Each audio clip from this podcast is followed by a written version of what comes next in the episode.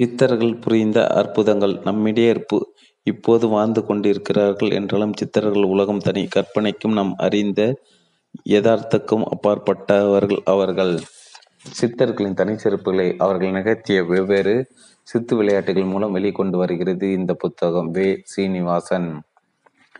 சித்தர்கள் புரிந்த அனுபவம். வே. சீனிவாசன் கல்பாக்கம் அணுவாற்றல் மருத்துவமனையில் பணியாற்றும் பணியாற்றுபவர்.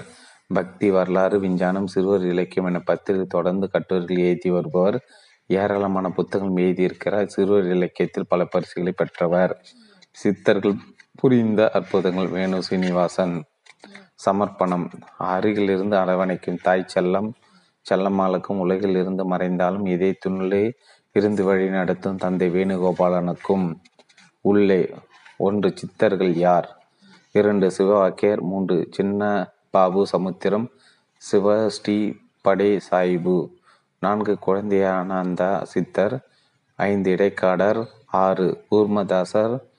ஏழு, பானை சித்தர். எட்டு, திருக்கழுகுன்ற சித்தர். ஒன்பது, சேஷாத்திரி சுவாமிகள். பத்து, மகா சித்த தேரையர். பதினொன்று, சித்த வித்தை தந்த சிவானந்த பரமஹம்சர்.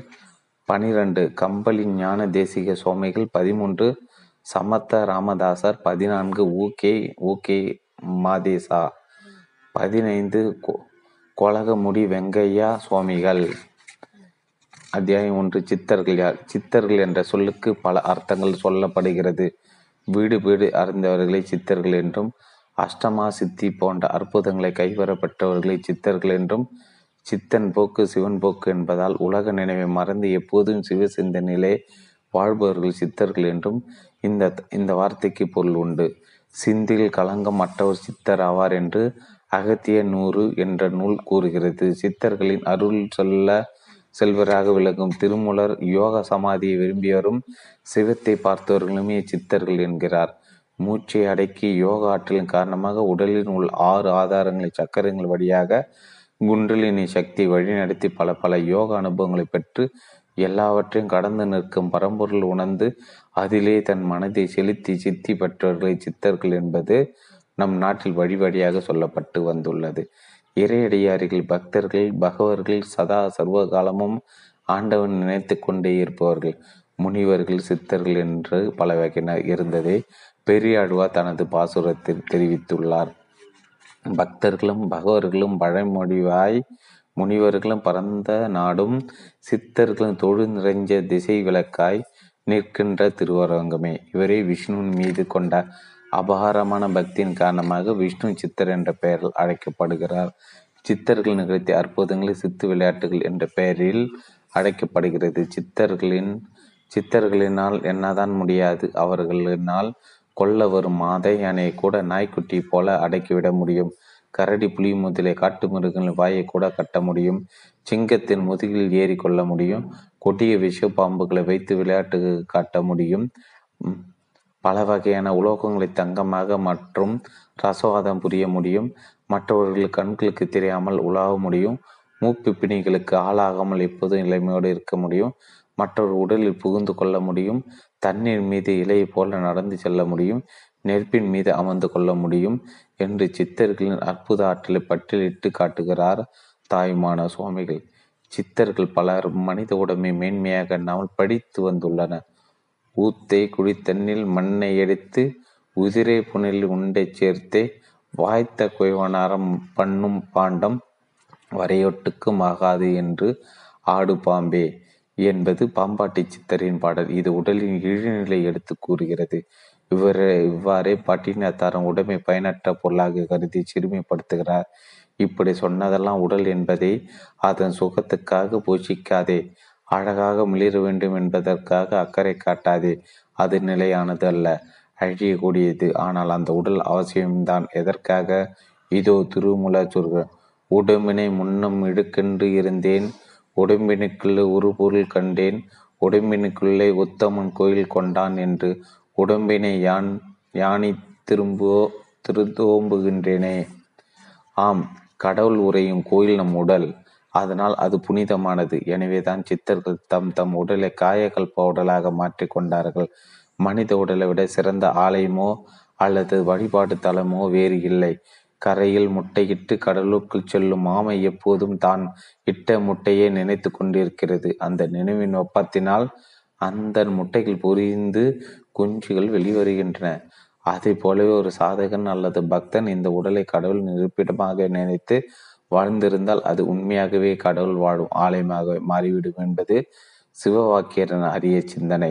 இதனை அவரது கடலிலே திரியும் ஆமை கரையில் ஏறி முட்டையிட்டு கடலிலே திரிந்த போது ரூபமெனவாறு போல் மடலுள் இருக்கும் எங்கள் மணிய மணியரங்க ஜோதியே உடல் உள்ளே நினைத்திலும் நல்லது உண்மை என உண்மையே என்ற பாடல் தெளிவாக விளக்குகிறது. இதன் மூலமாக கடவுளின் உண்மையான பீடம் மனித உடல்தான் என்பது நிரூபிக்கப்படுகிறது. சித்தர்கள் வெளியில் சென்று கோயில் வழிபாடு பூசைகள் ஆகியவற்றை செய்ய விரும்புவதில்லை. புறச்சடங்குகள் அவர்கள் வெறுத்தனர்.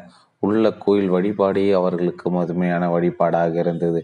இதன் காரணமாகத்தான் அவர்கள் கோயிலது ஏதடா குலங்கதது ஏதடா நட்டுக்கல்லும் பேசுமோ நாதன் உள்ளிருக்கையில் என்று பாடினார். யோக முறைமை மூச்சடிக்கு பயிற்சி செய்தல் காய சித்தி பெறுதல் ஆகியவற்றை சித்தர்கள் தங்கள் நூல்களில் விளக்கி இருக்கின்றனர். மனித குலத்துக்கு வேண்டிய சீர்திருத்த கருத்துக்களையும் ஏராளமாக வழங்கியுள்ளனர். மருத்துவம் ரசவாதம் ஞானம் மந்திரம் முதலியவற்றை பற்றி சித்தர்கள் பல நூல்களை எழுதி வந்துள்ளனர்.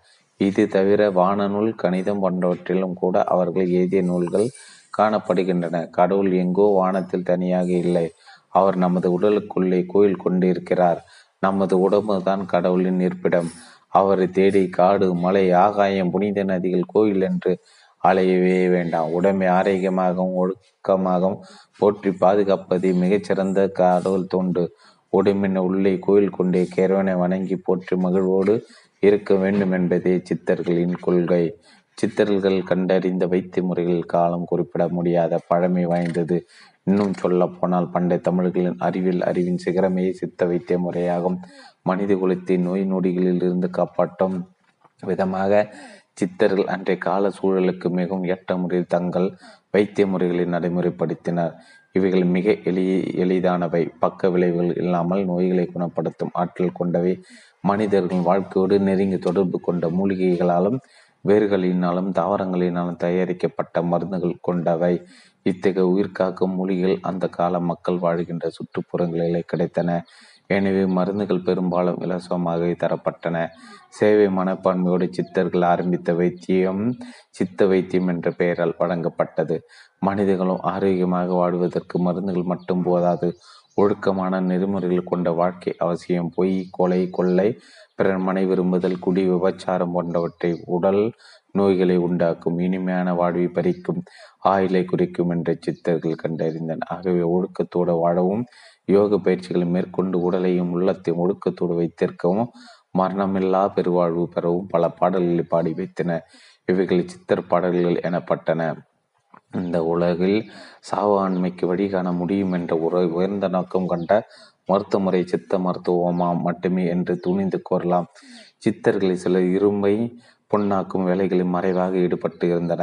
இந்த வகையான முயற்சி கடந்த நூற்றாண்டுகளில் பல இடங்களில் நடந்திருக்கிறது.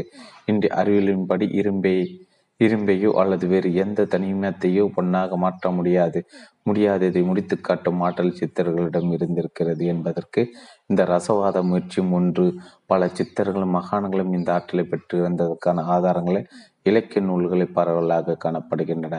மருந்துகளில் ரசம் முதன்மையானது. இதன் மூலம் ரசபஸ்பம், ரச சிந்தூரம், ரசக்கட்டு முதலிய மருந்துகள் தயாரிக்கப்பட்டன. தீராத பல கொடிய நோய்களை இந்த மருந்துகள் தீர்த்து வைத்திருக்கின்றன என ரசவாதம் என்பதற்கு ரசத்தின் மாறுதல்களை அறிந்து பயன்படுத்துவது என்ற பொருள் உண்டும். ரசாயன மாற்றங்கள் குறித்த தகவல்களை புகர் எழுதிய பாடல்களில் பார்க்க முடிகிறது. காடுகளிலும் கோவிலும் வாழ்ந்த நமது சித்தர்கள் மருத்துவ ஆராய்ச்சிகளை நடத்தி வெற்றி பெற்றிருக்கின்றனர். இவர்கள் கண்டறிய இந்த வாத வித்தையை சிறந்த அறிவியல் ஆராய்ச்சி ஆகும். உலோக கலைகள், பாஷண வகைகள், பட்டைகள், வேர்கள், பிராணிகள் உடம்பில் உற்பத்தியாகும் கோரோஜனை, மலம், சிறுநீர் ஆகியவற்றை குறித்து இவர்கள் மிக விரிவான ஆராய்ச்சிகள் மேற்கொண்டன. அவற்றின் மருத்துவ குணங்கள் ஆராய்ந்து இவை எந்த வகையான நோய்களை தீர்க்கின்றன என்பதை, அந்த மருந்துகளை எப்படி தயாரிக்க வேண்டும் என்பதை அவர்கள் பல ஆராய்ச்சிகள் மூலமாக கண்டறிந்து உலகுக்கு அறிவித்தனர்.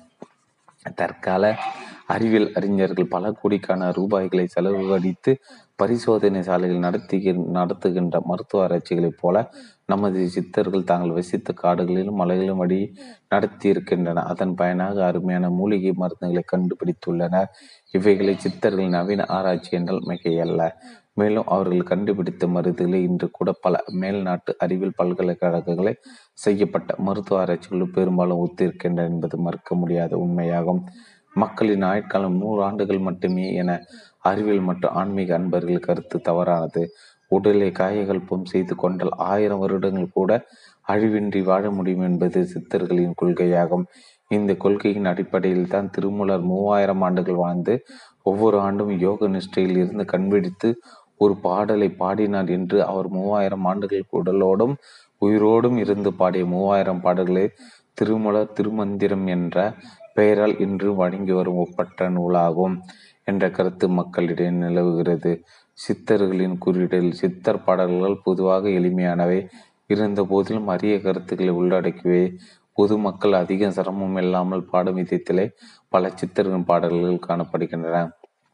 மாங்காய் பால் உண்டு மலைமேல் இருப்பார்க்கு தேங்காய் பால் எதுக்கடி கொதம்பாய் என்ற கொதம்பி சித்தரின் பாடல் எளிமைக்கு நல்ல எடுத்துக்காட்டு.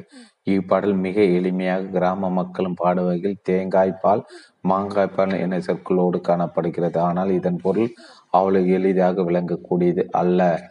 ஞானப்பால் உண்டு தலையின் உச்சிலி சிந்தனை கூடி ஞானிகளுக்கு உலக இன்பங்கள் தேவையில்லை. ஞானத்தை தேங்காய்பால் என்றும் உலக இன்பங்களை மாங்காய்பால் என்றும் பாடல் சங்கேத மொழியில் விளக்குகிறது. சித்தர்கள் தங்கள் கொள்கையில் மறைவாக வைப்பதற்கு இதை போன்ற சங்கேத மொழியினை படைத்து கொண்டனர். சித்தர்கள் எழுதிய மருத்துவ நூல்களும் இதை போன்ற புரியாத வார்த்தைகள் உண்டு. சித்தர்கள் பயன்படுத்தும் எண்களும் சொற்களும் குறியீட்டு பொருள் கொண்டவை. அவற்றை எளிதான முறையில் யாராலும் புரிந்து கொள்ள முடிவதில்லை. ஆர்வமுடையவர்கள் யாரோ அவர்கள் மட்டும் இவற்றை அறிந்து பயன்பெறட்டும் என்பதே அவர்களது நோக்கம். வைரங்களை கைகறி கடையில் வைத்து விற்காதீர்கள் என்று இதைதான் கபீர் குறிப்பிடுகிறார். சித்தர்கள் உயர்ந்த பொருளை தாழ்ந்த உரை ஒன்றில் போட்டு வைப்பார்கள். வைரங்களை அடுக்கு துணியை சுற்றி வைப்பதை போன்றதே அந்த செயல்.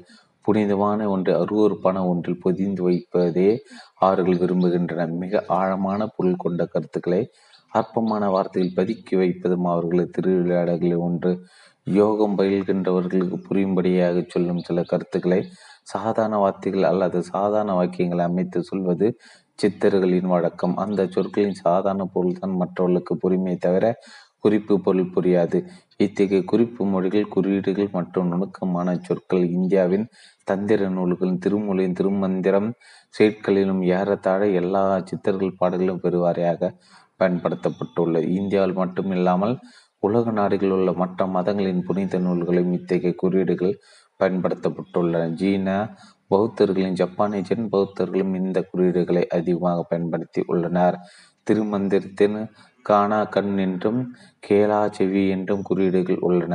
சில சித்தர்கள் பாடல்களில் வெளிச்சத்தை கேட்டான் என்றும் பூ பூக்கும் ஓசையும் புல் வளரும் ஓசையும் கேட்க முடியும் என்று சொல்லப்பட்டுள்ளது.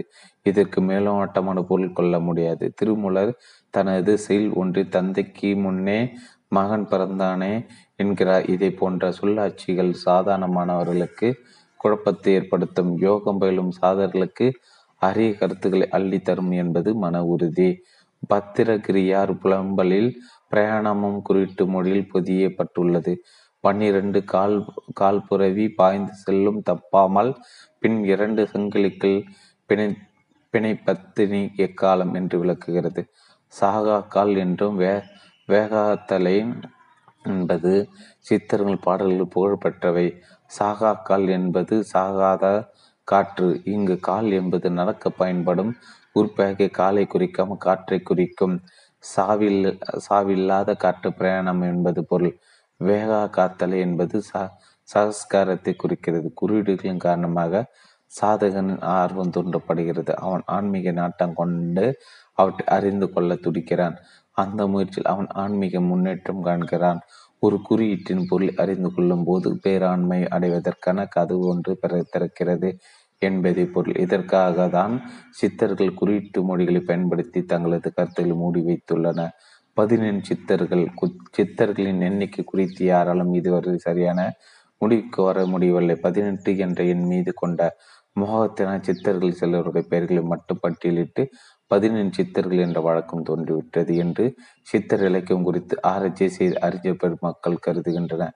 பதினெண் சித்தர்களின் பெயர்களான ஒன்று திருமூலர், இரண்டு ராமதேவர், மூன்று கும்பமுனி, நான்கு இடைக்காடார், ஐந்து தன்வந்திரி, ஆறு வான்மிகர், ஏழு கமலமுனி, எட்டு போகர், ஒன்பது மச்சமுனி, பத்து கொங்கணவர், பதினொன்று பதஞ்சலி, பனிரெண்டு நந்திதேவர், பதிமூன்று சட்டமுனி, பதினான்கு சுத்தரானந்தார், பதினைந்து கொதம்பை, பதினாறு கரூரார், பதினேழு கோரக்கர், பதினெட்டு பாம்பாட்டி. அபிதா அபிதா சிந்தாமணி என்ற நூலில் வேறு பல சித்தரின் பெயர்கள் காணப்படுகின்றன. இவ்வாறு சித்தரின் எண்ணிக்கை ஐம்பத்தி ஒன்றை தாண்டுவதாக அறிஞர்கள் குறிப்பிடுகின்றனர். சித்தர்களின் சித்துகள் இப்படி நடக்குமா என்ற நம் அனைவரும் வாய்ப்பிழக்கும் வகையில் அதிசயங்களை அற்புதங்களை நடத்தி கட்டுவதில் கை தேர்ந்தவர்கள் சித்தர்கள். கடந்த ஒரு வருடம் திருவண்ணாமலையில் கிரிவாத கிரிவலப்பாதையில் தோன்றிய சித்தர் ஒருவர் பறவை போல பறந்திருக்கிறார். திருவண்ணாமலை சித்தர்களும் மகான்களும் நிரந்த ஞான பூமி. மின்சார ஊழியர் ஒருவர் கிரிவலப்பாதை சென்று கொண்டிருந்த போது சாலை ஓரமாக இருந்த மரத்தின் அடியில் சித்தர் ஒருவரை கண்டார். அந்த சித்தருக்கு நீண்ட சடைமுடி காணப்பட்டது. மின்சார ஊழியர் பார்த்துவிட்டு பார் மின்சார ஊழியர் பார்த்து கொண்டே இருக்கும்போது சித்தர் காற்றில் மிதப்பதை போல அந்தரத்தில் நடந்தார். இதை கண்டு ஆச்சரியமடைந்த மின்சார தனது செல்போனின் மூலம் அந்த காட்சி படம் எடுத்தார். அந்த சித்தர் ஏவுகணை போல குபீர் என்று பறந்து சென்று வானத்தில் மறைந்தார். அந்த காலத்து சித்தர்களின் தலைவராக கருதப்படும் திருமூலர் கைலாயத்தில் இருந்து வான்வழியாக தென்னாட்டை நோக்கி பறந்து வந்தார் என்று இலக்கியங்கள் கூறுவது உண்மையாகத்தான் இருக்க வேண்டும். சித்தர்களினால் தங்கள் உடலை காற்றை போல லேசாக்கி கொண்டு பறவை போல பறக்க முடியும். இந்த அதீத ஆற்றலுக்கு லகிமா என்று பெயர். மெக்சிகோ நாட்டின் மலைப்பகுதி வீட்டு கிரகத்தை சேர்ந்த பறக்கும் மனிதர்களை சிலர் நேரடியாக பார்த்து அதிசயம் அடைந்தனர். ஒரு பெண் காற்றில் பறந்து செல்வதை போன்ற இந்த படம் உலகம் முழுவதில் பெரும் பரபரப்பை ஏற்படுத்தியுள்ளது. நாம் வாழ்கின்ற இந்த பூமியில் மட்டும்தான் ம மனித இனம் உயிர் வாடுகிறது என்பது இன்று வரையில் நம்பப்பட்டு வரும் கருத்து. இந்த பூமியை தவிர சூரிய குடும்பத்தில் மற்ற கிரகங்கள் மனிதர்கள் வசிக்கின்றார்களா என்று அவ்வப்போது ஆய்வுகள் மேலை நாடுகளில் நடந்து வருகின்றன. நாசா போன்ற விண்வெளி நிறுவன ஆய்வு நிறுவனங்கள் இந்த கருத்தை மறுத்து வருகின்றன. ஆனாலும் மெக்சிகோ நாட்டில் படம் பிடிக்கப்பட்டுள்ள பார்க்க மனிதன் படம் உண்மையாக இருக்கலாம் என்று நம்பப்படுகிறது. இங்குள்ள நியோவலியான் நியோவா லியோன் நகரத்தில் கடந்த இரண்டாயிரத்தி ஆறு மே மாதம் பதினேழாம் தேதி எடுக்கப்பட்ட வீடியோவில் மலைகளின் நடுவே துப்பி அணிந்த பெண் போன்ற உருவம் ஒன்று பறப்பது தெரிகிறது. முதலில் இது மந்திரவாதியாகவோ அல்லது சூனியகாரியாகவோ இருக்கலாம் என்று நம்பப்பட்டது. யாரேனும் அதீத சித்தி பெற்றவராகவும் இருக்க வாய்ப்பு உண்டு. கற்பனையான மனிதர்களை யாரும் படம்பிடிக்க முடியாது. இது உண்மையானதுதான். நானூறுக்கும் மேற்பட்ட மனிதர்கள் இந்த காட்சியை நேரடியாக பார்த்துள்ளனர். வானத்திலிருந்து ஒரு மனிதன் மிதந்து வருவதை போல இருந்தது. அது விலக்கி கூறுவது மிகவும் கடினம் என்று பலவிதமான கருத்துக்கள் ம மக்களிடமிருந்து கிடைத்துள்ளது. இது போன்ற சித்துக்களை அன்று முதல் இன்று வரையில் சிலர்கள் சித்தர்கள் நிகழ்த்தி வருகின்றனர். இதற்கு காரணம் அவர்கள் மக்களிடையே பெரும் புகழ் பெற வேண்டும் என்பதோ அல்லது பெரும் பொருளை ஈட்ட வேண்டும் என்ற எண்ணமோ அல்ல. இத்தகைய சித்துகள் அவர்களை பொறுத்தவரை இயல்பானவை, கடவுள் அடையும் பாதையில் தானாக கிடைப்பவை.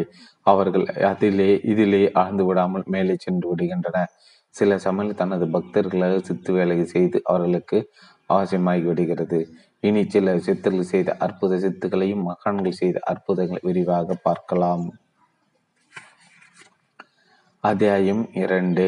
சிவவாக்கிய நட்டக்கல் தெய்வம் என்று நாலும் புஷ்பம் சாத்தியே சுற்றி வந்து மொனமொனவென்று சொல்லும் மந்திரம் ஏதடா என்று உரைச்ச உரைத்த புரட்சி சித்தறிவர். இவர் பாடல்களை மேலோட்டமாக பார்க்கும்போது நாத்திகவாதம் பேசுவதை போல தோன்றும். கோயிலாவது ஏதடா, குளங்களாவது ஏதடா என்று கூட ஒரு பாடலில் கேட்கிறார். வெறும் சம்பிரதாய சேற்றில் பக்தி புதைக்கும் ஆடம்பரமான சடங்குகள் அவசியமில்லை. அன்பான மனமே ஆண்டவன் விரும்புவது என்பதை வலியுறுத்தவே அந்த சாட்டை கையில் எடுத்துக்கொண்டு போலி ஆன்மீகத்தை வெளுத்து கட்டுகிறார் இவர். சிவவாக்கியர் சக்கர சங்கர குலத்தில் தை மாத மகா நட்சத்திரத்தை தோன்றுவர். பிறக்கும் போதுவே சிவசிவ என்ற நாமத்தை சொல்லிக் கொண்டு பிறந்ததால் சிவவாக்கியர் என பெயரை பெற்றார். இவரும் வளரும் போதே ஆன்மா போதமும் வளர்ந்தது. சாதி சாமிய பேதங்களை சிறிது மறைவர் அவற்றை சாடுவதை தம் வாழ்வின் லட்சியமாக கொண்டார். கங்கை கங்கையில் தோன்றிய கை. சிவவாக்கியர் ஒரு முறை சில மனக்குறைகளோடு காசித்து நகர தெருக்கள் நடந்து சென்றார். அப்போது ஒரு சிற்பு தைப்பரை சந்தித்தார். அவரும் ஒரு சித்தர் தான். சிவவாக்கியர் அவரிடம் சென்ற ஐயா, என் மனக்குறையை உங்களிடம் சொல்ல வேண்டும் போல் தோன்றுகிறது. என்னை உங்கள் சீடனாக ஏற்றுக்கொள்ளுங்கள் என்று தோன்றினார் வேண்டினார். உடனே செருப்பு தயவு தன் கையிலிருந்த ஞானம் ஒன்றையும் ஒரு பேய் சுரைக்காயையும் அவரிடம் நீட்டி, அப்பனை முதலில் இதை கொண்டு போய் கங்கை தேவியிடம் கொடுத்துவிடு, அப்படியே இந்த பேய் சுரைக்காயை கழுவி கொண்டு வா என்றார். சிவவாக்கியரும் எதுவும் மறுப்பு சொல்லாமல் கங்கை நதியை அடைத்தார். ஞானத்தை கடல் வீசியில் இருந்தார். என்ன ஆச்சரியம்! வலையிலிருந்து பெண்கரம் ஒன்று தண்ணீருக்குள்ளே இருந்து வெளிப்பட்டு ஞானத்தை பிடித்து கொண்டது. பிறகு இவர் பேய்சுரைக்கை கழுவி எடுத்துக்கொண்டு சிற்பு தேவைப்படும் சென்று அதை கொடுத்தார். ஐயா சிவவாக்கியரே, நீர் கங்கில் போட்ட காசு மீண்டும் இப்போது எனக்கு தேவைப்படுகிறது. இதோ இந்த தோல் பையினுள் தண்ணீர் இருக்கிறது. நீ அங்கே கங்கேன்னு கொடுத்த காசு இது இதிலிருந்து கேட்டு வாங்கி தா என்றபடி சிற்பு தயிர் பக்கத்தில் வைத்திருக்க தண்ணீர் நிரம்பி தோல் பையை எடுத்து நீட்டினார். சிவவாக்கியர் எந்த சலனமும் இல்லை. குரு சொன்னவாறு தோல் பையை தண்ணீரிடம் காசு கேட்க அந்த வலையில் மீண்டும் அந்த வலையில் கை மீண்டும் தண்ணீருக்குள்ளிருந்து எழும்பி காசுகளை தந்துவிட்டு மறைந்து. இதை கண்ட அந்த செருப்பு தைக்கும் காசி புருஷ சிவவாக்கியா, என்னிடம் எதுவும் கேட்க வேண்டியுள்ளதா என்று குறும்பாக கேட்டார். எதுவும் இல்லை சுவாமி என்று வணங்கினார். நல்லது சிவவாக்கியா, மிக நல்லது, ஆனந்தம் அடைந்தார் குரு. எந்த சந்தேகமும் இல்லாதவன் ஞானி, நீ அந்த பக்கம் பெற்றுவிட்டாய். எந்த மாணவருக்கு நீ மிகச்சிறந்தவன், வா உனக்கு மந்திர உபதேசம் செய்கிறேன். சிவவாக்கியர் பணியுடன் வாய்ப்புத்தி நிற்கு அவருக்கு மந்திர உபதேசம் அளித்த மகான் சிவவாக்கியா, இப்போது நீ ஞானம் பற்றுவிட்டால் இன்னும் சிறிது காலம் நீ இல்லறத்தில் இரு என்ற ஆழாக்கு மணலையும் பேய்சுருக்காயும் சிவவாக்கியரிடம் கொடுத்தார். இந்த மணலையும் பேய்சுருக்காயும் கொண்டு எந்த பெண் உனக்கு சமைத்து தர உப்பு குறுக்களோ அவளை உனக்கு மனைவியாய் மனைவியாக தக்கவள், அவளை நீ தேடி கண்டுபிடி என்று சொல்லி அனுப்பி வைத்தார். சிவவாக்கிய தன் குருநாதர் சொல்லிப்படி பல பெண்களை சந்தித்து மணலை பேய் சுருக்க சமைத்து தர சொன்னார். அட பைத்தியகார மனிதா, இதை யாராவது சமைக்க முடியுமா என்று கேட்டு எல்லோரும் கேலி செய்து சிரித்தனர். சில வருடங்களுக்கு பிறகு சிவவாக்கியர் ஒரு குறப்பெண்ணை சந்தித்து அவரிடம் மணலை பேய் சுருக்காயும் கொடுத்து சமைத்து தரும்படி கேட்டார். அவர் மறுப்பு எதுவும் சொல்லாமல் பெற்றுக்கொண்டு குடிசுகளை சென்றார். சிறிதேனர் அவற்றை சமைத்து கொண்டு வந்து தந்துவிட்டாள். மகிழ்ச்சி அடைந்த சிவவாக்கியர் அவளது பெற்றோரை சந்தித்து எல்லோருடைய சம்மதம் பெற்று அந்த பெண்ணை மணந்து கொண்டு அங்கே தங்கிவிட்டார். மூங்கில் வெட்டதும் கோடை முடிவதும் குறவர்களின் குல தொழில். சிவவாக்கியரும் அந்த தொழிலையே மேற்கொண்டார். ஆட்கொள்ளி ஓ ஒரு நாள் சிவவாக்கியர் காட்டுக்குள் மூங்கில் வெட்டும் போது அதற்குள்ளே இருந்து பொல பொலவென்று தங்கத்தூள் கொட்டையை கண்ட சித்த ஐயோ ஆட்கொள்ளி ஆட்கொள்ளி என்று அலறிக்கொண்டே அந்த இடத்தில் இருந்து ஓடினார். அவர் ஓடுவதை கண்ட குறவர்கள் சிலர் அந்த இடத்துக்கு வந்து பார்த்தனர். மூங்கில் மரத்திலிருந்து தங்க துகள்கள் கொட்டி கொண்டு வந்து கண்டனர். ஆசையாச அதை அவர்கள் சேகரித்து கொண்டார்கள். பிறகு கிடைத்த தங்கத்தை பங்கு பிரிக்கும் போது அவர்களுக்குள் தகராறு ஏற்பட்டது. ஒருவரை ஒரு வெட்டி கொண்டு மடிந்தனர்.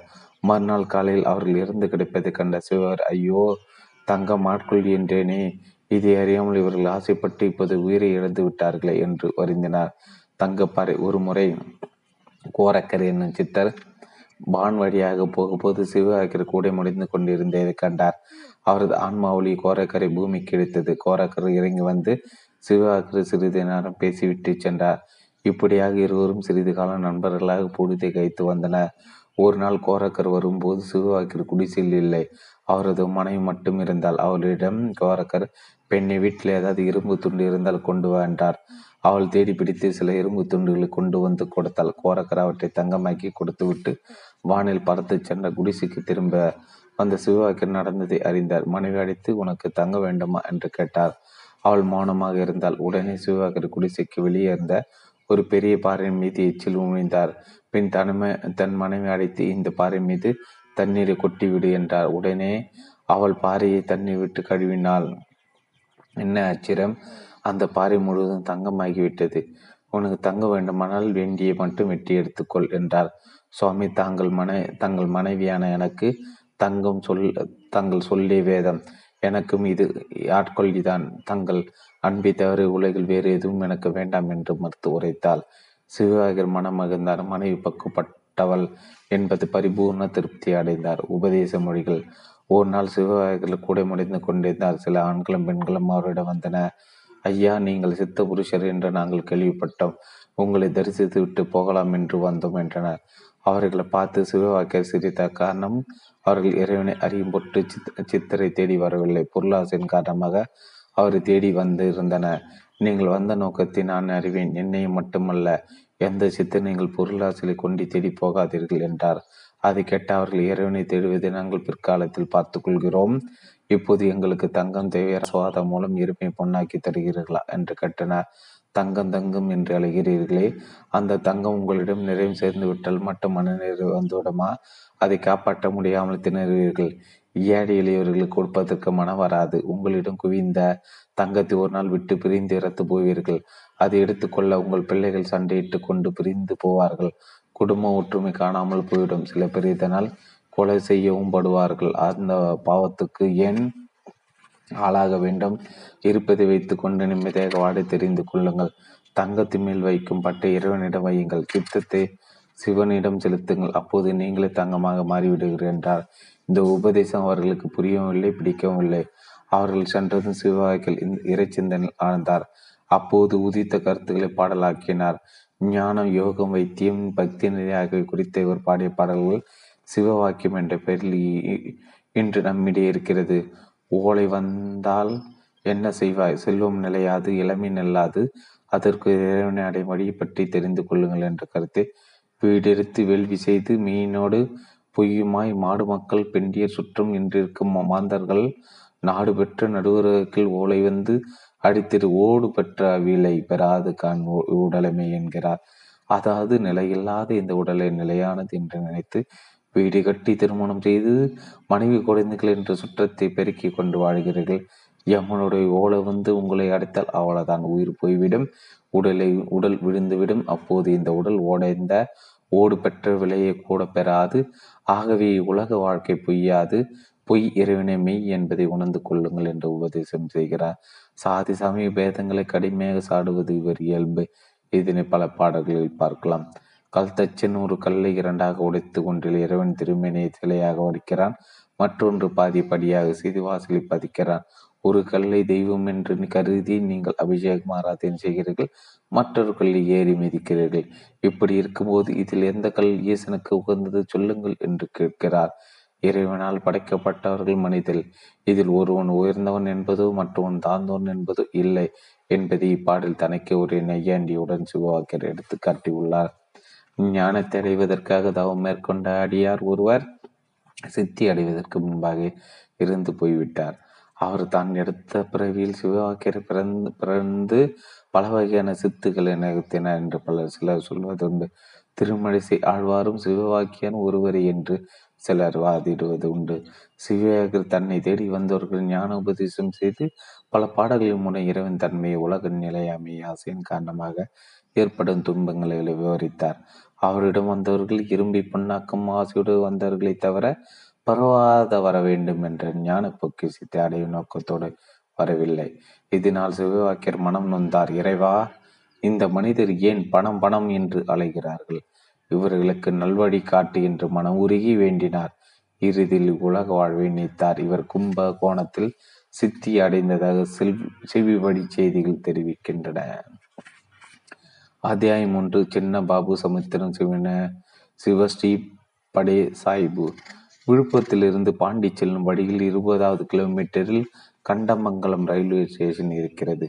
இதன் இடது புறத்து இரண்டு கிலோமீட்டர் தொலைவில் சின்ன பாபு சமுத்திரம் என்ற சிறு ஊர் உள்ளது. மூர்த்தி சிறியது, கீர்த்தி பெரியது என்பது போல ஊர் சிறியதாக இருந்தபோது நீங்கள் அதிசய மகானின் மகா சமாதி அமைந்திருக்கிறது. அற்புத ஆற்றல் படைத்த இந்த மகான் பரப்பினால் இஸ்லாமியர் ஜாதி, இனம், மதங்களை மட்டுமல்லாமல் இந்த ஞானி மொழிகளையும் கடந்தவர். ஆமாம், இவர் மௌனசாமியாக வாழ்ந்து மறைந்திருக்கிறார். மக்கள் மிக்க அன்புடன் படே சாய்பு என்று அழைக்கப்பட்ட இவர் யாரிடமும் பேசியதில்லை. மௌனம் மௌனம் மௌனம்தான் இவரது மொழி. மகா மௌனத்தில் ஆழ்ந்துவிட்ட காரணத்தில் எண்ணங்கள் இல்லாத நிலைக்கு போய்விட்டார். ஆகவே எண்ணங்கள் புறப்பட மனம் வேலை செய்ய வேலையற்று போய்விட்டது. சூன்யமாகிவிட்ட மனம் மறைந்து விட்டது. இவ்வுலக பற்றி இயக்கம் அவற்றை ஆகியவற்றிலிருந்து முற்றிலும் விலகிவிட்டு ஆனந்தமான ஆன்மீக வாழ்வுக்கு அவரை மாற்றிவிட்டது. உரையற்று உணர்வற்று சும்மா இருக்கின்ற சுகத்தில் எப்போதும் திளைத்தார் மகான் படே சாஹிபு. இவர் பாண்டிச்சேரி சார்ந்த திருக்கண்ணூர் சில ஆண்டுகள் தங்கியிருக்கிறார். இரவோ பகலோ எதுவாக இருந்தாலும் இந்த மகான் திருக்கண்ணூர் திருக்கண்ணூருக்கும் சின்னபாபு சமுத்திரத்துக்கும் இடையே பயணம் செய்வார். இரா பகலற்ற இடத்தை இருக்கின்ற ஞானிக்கு இந்த உலகில் இரா இரவு ஏது பகல்தான் ஏது. தனக்குள்ளே மூழ்கி தெளித்தவருக்கு ஆத்மா சக்தி அளவுக்கு அதிகமாக பெருக்கெடுத்திருந்தது. அதனாலே கருணையை வடிவமாக காட்சியளித்தார். நோய் தீர்க்கும் ஆற்றல். இவர் முதல் ரெட்டிக்குளம் கிராமத்தில் அடர்ந்த காட்டுப்பகுதியாக இருந்த இடத்தில் தங்கினார். அந்த சமயத்தில் இவரை தேடிக்கொண்டு கைகள் ஊனமுற்ற இளைஞன் ஒருவன் வந்தான். படி சாஹிபு நிலத்தில் விழுந்து வணங்கினான். அவருடனே தங்கிவிட்டான். சாஹிபுக்கு தேவையான உதவிகளை செய்து கொண்டு தினமும் அவரை வணங்கி வந்தான். அதிசய தக்க விதமாக அவனது உடல் ஊனம் சில மாதங்களை மறைந்துவிட்டது. அப்போதுதான் அந்த ஊர் மக்கள் காட்டுப்பகுதியில் வந்து தங்கியிருப்பது அற்புதங்கள் நிகழ்த்தக்கூடிய அதிசய சித்தர் என்பதை புரிந்து கொண்டார். அதற்கு பிறகு படி சாஹிபை தரிசிக்க நாளுக்கு நாள் மக்கள் கூட்டம் அலைமோத தொடங்கியது. அவரை பார்க்கின்றவருக்கு சர்வ மங்களம் நிரம்பியது. துன்பங்கள் தலை தெறிக்க ஓடி மறைந்தன. தாங்க முடியாத நோய்கள் இவர் கைப்பட்ட மாத்திர குணமாகின. பாமர மக்கள் மகானுக்கு மகானுக்கு பெருமதிப்பு கொடுத்தனர். நோயினால் அவதிப்படுகின்றவர்கள் மகானை சந்தித்து தங்களின் நோய் போக்க வேண்டுவார்கள். அவர்கள் அவர் அவர்கள் சொல்வதை கருணையோடு கேட்பார். சுற்றும் முற்றும் நேரம் கடித்து தலையை அசைப்பார். அவ்வளவுதான். இத்தனை காலம் அந்த உடலில் ஆட்சி செய்த நோய் அந்த மனிதரை விட்டு வீங்கிவிடும். தாங்க முடியாத வயிற்று வலி என்றும் தலைவலி என்றும் உடம்பில் கட்டி என்றும் பலர் வருவார்கள். மகான் அவர்கள் அங்குள்ள மரத்தை சுற்றி வரும்படி ஜாடை காட்டுவார். அவர்களும் பக்தியோடு சுற்றி வருவார். வியக்கத்தக்க விதமாக அவர்கள் நோய் கொடுமிலிருந்து விரைவாக விடுபடுவார்கள். சிலருக்கு காட்டு பச்சல்கள் பறித்து கொடுப்பார். சிலருக்கு நோய்களின் தலை மீது கை வைத்து நோயின் கொடுமையை குறைப்பார். வயிற்று வலியால் துடித்த பெண்களுக்கு நோய் உண்டாகும் இடத்தை அறிந்து தனது வலக்கை கட்டுவரில் அந்த இடத்தில் அழுத்துவார். நோயால் வெளி தங்க முடியாமல் துடிப்பார். இருந்தாலும் சில நிமிடங்கள் மறைந்துவிடும். தன்னிடம் குவிந்து கிடக்கும் ஆத்மா சக்தியின் மூலமாக மக்களின் நோய்களை தீர்த்து அவர்கள் ஆரோக்கியமாக வாழ வழிகாட்டினார். பார்வையில் விளைந்த அற்புதம். மண்டகப்பட்டு கிராமத்தில் வசித்த கோவிந்தா ரெட்டியார் என்பவர் மக் மகானின் பெருமைகளை கேள்விப்பட்டு ஆர் மீது இருந்த அன்பும் மரியாதையும் செலுத்தினார். ஜமீன்தார் மகனை தனது குதிரையில் ஏற்றி உட்கார வைத்துவிட்டு பின்னால் தனது கைகளை கட்டிக்கொண்டு நடந்து செல்வதை ஊர் மக்கள் ஆச்சரியத்தோடு பார்த்திருந்தார்கள். மகானின் மீது அவர் வைத்திருந்த அளவு கடந்த பக்தி இதன் மூலம் அவர்கள் அறிந்தனர். ஒரு சமயம் கோவிந்த ரெட்டியார் வீட்டில் மகான் படி சாஹிபு தங்கியிருந்தார். ரெட்டியார் குடும்பத்தினர் தங்கள் குறைகளை விருப்பங்களை கவலைகளை மகானுடன் பகிர்ந்து கொண்டனர். மகான் வாழ்க்கை போல மௌனம் சாதித்தார். இரவு ஒரு மணி ஆகிவிட்டது. அனைவரும் படுக்க சென்று விட்டனர். படி சாஹிபு மகானுக்கு தூக்கம் வரவில்லை. அவர் தூங்காமல் தூங்கும் யோக நித்திர ஆனந்தமாக இருந்தார்.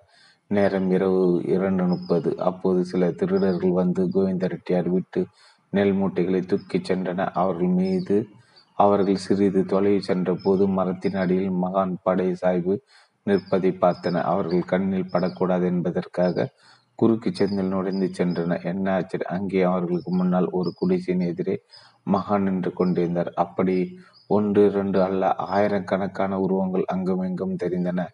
பார்க்கும் இடமெல்லாம் சுவாமிகளின் உருவம் நிற்பதை கண்டு பதறி போன திருடர்கள் திகைத்து நின்றனர். சுவாமிகள் அவர்களை கருணையோடு பார்த்தார். அந்த பார்வையில் கண்ணல் தெரியவில்லை, கருணை தெரிந்தது. அடக்குமுறை தெரியவில்லை, அரவணைப்பு புரிந்தது.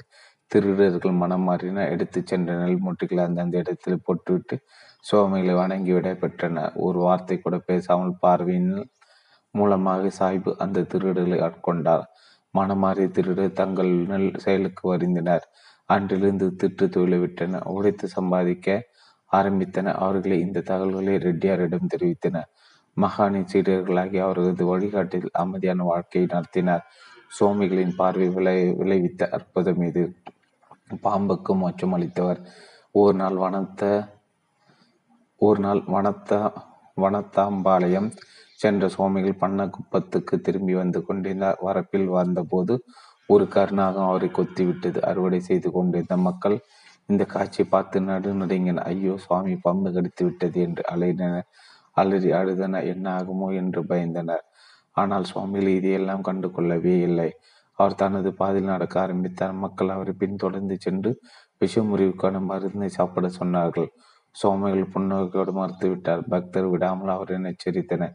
சுவாமி கருணாகவும் கடித்திருக்கிறது. விஷம் ஏறினால் விபரீதமாகிவிடும்.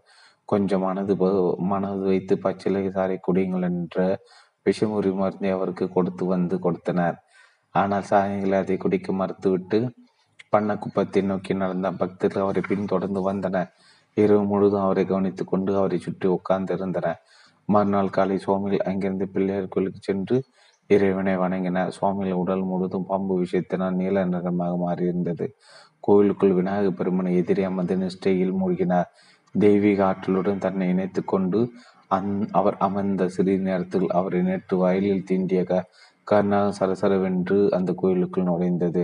பாம்பை பார்த்த மக்கள் அலறி பிடித்து கொண்டு எழுந்து ஓடினார். மக்கள் ஏற்படுத்தி கலவரித்து அந்த பாம்பு நிலை குலையவில்லை. அது சரசரவென்று மகானின் இருப்பிடத்துக்கு வந்து அவரை மூன்று முறை வலம் வந்து பிறகு காலில் அது தீண்டிய இடத்தில் வாயை வைத்து தான் கக்கிய விஷயத்தை உறிஞ்சியது. இந்த அதிசய காட்சி பயத்தோடும் பக்தியோடும் பார்த்த பக்தர் கூட்டம் பார்த்து கொண்டிருந்தது.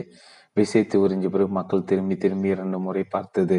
பிறகு விநாயகப் பெருமனை வலம் வந்து பிறகு சரசரவென்று சுவாமிகள் மீது ஏறி அவரது தலையின் மீது குடைப்பிடிப்பது போல படத்தை விரித்து கொண்டு நின்றது. மறுபடியும் கீழே இறங்கி அவர் எதிரே வந்து மூன்று முறை தனது தலையை அவரது பாதத்தில் வைத்து வணங்கியது. பிறகு எதிரே தரையில் படம் எடுத்து நின்றபடி அவர் பார்த்து கொண்டது. மக்கள் அதிர்ச்சியோடு நற்போற்றை வேடிக்கை பார்த்து கொண்டிருந்தனர். ஒரு மணி நேரத்துக்கு பிறகு சுவாமிகள் நிஷ்டையில் இருந்து கண் விழித்தார். தன் எதிரே படம் தூக்கி நின்றிருக்கும் நாகத்தை அவரது கருணை கண்கள் பார்த்தன. அவர் தன்னை பார்ப்பதை அறிந்த நாகம் தனது படைத்தை சு சுருட்டி கொண்டு அவர் பாதத்தில் தலை வைத்து வணங்கியது. அப்படி அவர் பாதத்தில் தனது உடலை சுருட்டி கொண்டு படுத்து உயிரை விட்டது. ஆகா ஆகா, இது என்ன அதிசயம் என்று கூட்டம் பரவசத்துடன் ஒளி எழுப்பியது. அந்த நாகத்தை கருணையோடு பார்த்த மகன் தன்னில் இரண்டும் கைகளும் அதை ஆசீர்வதித்து மோட்சத்துக்கு அனுப்பி வைத்தார். அந்த நாகத்தை ஒரு நல்ல இடத்தில் அடக்கம் செய்து இறுதி சடங்குகளையும் தானே செய்தார். இந்த நிகழ்ச்சிக்கு பிறகு மக்கள் அவரது அதிசய சித்தாடலை புரிந்து கொண்டனர். மரணத்தை வெல்லக்கூடிய மகான் இவர் என்று அறிந்து கொண்டு அவர் பாதங்கள் விழுந்து வணங்கினர். கொடிய விஷயத்தை கக்கி கருணாகத்துக்கும் கூட மோட்சம் அளிக்கும் கருணை வல்லவர் என்று போற்றினார். இப்படி மகான் படை சாய்ப்பு செய்த அதிசயங்கள் பல பல கணக்கில் அடங்காத அற்புதங்களை செய்து அவர் மக்களை நல்வழிப்படுத்தினார். கைவர்களை திருத்தினார். கபட நாடகம் ஆடியவர்களை துள்ளி உரித்து காட்டினார். பக்தர்கள் துயரங்களை போக்கன. அப்படிப்பட்ட ஒரு அற்புத நிகழ்ச்சியை பார்க்கலாம். சந்தன மரக்கிளை கொண்டு வந்த அதிர்ஷ்டம்.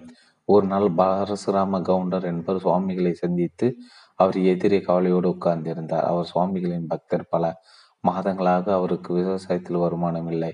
வியாபாரம் செய்து பார்த்தார், வளர்ச்சி ஏற்படவில்லை. எந்த செயல் செய்தாலும் தோல்வி, நஷ்டம் வந்து சேர்ந்து கடன் தொல்லையான மன உளைச்சலாலும் அவதிப்பட்டார். அவரது மன ஓட்டங்களை மகான் படைய சாயுடு கண்டு கொண்டார். மெலிதான புன்பொருள் பூத்தார். பிறகு தான் இருந்த இடத்தின் மேற்கூரில் இருந்து சந்தன மரக்கிளி உருவம் ஒன்றையும் செப்பு சின்னம் ஒன்றையும் கையில் எடுத்தார். அதை சிறிது நேரம் தன் கையில் வைத்த பிறகு பரசுராமரிடம் கொடுத்து அவரை ஆசீர்வதித்தார். இதனால் மகிழ்ந்து போன பரசுராம கவுண்டர் அவைகளை கண்களை ஒற்றி கொண்டு வீட்டிற்கு கொண்டு வந்தார். தினமும் செப்பு சின்னத்தையும் கிளியையும் வைத்து காலையில் பூஜை செய்தார். சில நாட்கள் பிறகு அவரது வியாபாரம் நன்றாக சூடுபிடித்தது. லாபம் வர ஆரம்பித்தது. விவசாயத்தில் எதிர்பார்த்த வருமானம் தொடர்ந்து வந்தது. அவரது குடும்பத்தினர் கடன் அடைத்து விட்டு மகிழ்ச்சியோடு வந்தனர்.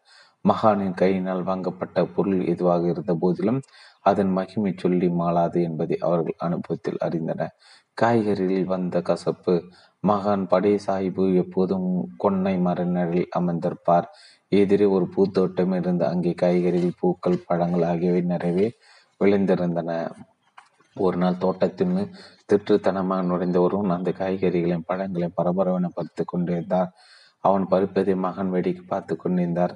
ஊமைச்சாமி என்ன செய்ய போகிறது என்ற அகந்தியில் அவன் காய்கறிகளை யாரும் அறியாமல் பறித்து சென்று சந்தையில் விற்றான். நல்ல வருமானம் கிடைத்தது. இதனால் ஊக்கம் பெற்ற அவன் மறுநாள் காய்கறிகளை திருடி செல்ல வந்தான். மகான் அவன் செயல்களை கண்டிக்கவில்லை, கண்டு கொள்ளவும் இல்லை. மௌனமாக பார்த்து கொண்டிருந்தார். வேண்டும் அளவுக்கு காய்கறிகளை பறித்து கொண்டவன் முன்தினம் மூலம் சந்தோஷமாக சந்தைக்கு சென்றான். ஆனால் ஆச்சரியப்படும் விதமாக அவன் காய்கறிகளை ஒரு கூட வாங்குவதற்கு முன் வரவில்லை. அதோடு முன்தினம் வாங்கி சென்ற சில ஆத்தியத்தோடு அவனிடம் வந்தன. நேற்று நீ கொடுத்த அத்தனை காய்களும் ஒரே கசப்பு, ஆகவே எங்கள் பணத்தை திருப்பித்தா என்று கேட்டன. வாய்ப்பேச்சு வலுத்து சண்டையில் முடிந்தது. ஆளுக்கு ஆள் அவனுக்கு தர்மடி கொடுத்து விரட்டி அனுப்பின. இது எப்படி நடந்தது? பல முறை யோசித்து திருடன் உண்மை விளங்கியது. பூமிச்சாமி நரலசிக்கு உட்பட்ட தோட்டம் அது. அவரது அருப்பார்வையினர் செழித்த காய்கறிகள் அவை. அவற்றை சொந்தக்காரன் அனுமதி இல்லாமல் திட்டுத்தனமோ பறித்துவிட்டால் பறித்து விட்டதால் தான் காய்கறிகள் கசாப்பு கசுப்பு சுவைக்கு மாறிவிட்டன. இதை அறிந்த திருடன் மகானிடம் வந்த மன்னிப்பு கேட்டான். அவர் கால்கள் விழுந்து வணங்கினான். சுவாமிகள் அவன் தலை மீது தனது கரங்களை வைத்து ஆசீர்வதித்தார். அவன் அன்று முதல் திருட்டு தொழிலை விட்டு ஒடித்து பிழைக்க ஆரம்பித்தான். மனிதர்கள் மட்டுமல்ல, உயிரற்ற ஜட பொருள்களும் கூட அவரது கட்டளைக்கு அடிப்படைந்தன. இதை உறுதிப்படுத்துகிறது மற்றொரு சம்பவம். தென்னை மரம் வணங்கியது. ஒரு முறை மரமேறும் தொழிலாளி ஒரு சாஹிபு அமைந்திருக்கும் தோட்டத்துக்கு வந்தான். அந்த தோட்டம் படி சாஹிபுக்கு ரெட்டியார் அமைத்து கொடுத்து அந்த தோட்டத்தில் மகான் சுமார் பதினெட்டு ஆண்டுகள் வசித்து வந்தவர்களுக்கு அருளாசி வழங்கியிருக்கிறார். மகானுக்கு இரண்டு நீரில் பருத்து போட விரும்பினால் மரமேறி எத்தனோ மரங்கள் மீது லாகமேறி, ஆனால் ஏதோ அந்த மரத்தின் மீது ஏற முடியவில்லை. ஏறும்போது வலிக்கிறது, மிக கடினமாக இருந்தது. ஆகவே மனத்தில் ஆசை இருந்து தயங்கி நின்று விட்டான். அவன் பக்தர்களின் அபிலாஷைகள் பூர்த்தி செய்து வைப்பதே தனது குறிக்கோளாக கொண்ட மகாநாதன் அந்த மரமேறி அன்பான விருப்பத்தை நிறைவேற்ற திருவுள்ளம் கொண்டார். உடனே அவர் அந்த மரத்தை சுற்றி வந்தார், வணங்கினார், கையை ஒரு சொடுக்கு போட்டார். உடனே மரத்திலிருந்து ஒரு இளைஞர் அமைதியாகி இறங்கி அவருக்கு அருகில் உட்கார்ந்தது. கண்ணுக்கு தெரியாத ஒரு கரம் ஒன்று மிக நேர்த்தியாக இளைஞரை பறித்து தரையில் வைத்தது போல இருந்தது. அந்த அற்புத காட்சியை தான் பார்ப்பது கனவா அல்லது நிஜமா என்ற நம்ப முடியாமல் பார்த்து கொண்டிருந்தான் மரமேறி.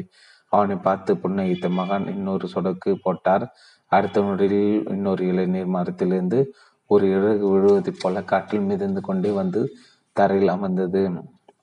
அவரை வணங்கிய தொழிலாளி அந்த இளைஞரிசி அவருக்கு அளித்து மகிழ்ச்சி அடைந்தான். கர்நாடகம் போன்ற ஜந்துக்கள் மட்டுமின்றி மரங்களும் கூட மகானிடம் சரணாகதி அடைந்திருந்தனர் என்பதை இந்த நிகழ்ச்சி தெளிவாக விளக்குகிறது. ஆற்று வெள்ளம் வழிவிட்டது. மனிதர்கள், மிருகங்கள், தாவரங்கள் மட்டுமல்லாமல் ஓடிச் செல்லும் ஆற்று நீரும் அவரது விருப்பத்துக்கு கட்டுப்பட்ட அதிசய நிகழ்ச்சி ஒன்றை மக்கள் இன்றும் வியப்போடு சொல்லிவிடுகின்றன. செல்லிப்பட்டு என்ற ஊருக்கு அருகே ஆறு ஒன்று உள்ளது. மகான் அடிக்கடி திருக்கண்ணூருக்கும் சின்ன பாபு சமுத்திரத்துக்கும் சென்று வருவார். ஒரு முறை ஆற்றில் வெள்ளம் கரை புரண்டு சென்றது. அந்த வழியாக திருக்கண்ணூரிலிருந்து கண்டமங்கலத்துக்கும் ஒரு திருமண கோஷ்டி மணப்பெண்ணை அடைத்து கொண்டு மாட்டு வண்டியில் சென்றன. சுமாராக பத்து வண்டிகள் ஆற்றுக்கு ஆற்று ஆற்றங்கரைக்கு வந்து வெள்ளம் அடைந்து செல்வதற்கு மணல் கரையில் காத்திருந்தன. மறுகரைக்கு எப்போது செல்வோமோ என்ற இயக்கம் நேரம் செல்ல செல்ல பயமாக மாறிவிட்டது. வெள்ளம் கொஞ்சம் கூட குறையாமல் நொங்கும் நுரையுமாக கரை புரண்டு ஓடு செல்கிறதே. இப்படி இரவு முழுது இருந்தால் மறுகரைக்கு செல்ல முடியாமல் திருமணம் தடைப்பட்டு விடுமே என்று மணப்பெண்ணின் பெற்றோரும் உற்றோரும் தவித்தனர். அப்போது அந்த வழியாக மகான் படை சாஹிபு வந்தார். திருமண கோஷ்டியின் தவிப்பை புரிந்து கொண்டார். மெதுவாக ஆற்றில் இறங்கினார். இதை பார்த்தா கல்யாண கோஷ்டி கதி கலங்கி விட்டனர். ஐயோ, வயதான சாமியார் ஆற்று வெள்ளத்தில் இருக்கிறாரே, சுழித்து செல்லும் வெள்ளம் அவரை அடித்து சென்று எங்கேயாவது சொறிகூடுமே, உயிருக்கு ஆபத்தான காரியத்தை இந்த சாமியார் கொஞ்சம் கூட யோசிக்காமல் செய்கிறார் என்று கவலைப்பட்டனர்.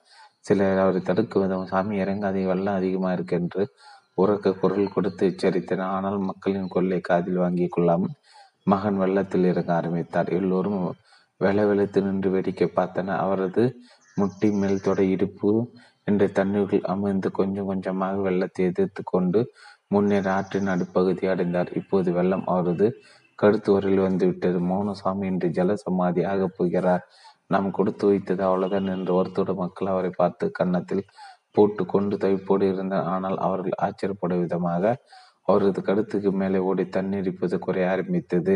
கரையில் காத்திருந்த மக்கள் கண்களை கசக்கி கொண்டு பார்த்தனர். அடா, என்ன ஆச்சரியம்! ஆற்றோலையும் இப்போது முக்காலும் குறைந்து அவரது முழங்காலுக்களுக்கு இடையில் ஓடிக்கொண்டிருந்தது.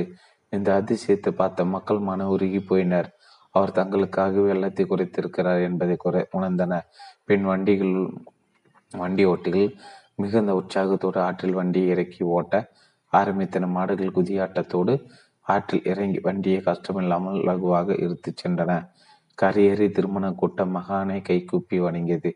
எல்லா வண்டிகளும் கரையின. அதுவரையில் ஆற்றில் நின்ற மகான் அமைதியாக கரையின. அடுத்த நொடியில் இருந்து ஆற்றின் வெள்ளம் மீண்டும் சிறி பாய்ந்து உயர ஆரம்பித்தது. பாதி பணமர அளவுக்கு உயர்ந்து செல்லும் வெள்ளத்தை பயத்தோடு பார்த்தன கிராம மக்கள். கரைகளின் இரண்டு புறங்களில் காட்டு யானைகள் புள்ளி சீறி செல்லும் வெள்ளை நீர் சற்ற முன்னால் நாய்க்குட்டி போல அந்த சித்தரின் கால்களுக்கு இடையே அடக்கி அடங்கி ஒடுங்கியதை சென்றதை நினைத்து பார்த்து பிரமித்தன. மகானுக்கும் ஆற்று நீரும் கட்டுப்பட்டு நேரம் வடிவிட்டதை அறிந்த அவர்கள் அவரது சித்தி விளையாடல் நேரில் கண்டு பல முறை வணக்கம் செலுத்தினர். குணமாறும் உணவுகள். படை சாஹிப் ஒரு ஆடையோடும் நாள்பட்ட தாடியோடும் மாலை ஆறு மணிக்கு மேல் ஒவ்வொரு நாளும் ஊரை சுற்றி வருவார். யார் வீட்டிலும் சாப்பாடு போடுங்கள் என்று கேட்க மாட்டார். யார் வீட்டில் அவருக்கு தோன்றுகிறது அங்கே நிற்பார். வீட்டில் இருப்பர் அவருக்கு உணவு கொடுப்பார்கள். அவர் ஒரு நாளைக்கு இரு வேளை ஒரு நாளைக்கு இரு ஒரு வேளை மட்டுமே சாப்பிட்டு வந்தார். அவரை பிடிக்காத சிலரும் ஊருக்குள் இருந்தனர். அவர்கள் சாஹிப்பு தங்கள் வீட்டின் வாசல் வந்து நின்றாலும் அவருக்கு உணவு தராமல் கதவை சாத்தி விடுவார்கள். மகான் மௌனமாக பார்த்துவிட்டு புன்னகைத்தபடி போய்விடுவார்.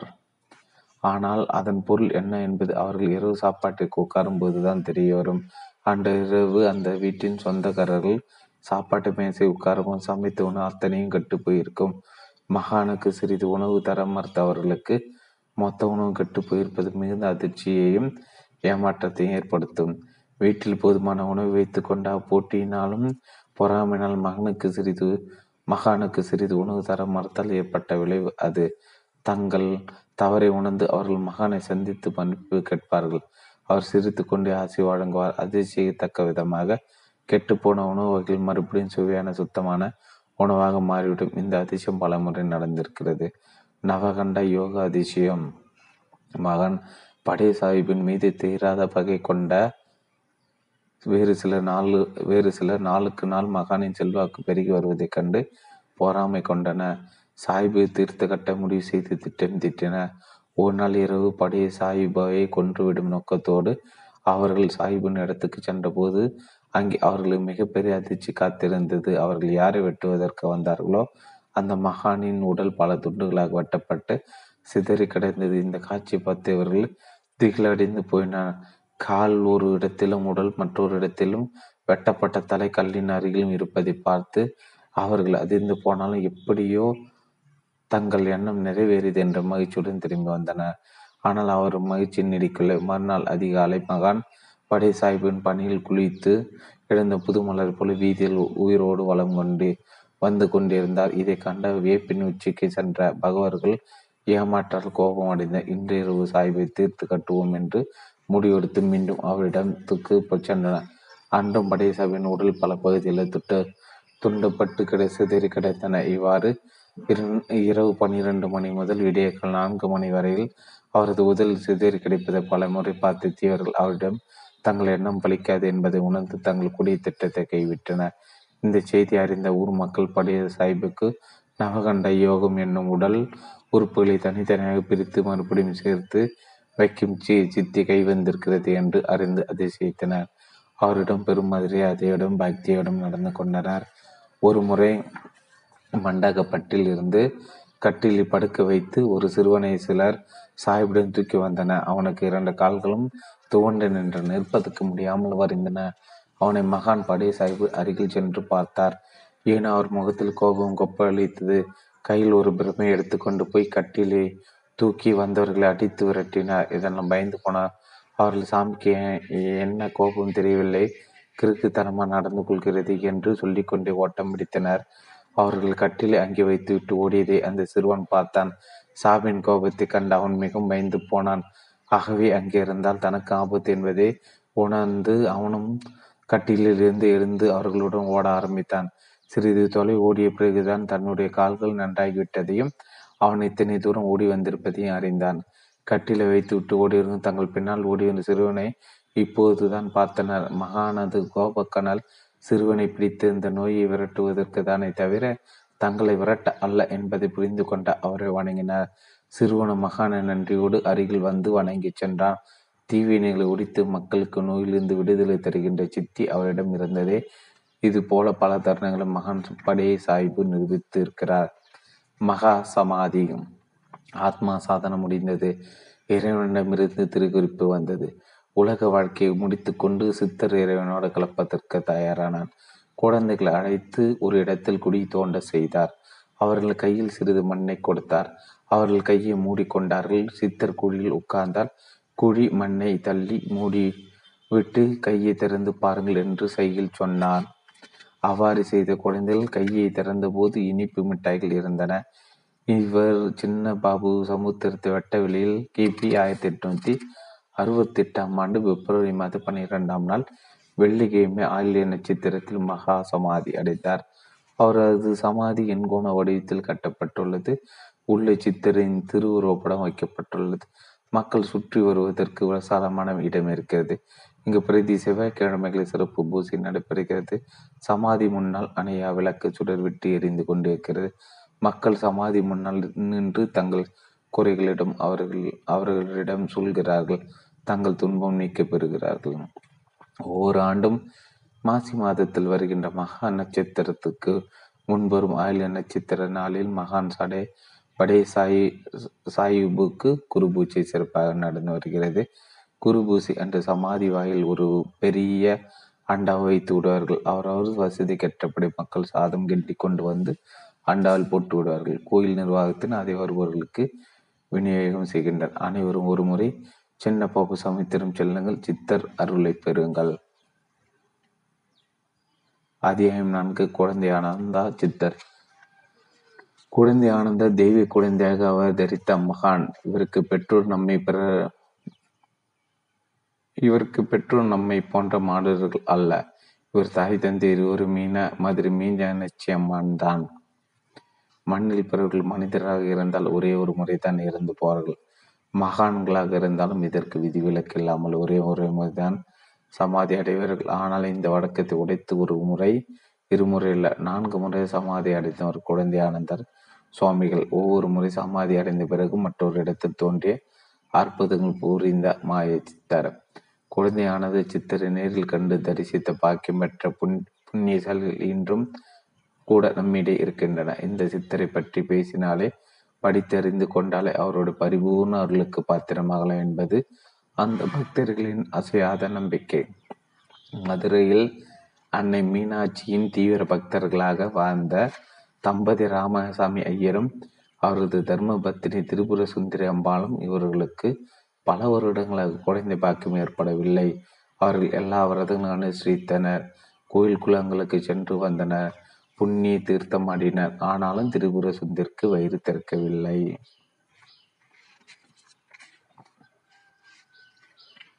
இந்த நிலையில் அவர்களது பெற்றோரும் உற்றாரும் சொன்னதன் நேரில் சொன்னதன் பேரில் அவர்கள் அன்னை மதுரை மீனாட்சியை மனமுருகி வேண்டியதோடு உருக்கமான ஒரு வேண்டுகோளையும் தெரிவித்தனர்.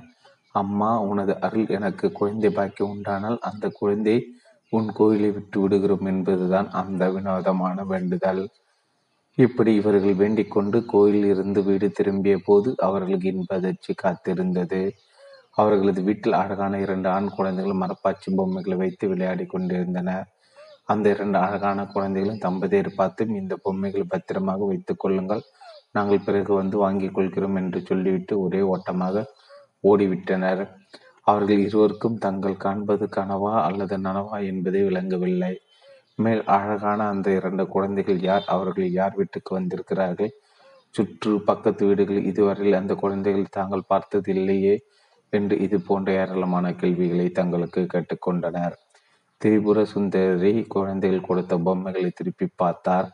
அவருக்கு ஆச்சரியம் திகப்பும் ஏற்பட்டது. காரணம், அந்த பொம்மையின் அடிப்பாதங்களை சங்கும் சக்கரம் வரையப்பட்டு இருந்தது. அதை அவர் சந்தோஷத்தோடு தனது கணவனிடம் காண்பித்தார். ஆகா, அம்பாள் கண் திறந்து அனுகிரகம் செய்து விட்டால் நமக்கு இரண்டு குழந்தைகள் பிறக்கப் போகிறது. அதில் ஒரு குழந்தை கால்களில் சங்கு சங்கரேகைகள் இருக்கும். அதை தான் இந்த பொம்மை பொம்மை உணர்த்துகிறது. உடனே இதை பூஜாரியில் கொண்டு போய் வைத்துக்கொள் என்றார். கணவரின் வார்த்தைகளினாலும் நடந்த அதிசயமான நிகழ்ச்சிகளினாலும் பிரமித்து போன திரிபுர சுந்தரி பரபரப்பாகிவிட்டார். உடனே லலிதா சகஸ்கர ராம ஸ்தோத்திரத்தை முணுமுணுத்தபடி அந்த மரப்பாச்சி பொம்மைகளை எடுத்து சென்று பூஜையில் வைத்து வீட்டில் இருந்த பொரியை நைவேத்தியம் செய்தாள். சற்று நேரத்தின் முன்பு அந்த குழந்தை இரண்டு பேரும் தன் வீட்டு வாசலில் வந்து நிற்பதை பார்த்து மகிழ்ச்சியோடு அவர்கள் உள்ளே வரை சொல்லி அழைத்தாள்.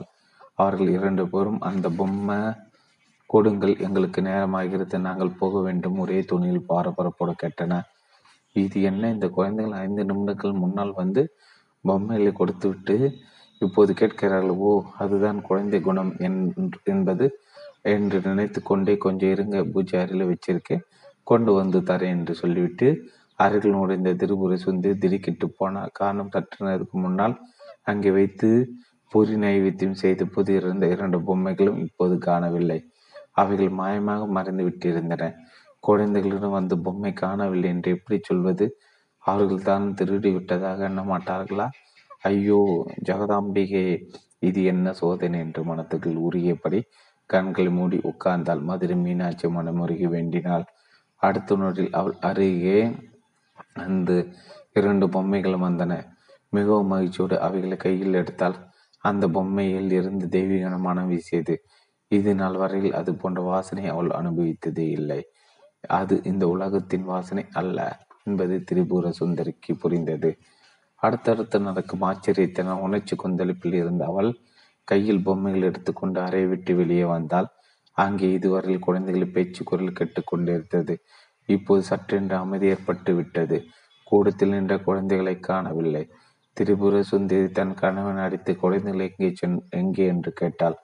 அவர் அங்கு வருகின்ற நேரத்தில் அதிர்ச்சிப்படும் விதமாக அவர் கையில் இருந்த பொம்மைகளும் திடீரென்ற காற்றில் மறைந்துவிட்டன. ஆனால் அந்த தெய்வீக மட்டும் பொம்மைகள் இருந்தது உண்மைதான். நடந்த அத்தனை நிகழ்ச்சிகள் உண்மைதான் என்று சொல்வது போல சாட்சியமாக கூடத்தில் சுற்றி வந்தது. மூச்சு வாங்க நடந்தவர்களை தன் கணவனிடம் சொல்லி முடித்தாள் திரிபுர சுந்தரி.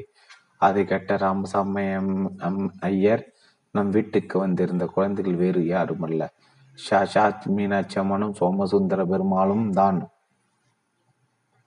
அவர்கள் உன் வயிற்றில் உருவாக போகும் ஒரு சக்தி மிக்க பேரொழியை பற்றி சொல்வதற்காக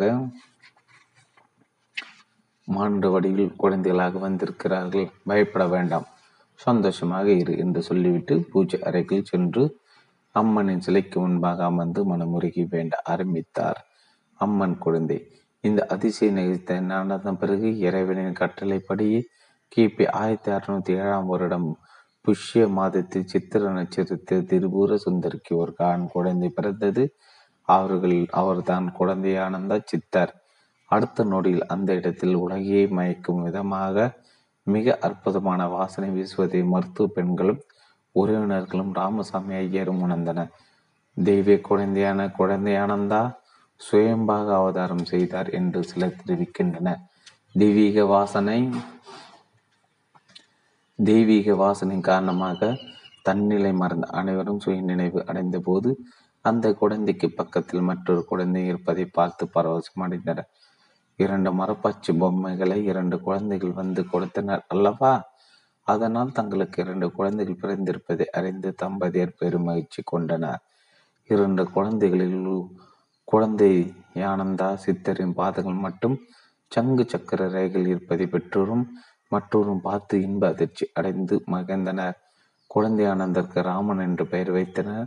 மற்றொரு குழந்தைக்கு லட்சுமணன் என்று பெயர் அடைத்தனர் பெயரிட்டு அடைத்தனர். தெய்வீக குழந்தையானதால் சித்தரின் சிரிப்பு காண்போர் அத்தனை பேரையும் மயக்கியது. அவருடைய சிரிப்பில் மயங்காதவர்களே, தங்களை மறக்காதவர்களே இல்லை என்றே சொல்லலாம்.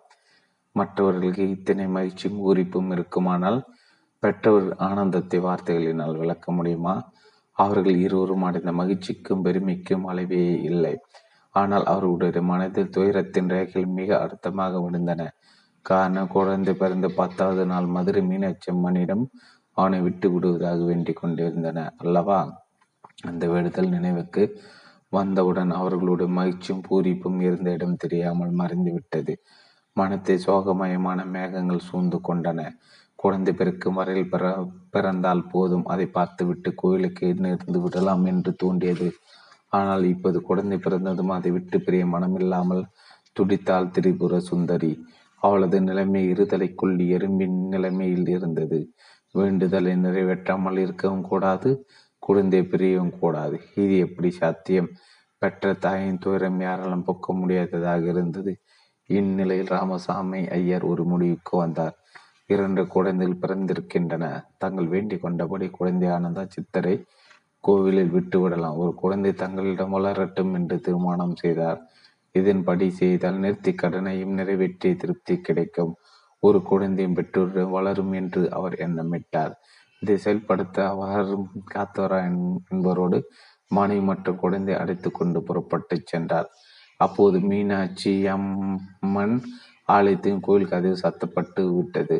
பூஜைகள் முடிந்த அர்ச்சகர் கோயில் அடைத்து விட்டு வீட்டுக்கு சென்று விட்டார். இந்நிலை குழந்தை எங்கே விடுவது என்று அவர்கள் யோசித்தனர். அடுத்த நூறில் கோயிலுக்குள்ளே இருந்த பலமான மணி யோசை கேட்டது. வாயில் கதவு தானே திறந்து கொண்டன. மூவரும் கோயிலுக்குள் நுழைந்தன. கர்ப்ப கிரகத்தின் அருகில் மீனாட்சியின் காலடியில் குழந்தை விட்டால் திருபுர சுந்தரி, தாயை தாங்கள் வேண்டிக் கொண்டபடியே இந்த குழந்தை உன்னெடுத்து ஒப்படைத்து விட்டோம். இதை காப்பாற்ற வேண்டியது உன் பொறுப்பு என்று கண்ணீர் மல்க வேண்டினார். ஆட்சிகள் வரும் வரையில் காத்திருந்து குழந்தையிடம் அவரை ஒப்படைத்து விட்டு வரும்படியாக காத்தவராயனிடம் சொல்லிவிட்டு அங்கே இறந்து புறப்பட்டு வீடு திரும்பினார். மாலை நேரத்தை தினப்படி கோயில் பூஜைக்காக வந்த அர்ச்சகர் கோயில் கதவுகள் விரிய திறந்து கிடப்பதை பார்த்து பதறிக்கொண்டே உள்ளே வந்தார். அம்மனின் காலடி குழந்தை இருப்பதையும் குழந்தையுடன் காத்தவராயன் இருப்பதையும் கண்டார். காத்தவராயன் நடந்தவர்களை விவரமாக எடுத்து கூறினார். கோவிலின் கதவுகளை பூட்டி சாவி தன்னிடம் இருக்கும் போது அவைகளை தாமாக திறந்து கொண்ட அதிர்ஷ்டம் மதுரை மீனாட்சி அம்மனின் அருளை தவிர வேறு எதனால் இருக்க முடியும் என்று முடிவுக்கு வந்தார். அர்ச்சகர் அம்பிகை தொழுதார். இது அம்மனின் குழந்தை என்று சொல்லிவிட்டு குழந்தை அள்ளி எடுத்து அணைத்து கொண்டார். அன்று முதல் குழந்தையானந்த அந்த கோயிலின் அந்த கோயிலினிலே அம்மன் குழந்தையாக அவளது சொந்த பிள்ளையாக வள வர ஆரம்பித்தார். ஒவ்வொரு நாள் மாலையிலும் அர்ச்சகர் தனது கோவில் வேலைகளை முடித்து கொண்டு கதவுகளை பூட்டி கொண்டு கிளம்பார். குழந்தை அங்கே இருக்கும். இரவு நேரங்கள் மீனாட்சி அம்மன் ஒரு மனித உருவில் வந்து குழந்தையுடன் கொஞ்சுவாள். இவர்கள் இருவரும் பேசும் பேச சொல்லியே அர்ச்சகர் பல சமயங்கள் கேட்டிருக்கிறார். தெய்வத்தின் குழந்தையாக அவர் வளருகின்ற அதே நேரத்தில் அந்த குழந்தைக்கு மனிதன் கர்ம வினைகளை போக்குமாக சக்தி வந்து குவிந்தது. அவருக்கு பறவைகள் போல பறக்கின்ற சக்தியும் கிடைத்தது. அஷ்டமா சித்திகள் ஒன்று ஒன்றான லஹிமா எனப்படும் சித்தின் துணை இல்லாமல் அவர் தனது உடலிலே சாக்கி கொண்டு எடையற்ற நிலையில் ஒரு பறவை போல பறந்தார். அவரது முகத்தை பார்த்தாலே கர்ம வினைகள் மறையும், மனதில் குதூகலம் உண்டாகும், அமைதி ஏற்படும். சிலர் அந்த குழந்தைக்கு சித்தரின் முகத்தை காண்கின்ற போது பேரானது பரவச நிலை அடைந்து விட்டனர். இறைவன் அவருக்கு நந்தி வித்தையே நந்தி வித்தையே அருளி செய்தான். அவர் தன்னிடம் வந்து தங்களது குறைகளை சொல்லி அழுது குமுறும் ஏழை எளிய மக்களின் பிரச்சனை காது கொடுத்து கருணையோடு கேட்பார். அவர்களது நெற்றில் தன்னுடைய வெள்ளை பதிப்பார். அடுத்த வினால் அவர்களது பிரச்சனை விலகி துயரங்கள் தீர்ந்துவிடும். மன உளைச்சலாம் உடல் நோய்கள் எல்லாம் வறுமையினாலும் பிடிக்கப்பட்ட மனிதர்கள் அவர் இணைய தங்கள் துன்பங்களை போக்கி கொண்டன. குழந்தை ஆனந்தா சித்தரின் ஸ்பரிசத்தின் ஆயிரக்கணக்கான மக்கள் நோய் நீங்கி குணமடைந்தன. தோல்வி கண்டு தோண்டார்கள், வெற்றி நடை போட்டன. அவருடைய புகழ் கொஞ்சம் கொஞ்சமாக விரிந்து பரவ ஆரம்பித்தது. இது கேள்விப்பட்டால் மதுரை ஆண்ட ராணி மங்கம்மாள் என்ன காரணத்தில் அவளுக்கு குழந்தை ஆனந்தரை பிடிக்கவில்லை. அவரது புகழையும் மக்களிடம் அவருக்கு உள்ள செல்வாக்கையும் அவள் பெருத்தாள். கர்ம வினையின் காரணமாக அவள் குழந்தை ஆனந்தருக்கு தொல்லைகள் தர ஆரம்பித்தால் பல பல சூழ்ச்சிகள் செய்து அவருடைய பெயருக்கு களங்கம் ஏற்படுத்த முயற்சி மேற்கொண்டாள். அவளுடைய பொறாமை தீ காட்டு தீ போல பரவுதல் என்ன செய்கிறோம் என்பதை அறியாதவளாக குழந்தையானது பெற்றோருக்கு சொல்ல முடியாத துன்பங்களையும் சோதனைகளையும் ஏற்படுத்தின. இதன் உச்சகட்டமாக சித்தரின் தந்தையார் கொலை செய்யப்பட்டார். தன் கணவன் கொலை உண்டதை கண்ட மனை திருபுர சுந்தரி அவருடன் உடன் கட்டை ஏறினாள். ஒரு வழியாக ராணி மங்கம்மாவின் ஆட்சி முடிந்து சொக்கநாதர் நாயக்கர் அரியணை ஏறினார். அந்த சமயத்தை தன்னகத்திலிருந்து பாபா என்கிற சித்தர் ஒருவர் மீனாட்சி அம்மனை தரிசனம் செய்வதற்காக மதுரைக்கு வந்திருந்த அம்மானை தரிசித்த சித்தருக்கு அங்கு விளையாடி கொண்டிருந்த சிறுவன் கண்ணில் பட்டான். அவனோட அழகும் தேஜேசும் அவர் பெரிதும் கவர்ந்தன. ஒரு நிமிடம் கண்களை மூடி தியானித்தார். உண்மை பளிச்சென புரிந்தது. ஓ, இங்கே இருப்பன் என்னுடைய சீடன் என்று அம்பாள் மூலம் உணர்ந்து கொண்டார். பாபா சிறுவனை தன் அருகில் வரை சொல்லி அழைத்தார். குழந்தை ஆனந்தம் அவர் அருகில் வந்தார். ஐயா, நான் உங்களை உங்களை தான் எதிர்பார்த்து காத்திருக்கிறேன், வாங்க போகலாம் என்று அழைத்ததோடு பாபாவின் வலது கரத்தை பிடித்து கொண்டு நடக்க ஆரம்பித்தார். பாபா அவருக்கு பல ஆன்ம விஷயங்களை போதித்தார். பலவிதமான ஆன்ம சக்திகளை வழங்கினார். குழந்தை ஆனந்தரும் பாபாவும் தமிழகத்தின் பல இடங்களுக்கும் சென்று மக்களுக்கு சேவை செய்தனர். வியாதினால் வாடி வாழ்க்கையை தொலைத்த மக்களுக்கு மருந்தாக இருந்து நோய் நீக்கினார். மனத்தில் ஏற்படும் குழப்பம், பயம், எண்ணற்ற குடும்ப சிக்கல்கள், துன்பங்கள் ஆகியவற்றையும் தீர்த்து வைத்து ஏழைகளின் குடும்பத்திலும் மனங்களின் மகிழ்ச்சி விதைகளை தூவ இறைபணி செய்து வந்தனர்.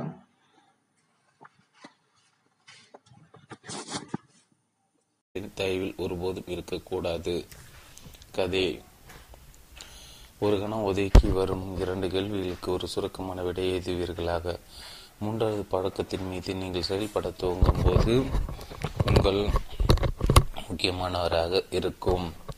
முதலாவது கேள்வி, தினந்தோறும் நீங்கள் செய்து வந்தால் உங்கள் தனிப்பட்ட வாழ்க்கையில் ஒரு மாபெரும் நேர்மையான வித்தியாசத்தை ஏற்படுத்தக்கூடிய, உங்களால் செய்து முடிக்கின்ற, நீங்கள் இப்போது செய்து கொண்டிருக்காத ஒரு விஷயம் எதுவாக இருக்கும்? இரண்டாவது கேள்வி, உங்கள் வியாபாரத்திலோ அல்லது தொழில் வாழ்க்கையிலோ இது போன்ற விளைவுகளை ஏற்படுத்தக்கூடிய ஒரு விஷயம் எதுவாக இருக்கும்? இக்கேள்விக்கான விடைகளை நாம் பிறகு பார்க்கலாம். ஆனால் முதலில் மூன்றாவது பழக்கத்தை நாம் சரியான கண்ணோட்டத்தில் வைக்கலாம். ஒன்றாவது மற்றும் இரண்டாவது பழக்கங்களை நடைமுறைப்படுத்துவதால் விளைவிக்கின்ற தனிப்பட்ட பலன்தான் மூன்றாவது பழக்கம். நீங்கள் தான் படைப்பாளி, எல்லாம் உங்கள் கட்டுப்பாட்டில் தான் உள்ளது என்றாவது ஒரு ஒன்றாவது பழக்கம் கூறுகிறது. இது மனிதர்கள் உரிய தனித்துவமான ஆசீர்வாதங்களான கற்பனை, மனசாட்சி, தேர்ந்தெடுப்பதற்கான சுதந்திரம் மற்றும் விழிப்புணர்வு ஆகியவற்றின் அடிப்படையில் அமைந்துள்ளது. என்னுடைய குழந்தை பருவத்திலிருந்தும் எனது சமுதாய கண்ணாடியிலிருந்தும் எனக்கு கொடுக்கப்பட்டு வந்துள்ள ஆரோக்கியமற்ற ஒரு செயல் திட்டம் அது. பயனற்ற அந்த திறக்கத்தில் எனக்கு விருப்பமில்லை, என்னால் அதை மாற்ற முடியும் என்று நீங்கள் கூறுவதற்கு அது உங்களுக்கு சக்தி அளிக்கிறது. இரண்டாவது பழக்கம்தான் முதற் படைப்பு அல்லது மனப்படைப்பு. இது நமது கற்பனையும் மனசாட்சியும் அடிப்படையாக கொண்டது. அதாவது தற்சமயம் நம் கண்களால் பார்க்க முடியாதவற்றை நம் மனதில் பார்க்கக்கூடிய மற்றும் உருவாக்கக்கூடிய திறனையும் நமது சொந்த தனித்துவம் மற்றும் அதன் நிறைவேற்றுவதற்கான தனிப்பட்ட ஒழுக்க ரீதியான நெறிமுறை சார்ந்த வழிகாட்டுதல்களையும் கண்டுகொள்வதற்கான திறனையும் அடிப்படையாக கொண்டது. இது நமது அடிப்படை கருத்து கண்ணோட்டங்கள், மதிப்பீடுகள் மற்றும் நம்மால் யாராக உருவாக முடியும் என்ற முன்னோக்கு ஆகியவற்றுடனான ஆழமான தொடர்பு இது. எனவே மூன்றாவது பழக்கம்தான் இரண்டாவது படைப்பு, யதார்த்த படைப்பு. ஒன்றாவது மற்றும் இரண்டாவது பழக்கங்களின் நிறைவேறுதல் மற்றும் இயல்பான வெளிப்பாடு. அது கொள்கை மையமாக கொண்டவர்களாக அவதை நோக்கி நம்மிடம் உள்ள தேர்ந்தெடுப்பதற்கான சுதந்திரத்தை செயல்படுத்துவது இது. ஒவ்வொரு நாளும் ஒவ்வொரு கணம் செயல்படுவதை பற்றியது இது. மூன்றாவது பழக்கத்திற்கு ஒன்றாவது மற்றும் இரண்டாவது பழக்கங்கள் முற்றிலும் இன்றியமையாதவை, முன்கூட்டியே தேவையானவை. நீங்கள் கொள்கை கொள்கையை மையமாக கொண்டவராக வேண்டும் என்றால் உங்களுடைய முன்யோசனையுடன் நடந்து கொள்ளும் இயல்பை பற்றிய விழிப்புணர்வு முதலில் உங்களுக்கு ஏற்பட வேண்டும். பிறகு அந்த இயல்பை நீங்கள் உருவாக்க வேண்டும். உங்களுடைய கருத்து கண்ணோட்டங்களை பற்றிய விழிப்புணர்வும் கண்ணோட்டங்களை கண்ணோட்டங்களை சரியான கொள்கைகளுக்கு ஏற்றவாறு எவ்வாறு ஒத்திசைவாக வைக்க வேண்டும் என்பது பற்றி புரிதலும் இல்லாமல் கொள்கை மையமாக கொண்டவராக உங்களால் ஆக முடியாது. உங்களுடைய தனித்துவமான பங்களிப்பை பற்றிய முன்னோக்கும் அதன் மீது கவனம் இல்லாமல் கொள்கை மையமாக கொண்டவராக உங்களால் ஆக முடியாது. ஆனால் அந்த அடித்தளம் இருந்தால் மூன்றாவது பழக்கத்தை, அதாவது ஆற்றல் வாய்ந்த சுய நிர்வாகத்தை ஒவ்வொரு நாளும் ஒவ்வொரு கணமும் கடைபிடிப்பதன் மூலம் கொள்கை மையமாக கொண்டவராக உங்களால் ஆக முடியும். நிர்வாகம் என்பது தலைமைத்துவத்தில் இருந்து முற்றிலும் மாறுபட்டது என்பதை நினைவில் கொள்ளுங்கள். தலைமைத்துவம் முக்கியமாக அதிக ஆற்றல் வாய்ந்த வலது மூலையின் ஒரு செயல்பாடு. அது ஒரு பெரிய கலை, ஒரு தத்துவத்தின் அடிப்படையில் அமைந்துள்ளது.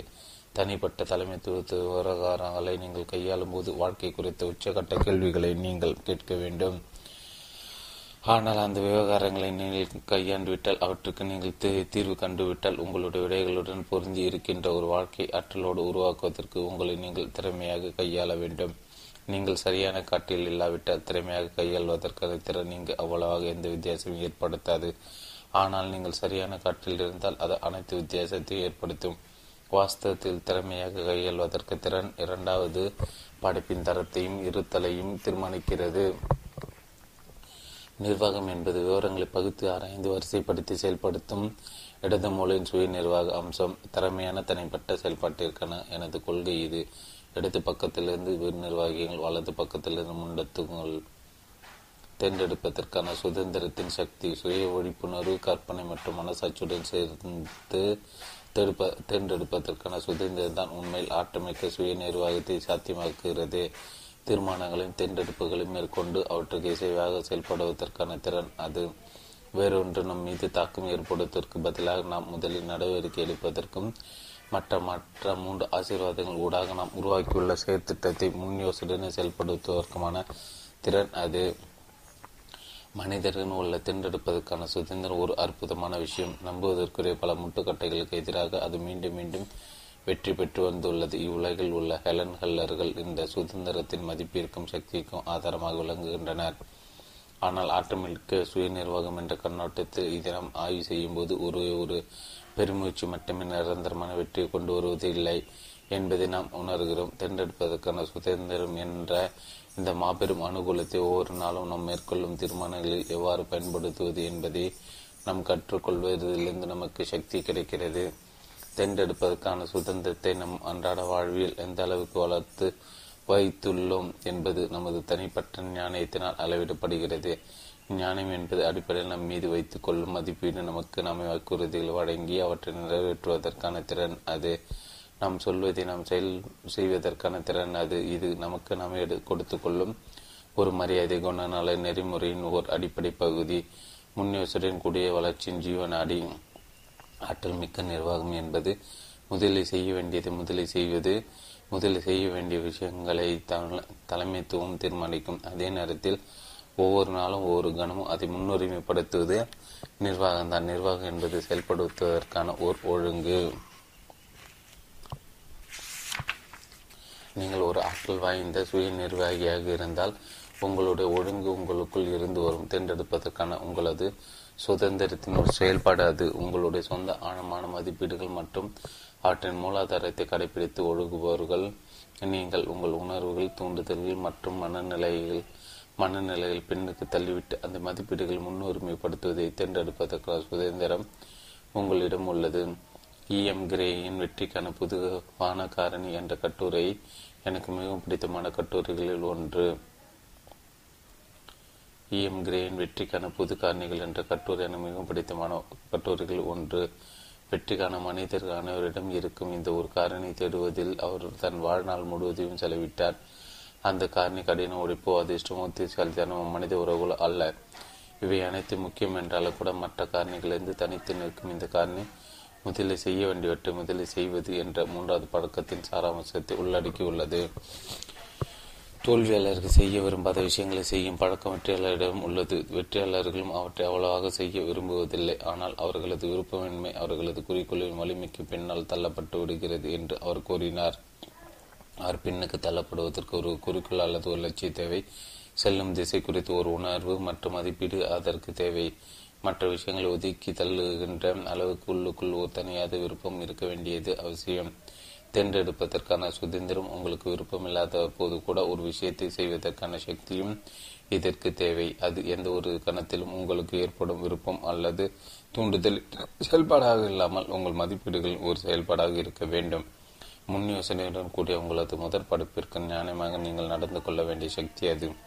நேர நிர்வாகத்திற்கான நான்கு தலைப்பு மூன்றாவது பழக்கத்தில் நாம் நேர நிர்வாகம் மற்றும் வாழ்க்கை தொடர்பான பல கேள்விகளை கையாள்கிறோம். சுவாரஸ்யமான இத்துறையின் நீண்ட கால மாணவன் என்ற முறையில் நேர நிர்வாகம் என்னும் பகுதியில் சிறந்த சிந்தனை சாராம்சத்தை ஒரே ஒரு சொற்றோடு அடக்கிவிடலாம் என்று நான் தனிப்பட்ட முறையில் நம்புகிறேன்.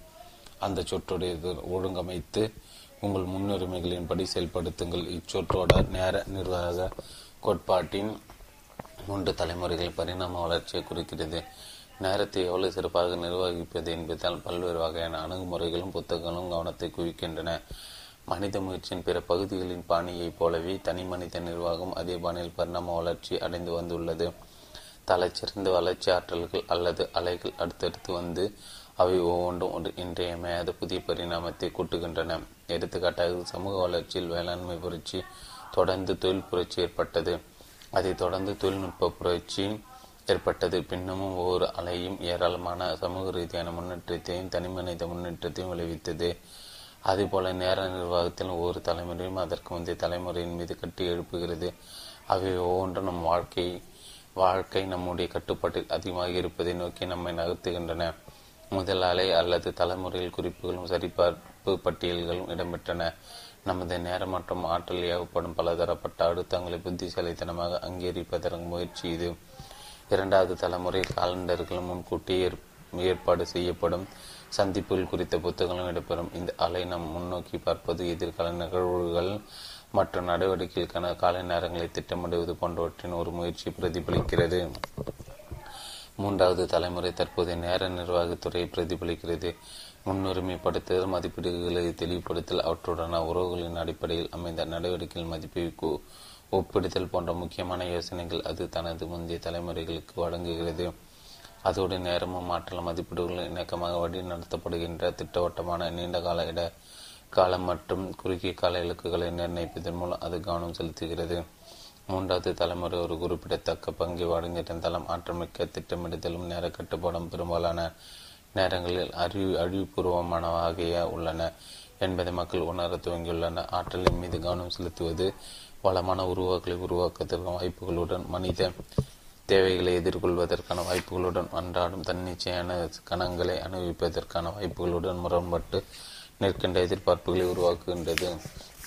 இதன் விளைவாக நேர நிர்வாக திட்டங்கள் மற்றும் அட்டவணைகள் பலருக்கு ஏமாற்றத்தை ஏற்படுத்தியுள்ளன. இவை மிகவும் மட்டுப்படுத்தப்பட்டவையாகவும் அதிகமாக திட்டமிடப்பட்டவையாகவும் உள்ளதாக அவர்கள் உணர்கின்றனர். அவர்கள் தங்கள் உறவுகளையும் தன்னிச்சையான போக்கையும் வாழ்க்கை தரத்தையும் தக்க வைத்துக் கொள்வதற்கு மீண்டுமே முதலாவது மற்றும் இரண்டாவது தலைமுறைகளுக்கு சென்று விடுகின்றனர். ஆனால் வித்தியாசமான ஒரு நான்காவது தலைமுறை உருவாகி கொண்டிருக்கிறது. நேர நிர்வாகம் என்பது உண்மையிலே ஒரு பொருத்தமற்ற பெயர் என்பதை அது அறிந்து கொண்டுள்ளது. இங்கு சவாலான விஷயம் நேரத்தை கையாள்வது அல்ல, நம்மை கையாள்வது தான். திருப்தி என்பது எதிர்பார்ப்பு மற்றும் உணர்தலின் ஒரு செயல்பாடு. எதிர்பார்ப்பு திருப்தியும் நமக்கு செல்வாக்கு வட்டத்திற்குள் இருக்கின்றன. விஷயங்கள் மற்றும் நேரத்தின் மீது கவனம் செலுத்துவதற்கு பதிலாக நான்காவது தலைமுறை எதிர்பார்ப்புகள் உறவுகளை தக்க வைத்து மேம்படுத்துவதிலும் விளைவுகளை அடைவதிலும் கவனம் செலுத்துகிறது. சுருக்கமாக கூறின உற்பத்தி உற்பத்தி திறன் சமநிலையை பராமரிப்பில் கவனம் செலுத்துகிறது. இரண்டாவது கால்செட்டு பகுதி நான்காவது தலைமுறை நிர்வாகத்தின் இன்றியமையாத கவனக்குவிப்பை எதிர்பக்கத்தில் உள்ள நேர நிர்வாக அட்டவணையில் அடக்கிவிடலாம். அடிப்படையில் நாம் நான்கு வழிகள் ஏதேனும் ஒரு வழியில் நேரத்தை செலவிடுகிறோம். அவசரம் மற்றும் முக்கியம் ஆகியவை தான் ஒரு நடவடிக்கை வரையறுக்கின்ற இரண்டு காரணிகள் என்பதை நாம் பார்க்கிறோம். அவசரம் என்பதற்கு உடனடியான கவனம் தேவை என்று பொருள். இப்போது என்பதன் அது அவசர விஷயங்கள் நம் மீது செயல்படுகின்றன. ஒழித்து கொண்டிருக்கும் தொலைபேசி அவசரமானது. தொலைபேசி மணி ஒழுக்க அனுமதிப்பதை பற்றிய சிந்தனை கூட பலரால் பொறுத்து கொள்ள முடியாது. நீங்கள் பல மணி நேரம் செலவழித்து உங்கள் ஆவணங்களை தயார் செய்து நன்றாக உடையுடுத்தி ஒரு குறிப்பிட்ட பிரச்சனை பற்றி கலந்துரையாடுவதற்கு ஒருவரது அலுவலகத்திற்கு செல்கிறீர்கள். நீங்கள் அவரது அலுவலகத்தில் இருக்கும்போது அவரது தொலைபேசி மணி ஒழித்தால் பொதுவாக உங்களை விட அந்த தொலைபேசிக்கு தான் முன்னுரிமை கொடுக்கப்படும். நீங்கள் வேறு ஒரு தொலைபேசி அடிக்கிறீர்கள் என்றால், நான் பதினைந்து நிமிடங்களில் வருகிறேன், அதற்கு அதற்குள் பேசி முடியுங்கள் என்று கூறுவதற்கு எவ்வளவு பேர் தயாராக இருக்க மாட்டார்கள். ஆனால் அதே மக்கள் உங்கள் தங்கள் அலுவலகத்தில் அதிக நேரம் காக்க வைத்துவிட்டு வேறொருடன் தொலைபேசி உரையாடி கொண்டிருப்பார்கள். நேர நிர்வாக அட்டவணை அவசரம் அவசரமில்லை, முக்கியம் முக்கியமில்லை. ஒன்று, நெருக்கடிகள், அழுத்தமிக்க பிரச்சனைகள், காலக்கெடுவுடன் கூடிய பணி திட்டங்கள். இரண்டு, முன்னெச்சரிக்கை நடவடிக்கைகள், உற்பத்தி திறன் நடவடிக்கைகள், உறவுகளை வளர்த்தல், புதிய வாய்ப்புகளை அடையாளம் காணாத திட்டமிடுதல், பொழுதுபோக்கு. நான்கு, மூன்று இடையூறுகள், சில தொலைபேசி அழைப்புகள், சில அஞ்சல்கள், சில அறிக்கைகள், சில சந்திப்புகள், அண்மையில் உள்ள அழுத்தமிக்க விவகாரங்கள், பிரபலமான நடவடிக்கைகள். நான்கு, அற்பமான விஷயங்கள், சில அஞ்சல்கள், சில தொலைபேசி அழைப்புகள், நேரத்தை விரையும் செய்பவை, இனிமையான நடவடிக்கைகள். அவசர விஷயங்கள் பொதுவாக நம் கண்களுக்கு புலப்படும். அவை நம்மை அடுத்தும் நடவடிக்கை எடுக்க, அவை நம்மை வழி ஒருபொருத்தும், அவை மற்றவர்களுடன் பிரபலமாக இருக்கும். வழக்கமாக அவை நம் எதிரில் இருக்கும். அவை பெரும்பாலும் இனிமையானவையாகவும் எளிதானவையாகவும் செய்வதற்கு குதூகலமானவையாக இருக்கும். முக்கியத்துவ விலைகளோடு சம்பந்தப்பட்டது ஏதேனும் ஒன்று முக்கியமானதாக இருந்தால் அது உங்கள் குறிக்கோளுக்கும் உங்கள் மதிப்பீடுகளுக்கும் உங்களது உயர்ந்த முன்னுரிமை பெற்ற இலக்குகளுக்கும் பங்களிப்பதாக இருக்கும். அவசர விஷயங்களுக்கு நாம் எதிர் வினை எதிர்வினை ஆற்றுகிறோம். அவசரமில்லாத முக்கியமான விஷயங்களுக்கு அதிக தன்முயற்சியும் அதிக முன்னெச்ச முன்னெச்சரிக்கையுடன் கூடிய செயல்பாடும் தேவை. வாய்ப்புகளை கைவசப்படுத்த விஷயங்களின் நகரத்திற்கு நாம் நடவடிக்கை எடுக்க வேண்டும். இரண்டாவது பழக்கத்தை நாம் கடைபிடிக்காவிட்டால் எது முக்கியம் என்பது பற்றியும் நம் வாழ்வில் நாம் விரும்பும் விளைவுகளை பற்றியும் ஒரு தெளிவான யோசனை நமக்கு இருக்காவிட்டால் அவசர விஷயங்கள் மீது நடவடிக்கை எடுப்பதற்கு நாம் வெகுவாக சுலபமாக தூண்டப்படுவோம். நேர நிர்வாக அட்டவணையில் உள்ள நான்கு சதுர பகுதிகளையும் பாருங்கள். முதலாவது கால் சதுர பகுதி அவசரமானது, முக்கியம் மற்றும் முக்கியமானது, உடனடி கவனம் தேவைப்படுகின்ற குறிப்பிடத்தக்க விளைவுகளை இது கையாள்கிறது. வழக்கமாக முதலாவது கால் சதுர பகுதியில் உள்ள நடவடிக்கைகள் நெருக்கடிகள் அல்லது பிரச்சனைகள் என்று நாம் அழைக்கிறோம். சில முதலாவது கால் சதுர பகுதி நடவடிக்கைகள் நாம் அனைவருடைய வாழ்விலும் இருக்கின்றன. ஆனால் இந்த பகுதி பலரை ஆட்கொண்டு விடுகிறது. அவர்கள் நெருக்கடிகளை சமாளிப்பவர்களாகவும் பிரச்சனைகளை பற்றிய சிந்திப்பவர்களாக காலக்கெடுவுடன் கூடிய பணிகளை செய்பவர்களாக உள்ளனர். நீங்கள் முதலாவது கால் சதுர பகுதியில் கவனம் செலுத்தி கொண்டிருக்கும் வரை அது மேலும் மேலும் பெரிதாகி உங்கள் மீது ஆதிக்கம் செலுத்த துவங்கி விடுகிறது. ஒரு பெரிய பிரச்சனை தோன்றி உங்களை வீழ்த்தி சாய்க்கிறது. நீங்கள் முழுவதமாக அழிக்கப்பட்டு விடுவீர்கள். நீங்கள் போராடி மீண்டும் எழுந்து நின்றாலும் இன்னொரு பிரச்சனை வந்து மீண்டும் உங்களை தரையோடு தரையாக்கி விடுகிறது. சிலர் ஒவ்வொரு நாளும் பிரச்சனைகளால் தாக்கு உண்டு கிடைக்கின்றனர்.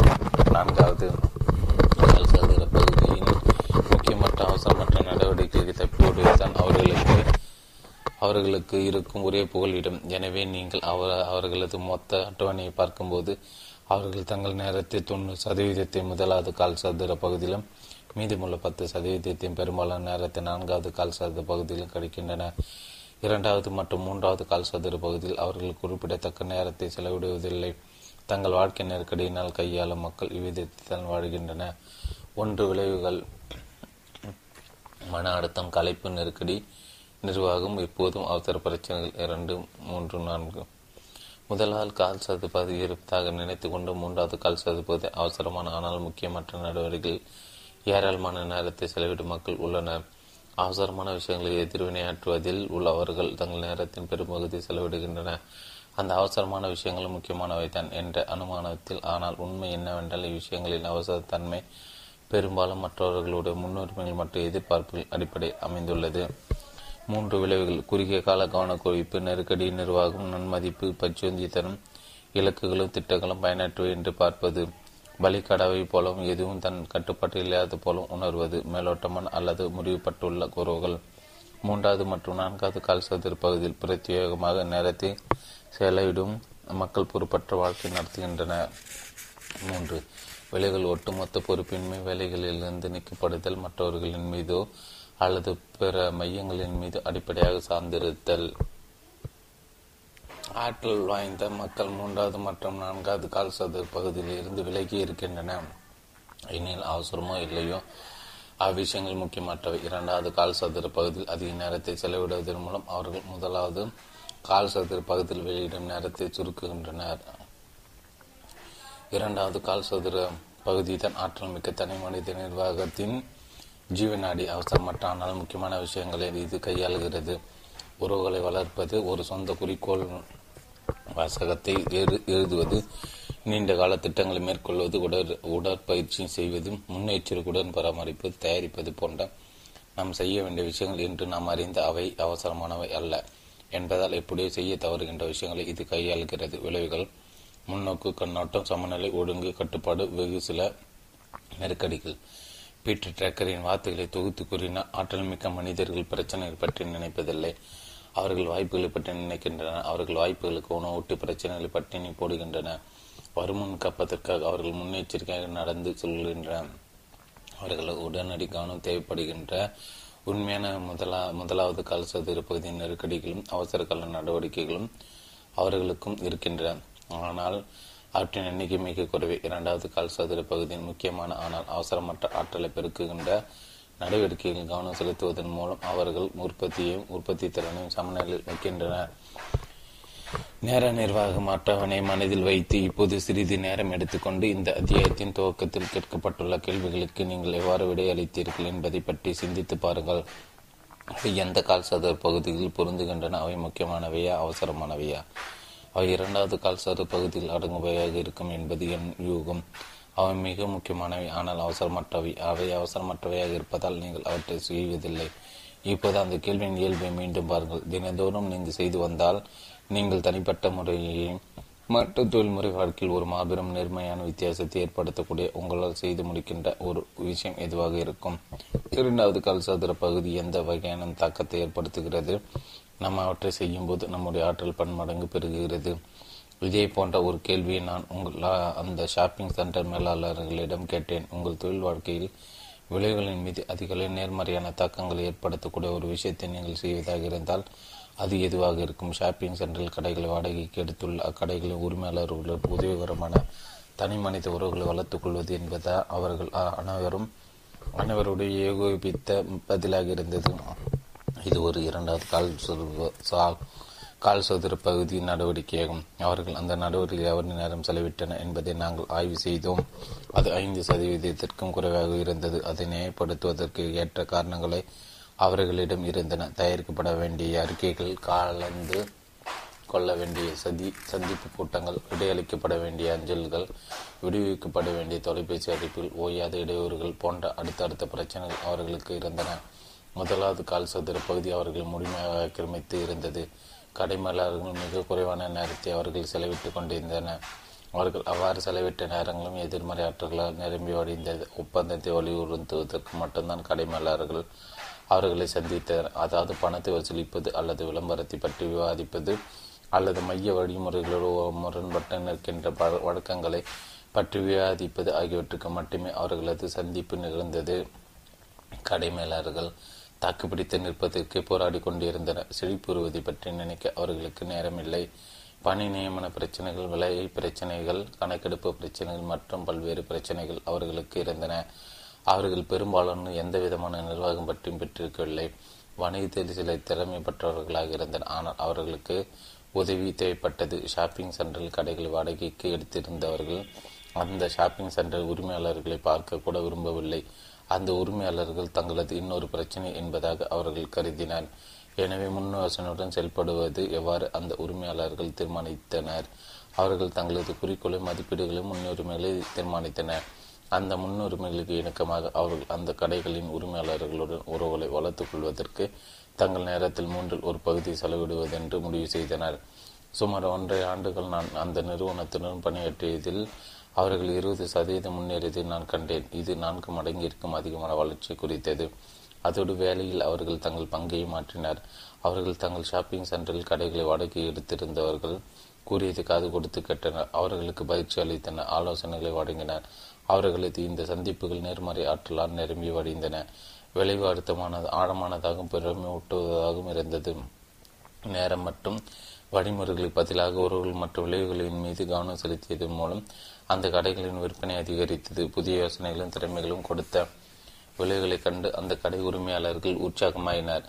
ஷாப்பிங் சென்டர் மேலாளர்கள் அதிக ஆற்றலோடும் திருப்தியோடும் செயல்பட்டு ஷாப்பிங் சென்டரின் வருவாயை அதிகரிக்க உதவினர். இப்போது அவர்கள் போலீஸ்காரர்களும் அல்ல, கடுகுகளைப் போல வட்டமிடு மேற்பார்வைகளும் அல்ல, மாறாக பிரச்சனைகளை தீர்ப்பவர்களாக, உதவி செய்பவர்களாக அவர்கள் மாறினர். நீங்கள் ஒரு பல்கலைக்கழக மாணவராக இருந்தாலும் சரி, அல்லது ஒரு தொழிற்சாலை ஊழியராகவோ, ஒரு குடும்ப தலைவியாகவோ, ஒரு ஃபேஷன் டிசைனராகவும், ஒரு நிறுவனத்தின் தலைவராகவோ இருந்தாலும் சரி, இரண்டாவது கால் சதுர பகுதியில் என்ன இருக்கிறது என்று கேட்டு அதை பின்தொடர்ந்து செல்வதற்கான முன் யோசனையுடன் கூடிய செயல்பாட்டை நீங்கள் உருவாக்கி கொண்டால் நீங்களும் அதிக விளைவுகளை பெறுவீர்கள். உங்களது ஆற்றல் மிக்க அளவில் அதிகரிக்கும். நீங்கள் முன்னோக்கி சிந்தித்து வேர்களின் மீது கவனம் செலுத்தி சூழ்நிலைகள் நெருக்கடியானவையாக மாறுவதை தடுக்கின்ற முன்னெச்சரிக்கை நடவடிக்கைகளை மேற்கொள்வதால் உங்களுடைய நெருக்கடிகளும் பிரச்சனைகளும் கையாளக்கூடிய அளவுக்கு சுருங்கிவிடும். நேர நிர்வாக அகராதில் இது பரோடா கொள்கை என்று அழைக்கப்படுகிறது. இருபது சதவீத நடவடிக்கைகளிலிருந்து எண்பது சதவீத விளைவுகள் வருகின்றன என்ற கொள்கை கூறுகிறது. முடியாது என்று கூறுவதற்கு எது தேவை? மூன்றாவது மற்றும் நான்காவது கால் சதுர பகுதியிலிருந்து மட்டுமே துவக்கத்தில் இரண்டாவது கால் சதுர பகுதியின் நேரத்தை பெற முடியும். முன்னெச்சரிக்கை நடவடிக்கைகள் மற்றும் தயாரிப்பில் இரண்டாவது கால் சதுர பகுதியில் நீங்கள் அதிக நேரத்தை செலவிடும் போது முதலாவது கால் சதுர பகுதி சுருங்கினாலும் அதன் அவசரமான முக்கியமான நடவடிக்கைகளை உங்களால் புறக்கணிக்க முடியாது. ஆனால் இரண்டாவது கால் சதுர பகுதிக்கான துவக்க நேரம் மூன்றாவது மற்றும் நான்காவது கால் சதுர பகுதியில் இருந்து தான் வந்தாக வேண்டும். இரண்டாவது கால் சதுர பகுதியில் நீங்கள் முன் யோசனை செயல்பட வேண்டும். ஏனெனில் முதலாவது மற்றும் மூன்றாவது கால் சதுர பகுதியில் உங்கள் மீது செயல்படுகின்ற இரண்டாவது கால் சதுர பகுதியில் உள்ள முக்கியமான முன்னுரிமைகளுக்கு நீங்கள் சரி என்று கூற வேண்டும். என்றால் அவசரமானது போல் தோன்றுகின்ற சில நடவடிக்கைகளுக்கு முடியாது என்று நீங்கள் கற்றுக்கொள்ள வேண்டியிருக்கும். சிறிது காலத்துக்கு முன்பு ஒரு சமுதாய விற்பனையில் ஒரு குழுவின் தலைவராக பொறுப்பு வகிப்பதற்கு என் மனைவிக்கு ஒரு அழைப்பு வந்தது. உண்மையிலும் முக்கியமான விஷயங்கள் பலவற்றில் ஏற்கனவே அவர் கவனம் செலுத்த வேண்டியிருந்தது. எனவே அவருக்கு அந்த பொறுப்பை ஏற்க விருப்பமில்லை. ஆனால் வற்புறுத்தின் காரணமாக அவர் இறுதியில் அதை ஒப்புக்கொண்டார். பிறகு ஒரு நாள் அவர் தனது தோழிகளில் ஒருவரை அழைத்து தனது குழுவில் சேர்ந்து சேவை செய்ய முடியுமா என்று கேட்டார். என் ம மனைவின் தோழி என் மனைவி கூறியதை பொறுமையாக சாது கொடுத்து கட்டுவிட்ட சான்றா, இது ஒரு அற்புதமான பணி திட்டம் போல் தோன்றுகிறது. இது ஒரு மதிப்புமிக்க முயற்சி தான். அதில் பங்கு கொள்வதற்கு நீங்கள் என்னை அழைத்தது நான் பெரிதும் மெச்சுகிறேன். ஆனால் எனக்கு கிடைத்த மரியாதையாக நான் இதை கருதுகிறேன். ஆனால் பல்வேறு காரணங்களுக்கு என்னால் இதில் பங்கு கொள்ள முடியாது. ஆனால் உங்கள் அழைப்பை நான் மிகவும் பாராட்டுகிறேன் என்பதை நீங்கள் தெரிந்து கொள்ள வேண்டும் என்று நான் விரும்புகிறேன் என்று பதிலளித்தார். இல்லை என்று பதிலை தவிர வேறு எதற்கும் என் மனைவி தயாராக இருந்தார். பிறகு அவர் என்னிடம் திரும்பி நான் இப்படி பழி பதிலளித்த எவ்வளவு நன்றாக இருந்திருக்கும் என்று இயக்கத்துடன் கூறினார். குறிப்பிடத்தக்க சமூக பணிகளில் நீங்கள் ஈடுபடக்கூடாது என்று நான் கூறவில்லை.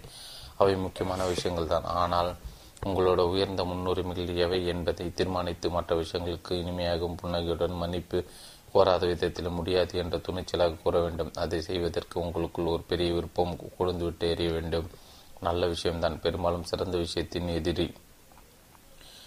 நீங்கள் எப்போதும் ஏதோ ஒரு விஷயத்திற்கு முடியாது என்று கூறிக்கொண்டிருக்கிறீர்கள் என்பதை நினைவில் கொள்ளுங்கள். உங்கள் வாழ்வில் வெளிப்படையான அவசரமான விஷயங்களுக்கு நீங்கள் அவ்வாறு கூறவில்லை என்றால் மிகவும் அடிப்படையான அதிக முக்கியத்துவமான முக்கியமான விஷயங்களுக்கு நீங்கள் முடியாது என்று கூறிக்கொண்டிருக்கிறீர்கள்.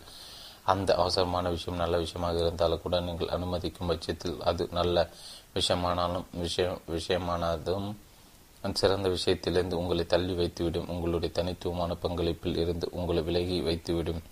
நான் ஒரு பெரிய பல்கலைக்கழகத்தில் பல்கலைக்கழக உறவுத்துறை இயக்குநராக இருந்தபோது மிகவும் திறமை வாய்ந்த முன் யோசுடன் செயல்பட்ட படைப்புத்திறன் கொண்ட எழுத்தாளர் ஒருவரை வேலைக்கு அமர்த்தினேன்.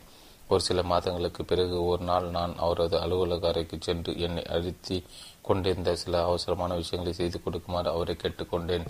ஸ்டீஃபன், நீங்கள் நீங்கள் என்ன கூறினாலும் நான் அதை செய்வதற்கு தயாராக இருக்கிறேன். ஆனால் என்னுடைய சூழ்நிலை நான் உங்களிடம் பகிர்ந்து கொள்வதற்கு நீங்கள் என்னை அனுமதிக்க வேண்டும் என்று அவர் பதிலளித்தார். பிறகு அவர் என்னை ஒரு பலகையின் முன்னால் கொண்டு போய் நிறுத்தினார். அவர் ஈடுபட்டிருந்த இரண்டு டஜன் பணியின் தட்டங்கள் அதில் பட்டியலிடப்பட்டிருந்தன. ஏற்கனவே தெளிவாக நிர்மாணிக்கப்பட்டிருந்த காலகடுகளும் செயல்திறனுக்கான அளவுகளும் அவற்றின் எதிரே குறிப்பிட்டப்பட்டிருந்தன. அவர் உயர்ந்த ஒழுங்குமுறை கொண்டவர். முதலில் நான் அவரை பார்க்க சென்றதுக்கு காரணம் அதுதான்.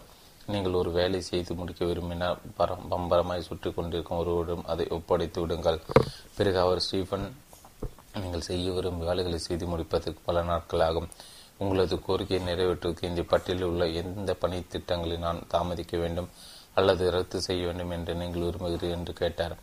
அந்த பொறுப்புகளை ஏற்றுக்கொள்ள எனக்கு விருப்பமில்லை. அந்த நேரத்தில் எனது நெருக்கடியை சமாளிப்பதற்காக மிகவும் ஆக்கப்பூர்வமாக செயல்பட்டு கொண்டிருந்த ஒருவது வேலையில் குறுக்கிட நான் விரும்பவில்லை. நான் செய்து கொடுக்க விரும்பிய வேலைகள் அவசரமானவை ஆனால் முக்கியமானவை அல்ல. எனவே நெருக்கடியை கையாளுகின்ற இன்னொரு மேலாளரை கண்டுபிடித்து அந்த வேலையை நான் அவரிடம் ஒப்படைத்தேன். நாம் ஒவ்வொரு நாளும் பல விஷயங்களுக்கு சரி அல்லது முடியாது என்று கூறுகிறோம். ஒரு நாளில் பல முறை நாம் இவ்வாறு கூறுகிறோம். நாம் அந்த தீர்மானங்களை திறமையாக மேற்கொள்வதற்கு சரியான கொள்கைகளை கொண்ட ஒரு மையமும் நமது சொந்த குறிக்கோளின் மீதான கவனமும் நமக்கு சக்தி அளிக்கின்றன. நான் பணி பல குழுவினரோடு சேர்ந்து பணியாற்றும் போது சமநிலையுடன் கூடிய முன்னுரிமைகளை ஒழுங்குபடுத்தி அவற்றை செயல்படுத்துவதன் நேரம் மற்றும் வாழ்க்கையின் ஆற்றல் மிக்க நிர்வாகத்தின் சாராம்சம் என்று கூறுகிறேன். பிறகு நான் அவர்களிடம் இந்த கேள்வியை கேட்கிறேன். இந்த மூன்று பகுதிகளில் எந்த பகுதியில் நீங்கள் அதிக பிரச்சனைக்கு ஆளாகிறார்? ஒன்று, முன்னுரிமைப்படுத்தும் திறனின்மை. இரண்டு, அந்த முன்னுரிமைகளை சுற்றி ஒழுங்கமைத்துக் கொள்வதற்கான திறனின்மை அல்லது விருப்பமின்மை. மூன்று, உங்கள் முன்னுரிமைகள் மற்றும் உங்களது நிறுவனத்தில் உரிய தயார் நிலத்தில் நின்று அந்த முன்னுரிமைகளை செயல்படுத்துவதற்கான ஒழுங்கின்மை ஒழுங்கின்மை தான் தங்களுடைய முக்கிய பிரச்சனை என்று பெரும்பாலான மக்கள் கூறுகின்றனர். ஆழ்ந்து சிந்தி பார்த்துக்கும்போது இது உண்மையல்ல என்று எனக்கு தோன்றுகிறது. அவர்களது முன்னுரிமைகள் அவர்களுடைய இதயங்களை மனதில் ஆழமாக வேறுபடவில்லை என்பதுதான் அடிப்படை பிரச்சனை என்று நான் கருதுகிறேன். இரண்டாவது பழக்கத்தை அவர்கள் உண்மையிலே உட்கரித்துக் கொள்வதில்லை. தங்கள் வாழ்வில் இரண்டரை கால் சதுர பகுதி நடவடிக்கைகள் மதிப்பை பலர் அங்கீகரிக்கின்றன. அவற்றை அவர்கள் அப்படியே அடையாளம் காண்கின்றாரோ இல்லையோ, அவர்கள் தங்கள் சுய ஒழுங்கின் மூலம் மட்டுமே நடவடிக்கைகளை முன்னுரிமைப்படுத்தி அவற்றை தங்கள் வாழ்விற்கு ஒருங்கிணைக்க முயற்சிக்கின்றன. ஆனால் கொள்கைகளை அடிப்படையாக கொண்ட ஒரு மையம் மற்றும் ஒரு சொந்த குறிக்கோள் வாசகம் இன்றி தங்களது முயற்சியை தக்க வைத்துக் கொள்வதற்கு தேவையான அடித்தளம் அவர்களிடம் இல்லை. அவர்கள் வேர்களை ஆராய்வதை பற்றி யோசிக்காமல் இலைகளின் மீது நடவடிக்கை எடுத்து கொண்டிருக்கின்றன. அதாவது அடிப்படை கருத்து கண்ணோட்டங்களில் கவனம் செலுத்தாமல் அவற்றிலிருந்து உருவாகின்ற ஒழுங்கு குறித்த மனப்போக்குகள் மற்றும் நடத்தையின் மீது செயல்படுகின்றன. இரண்டாவது கால் சதுர பகுதியின் மீது கவனம் செலுத்துவது என்பது ஒரு கொள்கை மையத்திலிருந்து வளர்கின்றது.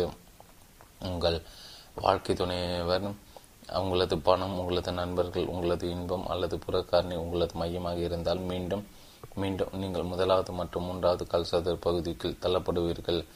உங்கள் வாழ்க்கை மையம் கொண்டுள்ள வெளிப்புற ஆற்றல்களுக்கு எதிர்வினையாற்றி கொண்டு இருப்பீர்கள். நீங்கள் உங்கள் மீது மையம் கொண்டிருந்தால் கூட அக்கணத்தின் தூண்டுதலுக்கு எதிர்வினையாற்றி கொண்டு முதலாவது மற்றும் இரண்டாவது கால்சது பகுதிகள் வந்து சேர்வீர்கள். உங்கள் மையத்திற்கு எதிராக இயங்கி ஒழுங்குபடுத்த உங்களது தேர்ந்தெடுப்பதற்கான சுதந்திரத்தால் மட்டும் முடியாது. நிர்வாகம் தலைமைத்துவம் பின்தொடர்கிறது. உங்கள் நேரத்தை நீங்கள் செலவிடும் செலவிடும் விதம், உங்களது நேரத்தையும் முன்னுரிமைகளையும் நீங்கள் பார்க்கும் விதத்தின் விளைவுதான். நீங்கள் உங்கள் முன்னுரிமைகள் ஒரு கொள்கை மையம் மற்றும் ஒரு சொந்த குறிக்கோள் இருந்து தோன்றினால், அவை உங்கள் மனத்திலும் இதயத்தில் ஆழமாக பதிந்திருந்தால், உங்கள் நேரத்தை முதலீடு செய்வதற்கான இயல்பான உற்சாகமான இடம்.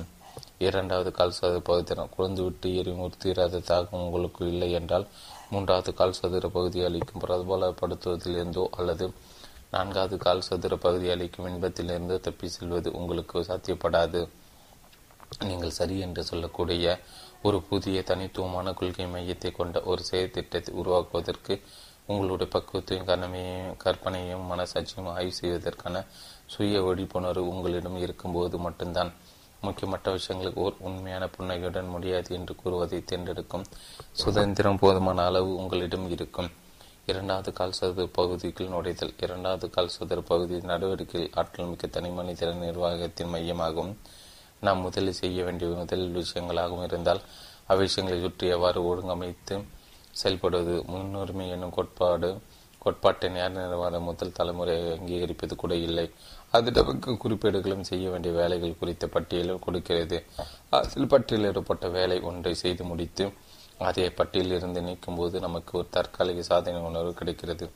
ஆனால் அந்த வேலைகளுக்கு எந்த விதமான முன்னுரிமைக்கும் முன்னுரிமைகளும் வரையறுக்கப்படவில்லை. அதோடு அடி அடி பட்டியலில் உள்ள வேலைகளுக்கும் வாழ்வில் நமது உச்சப்பட்ட மதிப்பீடுகள் மற்றும் குறி குறிக்கோள்களுக்கும் எவ்வித தொடர்பும் இல்லை. நமது விழிப்புணர்வு ஊடுருகின்ற மற்றும் செய்து முடிக்கப்பட வேண்டிய விஷயங்களுக்கு நாம் வெறுமனே செயல்விடை அளிக்கிறோம். பலர் இந்த முதல் தலைமுறை கருத்து கண்ணோட்டத்திலிருந்து நிர்வகிக்கின்றனர். மிக குறைந்த எதிர்ப்பு கொண்ட பாதை இது. இதில் வேதனையோ அழுத்தமோ இல்லை. ஓட்டத்தின் போக்கில் செல்வது குதூகலமானது. விளைவுகளுக்கு தாங்கள் பொறுப்பல்ல என்ற உணர்வு வெளியிலிருந்து திணிக்கப்படும் ஒழுங்குமுறைகளும் கால அட்டவணைகளும் மக்களிடம் ஏற்படுத்துகின்றன. ஆனால் முதல் தலைமுறை மேலாளர்கள் வரையறைப்படி ஆற்றல் மிக்க மனிதர் அல்ல. அவர்கள் வெகு குறைவாக உற்பத்தி செய்கின்றனர். அவர்களுடைய வாழ்க்கை முறை அவர்களது உற்பத்தி திறனை வளர்ப்பதற்கு எதுவும் செய்வதில்லை. அவர்கள் இவர்கள் பொறுப்பற்றவர்களாக நம்பிக்கை உகந்தவர்களாகவும் இல்லாதவர்களாகவும் தோன்றுகின்றன. கட்டுப்பாட்டு உணர்வு சுயமதிப்பும் இவர்களிடம் வெகு குறைவாக உள்ளன. இரண்டாவது தலைமுறை மேலாளர்கள் சற்று கூடுதல் கட்டுப்பாட்டு உணர்வை பெற்றுள்ளனர். அவர்கள் முன்கூட்டியே திட்டமிட்டு அட்டவணைப்படுத்துகின்றனர். எதிர்பார்க்கப்படும் நேரத்தில் அவர்கள் ஆஜராகிவிடுவதால் பொறுப்பானவர்களாக பார்க்கப்படுகின்றனர். ஆனால் அவர்கள் திட்டமிட்ட அட்டவணை என்னும் நடவடிக்கையில் எந்த முன்னுரிமை இல்லை. ஆழமான மதிப்பீடுகள் மற்றும் இலக்குகளுடன் எந்த தொடர்பும் இல்லை. வேறு சில குறிப்பிடத்தக்க சாதனைகள் மட்டும் அவர்களிடம் உள்ளன. அவர்கள் கால அட்டவணையை சார்ந்தவர்களாக உள்ளனர். மூன்றாவது தலைமுறை மேலாளர்கள் குறிப்பிடத்தக்க அடியையும் எடுத்து முன்வைக்கின்றனர். அவர்கள் தங்கள் மதிப்பீடுகளை தெளிவுபடுத்தி இலக்குகள் அமைத்துக் கொள்கின்றனர். அவர்கள் தங்களுடைய ஒவ்வொரு நாளையும் திட்டமிட்டு அவர்கள் தங்களுடைய ஒவ்வொரு நாளையும் திட்டமிட்டு தங்களுடைய நடவடிக்கை முன்னுரிமைப்படுத்துகின்றனர். நான் முன்பே கூறியது போல நேர நிர்வாகத்துறையில் பெரும்பகுதி இன்று இங்குதான் இருக்கிறது. ஆனால் இந்த மூன்றாவது தலைமுறைக்கு சில தீவிரமான குறைபாடுகள் உள்ளன. முதலில் அதன் முன்னோக்கு மட்டுப்படுத்தப்பட்டுள்ளது. தினசரி திட்டமானது ஒரு பெரிய கண்ணோட்டத்திலிருந்து மட்டுமே பார்க்கக்கூடிய பல முக்கியமான விஷயங்களை அடிக்கடி தவறவிட்டு விடுகிறது. தினசரி திட்டமிடுதல் என்பது இப்போது என்ற அவசர தேவையின் மீது கவனம் செலுத்துகிறது. மூன்றாவது தலைமுறையின் முன்னுரிமைப்படுத்தல் நடவடிக்கைகளுக்கு ஒரு ஒழுங்கை கொடுக்கும். அதே நேரத்தில் முதலில் அந்த நடவடிக்கைகளின் முக்கியத்துவத்தை பற்றி கேள்வி கேட்பதே இல்லை. அந்த நடவடிக்கை கொள்கைகள் தனிப்பட்ட குறிக்கோள்கள் பாத்திரங்கள் இலக்குகள் ஆகியவற்றின் கண்ணோட்டத்தில் பார்ப்பதே இல்லை. மூன்றாவது தலைமுறையின் மதிப்புகளால் மதிப்பீடுகளால் தூண்டப்படுகின்ற தினசரி திட்டமிடுதல் அணுகுமுறை அடிப்படையில் முதலாவது மற்றும் மூன்றாவது கால் சதுர பகுதி அன்றைய பிரச்சனைகளின் நெருக்கடிகளை முன்னுரிமைப்படுத்துகிறது. அதோடு பாத்திரங்களை ஒரு சமநிலையான வழியில் நிர்வகிப்பதற்கு மூன்றாவது தலைமுறை எதுவும் செய்வதில்லை. அது யதார்த்தத்தை தவறிவிட்டுள்ளது. ஒரு நாளில் அதிகப்படியான வேலைகளை திணித்து விரக்திக்கு வழிவகுப்பதோடு திட்டத்தை தூக்கி எறிந்துவிட்டு நான்காவது கால் சதுர பகுதி தப்பிவிடுவதற்கான விருப்பத்தையும் அவ்வப்போது தொற்றுவிக்கிறது. நேர நிர்வாகத்தின் மீது குவிக்கப்படும் கவனம் உறவுகளை வளர்ப்பதற்கு பதிலாக அவற்றை கெடுக்கின்றது. நிர்வகிப்பதற்கான ஏதோ ஒரு வகையான கருவியின் முக்கியத்துவத்தை இந்த மூன்று தலைமுறைகளும் அங்கீ அங்கீகரித்துள்ள போதிலும் கொள்கை மையமாக கொண்ட இரண்டாவது கால்வட்ட பகுதி வாழ்க்கையை வாட சக்தியூட்டும் ஒரு கருவியை எந்த ஒரு தலைமுறையும் இதுவரை உருவாக்கி இருக்கவில்லை. முதல் தலைமுறையின் குறிப்பீடுகளும் செய்ய வேண்டிய வேலைகளை குறித்து பட்டியல்களும் நாம் நினைவில் வைத்துக் கொள்ள வேண்டிய விவரங்கள் பதிவு செய்து கொள்வதற்கு தவிர வேறு எதற்கும் உதவுவதில்லை. இரண்டாவது தலைமுறை முன்பு சந்திப்பு குறிப்பீடுகளும் காலண்டர்களும் நமது எதிர்கால நடவடிக்கை எதிர்கால நடவடிக்கைகளை பதிவு செய்து கொள்வதற்கான ஒரு இடத்தை மட்டுமே வழங்குகின்றன. திட்டமிடுதல் தொடர்பான பரந்துபட்ட பல புத்தகங்களையும் கருவிகளையும் கொண்ட மூன்றாவது தலைமுறை கூட முதலாவது மற்றும் மூன்றாவது கால் சதுர பகுதி நடவடிக்கைகளை முன்னுரிமைப்படுத்தி திட்டமிடுவதற்கு மக்களுக்கு உதவுவதிலே முதன்மையான கவனம் செலுத்துகிறது. இரண்டாவது கால் சதுர பகுதி நடவடிக்கைகளின் மதிப்பு ப மதிப்பை மற்றும் பல பயிற்றுவிப்பார்களும் ஆலோசனையாளர்களும் அங்கீகரித்தாலும் கூட மூன்றாவது தலைமுறையின் திட்டமிடுதல் கருவிகள் நடவடிக்கைகள் ஒழுங்கமைத்து அவற்றை சுற்றி செயல்படுவதற்கு உதவுவதில்லை. ஒவ்வொரு தலைமுறையும் நமக்கு முந்தைய தலைமுறைகள் விட்டு செல்கின்றவற்றின் மீது கூடுதலாக கட்டி எழுப்பி கொண்டிருக்கும் நேரத்தில் முதல் மூன்று தலைமுறையின் வலிமைகளும் சில கருவிகளும் நான்காவது தலைமுறைக்கான அடிப்படை விஷயங்களை வழங்குகின்றன. ஆனால் ஒரு புதிய பரிணாமத்திற்கான கருத்து கண்ணோட்டத்திற்கான நடைமுறைப்படுத்திற்கான கூடுதல் தேவை உள்ளது. நாம் இரண்டாவது கால் சதுர பகுதியில் நுழைவதற்கும் கொள்கை மையமாக கொண்டு செயல்படுவதற்கும் உண்மையிலும் மிக முக்கியமான உள்ள விஷயங்களை செய்வதற்கு நம்மை நிர்வகித்துக் கொள்வதற்கும் இது நமக்கு சக்தி அளிக்கிறது.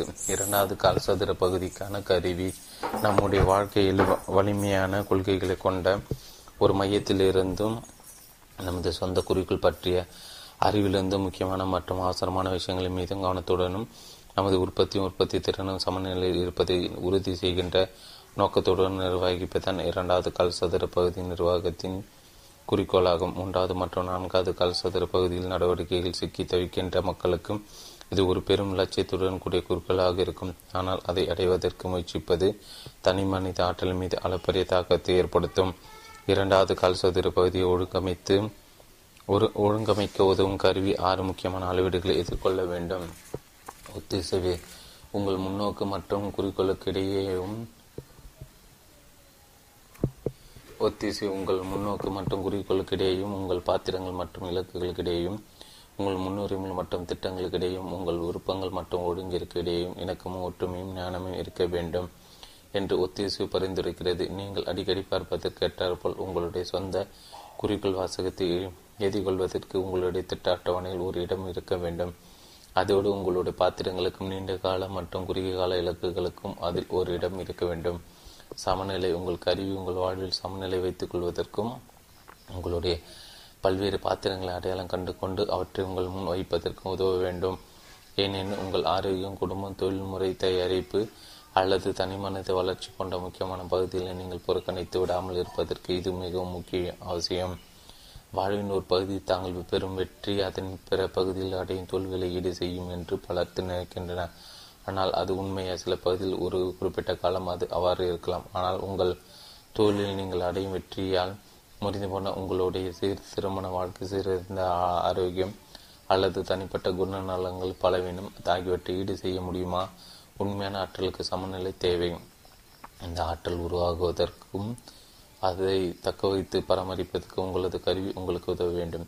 இரண்டாவது கால் சதுர பகுதியில் கவனம் நெருக்கடிகளை முன்னுரிமைப்படுத்துவதற்கு பதிலாக முன்னெச்சரிக்கை நடவடிக்கைகளை மேற்கொள்வதில் நீங்கள் கவனம் செலுத்துவதற்கு உதவியாக இரண்டாவது கால் சதுர பகுதியில் நீங்கள் நேரத்தை செலவிடுவதற்கு உங்களை ஊக்குவிக்கக்கூடிய உத்வேகப்படுத்தக்கூடிய உண்மையிலே உங்களுக்கு உதவக்கூடிய ஒரு கருவி உங்களுக்கு தேவை.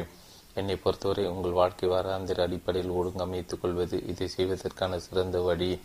அன்றாட அடிப்படையில் நீங்கள் உங்கள் வேலைகளை முன்னுரிமைப்படுத்தலாம். ஆனால் ஒரு முழு வாரத்தை ஒழுங்கமைப்பு தான் அடிப்படை வேலை. வாராந்திர அடிப்படையில் ஒழுங்கமைப்பது தினசரி திட்டமிடுதலை விட அதிக சமநிலையும் கண்ணோட்டத்தையும் கொடுக்கிறது. வாரம் என்பது ஒரு தனியான முழுமையான கால அளவு என்பதை அனைத்து கலாச்சாரங்களும் ஏற்றுக்கொண்டு உள்ளது போல் தோன்றுகிறது. வியாபாரங்கள் கல்வி நேரங்கள் மற்றும் சமுதாயத்தின் பல்வேறு அம்சங்களும் வாரத்தின் அடிப்படையில் இயங்குகின்றன. முதலீட்டில் கவனம் செலுத்துவதற்கு குறிப்பிட்ட சில நாட்களையும் ஓய்விற்கு உத்வேகத்திற்கும் மற்ற நாட்களும் அது ஒதுக்குகிறது. யூத கிறிஸ்துவ நெறிமுறைகள் வாரத்தில் ஒரு நாளை மக்கள் தங்களை உயர்த்திக் கொள்வதற்காக ஒதுக்கியுள்ளது. பெரும்பாலான மக்கள் வாரங்களின் அடிப்படையில் சிந்திக்கின்றன. ஆனால் மூன்றாவது தலைமுறை பெரும்பாலான திட்டமிடுதல் கருவிகள் தினசரி திட்டமிடுதல் கவனம் செலுத்துகின்றன. உங்களுடைய நடவடிக்கைகளை முன்னுரிமைப்படுத்துவதற்கு அவை உங்களுக்கு உதவக்கூடும் என்னும் போதிலும் உங்களுடைய நெருக்கடிகளை மும்பரமாக மும்புற வேலைகளையும் ஒழுங்கமைக்கவே அடிப்படையில் அவை உங்களுக்கு உதவும். உங்களுடைய அட்டவணையில் உள்ளவற்றை முன்னுரிமைப்படுத்தாமல் உங்களுடைய முன்னுரிமைகளை திட்டமிட்டு அட்டவணைப்படுத்துவதன் பட்டு படுத்துவதுதான் இங்கு முக்கியம். வாராந்திர அடிப்படையில் தான் இதை சிறப்பாக செய்ய முடியும். ஒரு மக்கள் பரிணாமம் கால அட்டவணைகள் மட்டுமின்றி மக்களை கையாளுகின்ற ஒரு கருவியும் உங்களுக்கு தேவை. நேரத்தை கையாளும் போது செயல்திறன் அடிப்படையில் நீங்கள் சிந்திக்கிறீர்கள். கொள்கை மையமாக கொண்டு செயல்படும் போது ஒரு மக்களை கையாளும் போது திறமையின் அடிப்படையில் சிந்திக்கிறார். கொள்கை மையமாக கொண்ட இரண்டாவது கால் சதுர பகுதியை வாழ்க்கைக்கு மக்களை முன்னுரிமைப்படுத்தி கால அட்டவணைகளை பின்னுக்கு தள்ளுவது அவசியமாகிறது. உங்களது கருவிகள் அந்த மதிப்பீட்டை பிரதிபலிக்க வேண்டும். ஒரு கால அட்டவணை பின்பற்றப்படாமல் இருக்கும்போது குற்ற உணர்வு உருவாக்குவதற்கு பதிலாக அதை நடைமுறைப்படுத்தலுக்கு உதவ வேண்டும். வளைந்து கொடுத்து செல்லுதல். உங்களுடைய திட்டம் கருவி உங்களுடைய சேவனாக இருக்க வேண்டுமே அன்றி உங்களுடைய முதலையாக இருக்கக்கூடாது. அது உங்களுக்கு வேலை செய்ய வேண்டும் என்பது அது உங்கள் பாணிக்கும் தேவைகளுக்கும் குறிப்பிட்ட வடிகளுக்கும் ஏற்றாற்போல் வடிவமைக்கப்பட வேண்டும். இடப்பெயர்வு திறன். உங்கள் கருவி இடப்பெயர் தக்க இருக்க வேண்டும். ஏனெனும் பெரும்பாலான நேரங்களில் நீங்கள் அதை உங்களுடன் எடுத்துச் செல்ல வேண்டியிருக்கும். பேருந்தில் பயணம் செய்யும்போது உங்களுடைய சொந்த குறிக்கோள் வாசகத்தை நீங்கள் பரிசீலனை செய்து பார்க்க விரும்பக்கூடும். ஒரு புதிய வாய்ப்பின் புதிய மதிப்பை நீங்கள் ஏற்கனவே திட்டமிட்டு வைத்துள்ள ஏதோ ஒன்றுடன் அளவீடு செய்ய விரும்பக்கூடும். உங்களுடைய கருவி இடம்பெயர்த்தக்க இருந்தால் முக்கியமான தகவல்களும் விஷயங்களும் எப்போது உங்கள் கை கட்டும் தூரத்தில் இருக்கும் விதத்தில் அதை நீங்கள் உங்களுடனே வைத்திருப்பீர்கள். இரண்டாவது கால் சதுர பகுதி ஆற்றல்மிக்க சுய நிர்வாகத்தின் மையமாக இருப்பதால் உங்களை இரண்டாவது கால் சதுர பகுதியை கீட்டு செல்கின்ற ஒரு கருவி உங்களுக்கு தேவை. நான்காவது தலைமுறை கோட்பாட்டை நான் பயன்படுத்தி வந்தது. மேற்கூறப்பட்ட அளவீடுகளுக்கு ஏற்றாற்போல் குறிப்பாக வடிவமைக்கப்பட்ட ஒரு கருவியின் உருவாக்கத்திற்கு வடிவகுத்துள்ளது. கொள்கைகள் வலிமையானவையாக இருப்பதால் பழக்கங்களோ அல்லது குறிப்பிட்ட செயல்முறைகளோ நபருக்கு நபர் வேறுபடக்கூடும். இரண்டாவது கால் சதுர பகுதியின் சுயமேலராக ஆவது என்னோட முயற்சிக்கு கொள்கைகளை கற்றுக் கொடுப்பது கொடுப்பதெல்லாம் வழக்கங்களை அல்ல என்ற போதிலும் கொள்கைகளை மையமாக கொண்ட இரண்டாவது கால் சதுர பகுதியின் அடிப்படையில் ஒரு வாரத்தை ஒழுங்குபடுத்தி உண்மையிலே அதை அனுபவபூர்வமாக நீங்கள் உணர்ந்தால் நான்காவது தலைமுறையின் கொள்கைகளின் சக்தியூட்டும் இயல்பை உங்களால் சிறப்பாக புரிந்து கொள்ள முடியும் என்று நான் நம்புகிறேன். இரண்டாவது கால் சதுர பகுதி ஒழுங்கமைப்பது நான்கு முக்கிய நடவடிக்கைகளை உள்ளடக்கியுள்ளது. பாத்திரங்களை அடையாளம் கண்டு கொள்ளுதல். உங்களுடைய முக்கிய பாத்திரங்களை எழுதிக் கொள்வது உங்களது முதல் வேலை. உங்கள் வாழ்வில் நீங்கள் வகிக்கின்ற ப பல பாத்திரங்கள் குறித்து உண்மையிலே நீங்கள் சிந்தித்திருக்கவில்லை என்றால் உங்கள் மனதில் உடனடியாக தோன்றுவதை எழுதிக் கொள்ளுங்கள். ஒரு தனிநபர் என்ற பாத்திரத்தை நீங்கள் வசிக்கிறீர்கள். ஒரு குடும்ப உறுப்பினர் என்ற முறையில் ஒன்று அல்லது அதற்கு மேற்பட்ட பாத்திரங்களை நீங்கள் பட்டியலிட விரும்பக்கூடும். ஒரு கணவன் அல்லது மனைவி, தாய் தந்தை அல்லது தாய், மகன் அல்லது மகள், தாத்தா மற்றும் பாட்டிகள் வழியாக வரும் ஒரு உறவு, அத்தைகள், மாமாக்கள். உங்களுடைய அலுவலகத்தில் நீங்கள் வகிக்கும் பல்வேறு பாத்திரங்களையும் நீங்கள் பட்டியலிட விரும்பக்கூடும்.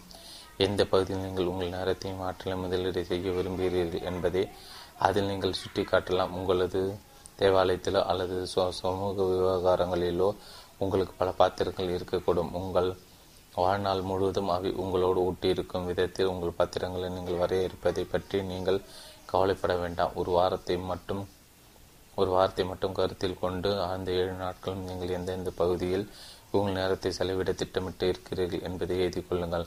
மக்கள் தங்களுடைய பல்வேறு பாத்திரங்களை பார்க்கும் விதத்திற்கான இரண்டு எடுத்துக்காட்டுகள் இங்கு கொடுத்துள்ளேன். ஒன்று, தனிநபர். இரண்டு, வாழ்க்கை துணைவர், பெற்றோர். மூன்று, மேலாளர் புதிய பொருட்கள். நான்கு, மேலாளர் ஆய்வு. ஐந்து, மேலாளர் ஊழியர் மேம்பாடு.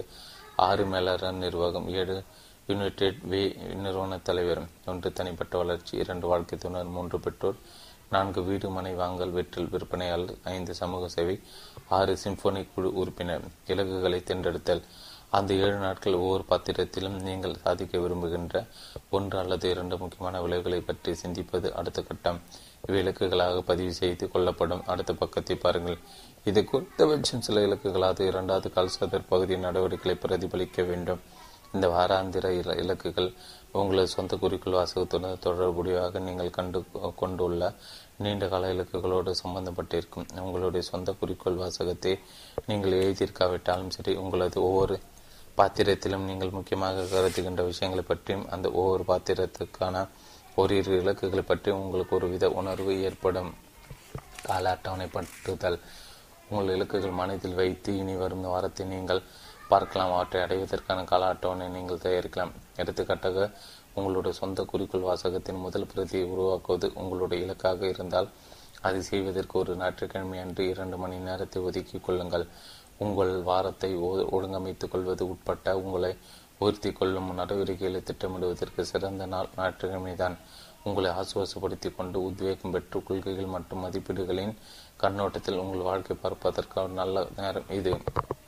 உடற்பயிற்சியின் மூலம் ஒரு திடகாத்திரமான உடலை உருவாக்குவது உங்களுடைய இலக்காக இருந்தால், தினமும் ஒரு மணி நேரம் எதை என்ற கணக்கில் வாரத்தில் மூன்று அல்லது நான்கு நாட்களை நீங்கள் ஒதுக்க விரும்பக்கூடும், அல்லது அந்த இலக்கை அடைவதாக தினமும் ஒரு மணி நேரத்தை நீங்கள் பிரத்தியேகமாக அதற்கு ஒதுக்க விரும்பக்கூடும். சில இலக்குகளை உங்கள் வேலை நேரத்திலும், வேறு சில இலக்குகளை சனிக்கிழமைகள் உங்கள் குழந்தைகளோட வீட்டில் இருக்கும்போது மட்டுமே உங்களால் அடைய முடியும் அடைய முடியக்கூடும். அன்றைய தினத்தை ஒழுங்கமைப்பதற்கு பதிலாக ஒரு வாரத்தை ஒழுங்கமைப்பதில் உள்ள சில அனுகூலங்களை உங்களால் பார்க்க முடிகிறதா? பாத்திரங்களை தெரிந்து கொண்டு இலக்குகளை அமைத்து கொண்டதும் ஒவ்வொரு இலக்கிற்கும் அந்த வாரத்தில் ஒரு குறிப்பிட்ட நாளில் ஒரு குறிப்பிட்ட நேரத்தை ஒதுக்கி கொண்டு அதை முன்னுரிமைப்படுத்துங்கள்.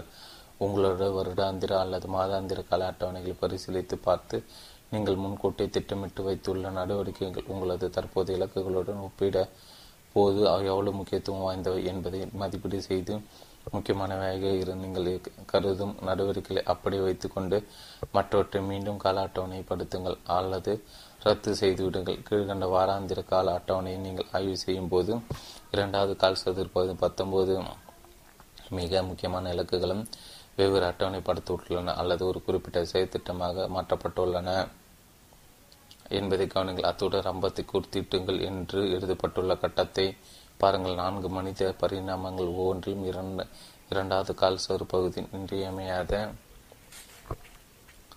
புதுப்பித்தல் நடவடிக்கையில் திட்டமிடுவதற்கு ஒரு இடம் வழங்கப்பட்டுள்ளது. இப்பரிணாமங்கள் ஏழாவது பக்கத்தில் ஏழாவது பழக்கத்திற்கு விளக்கப்பட்டுள்ளன.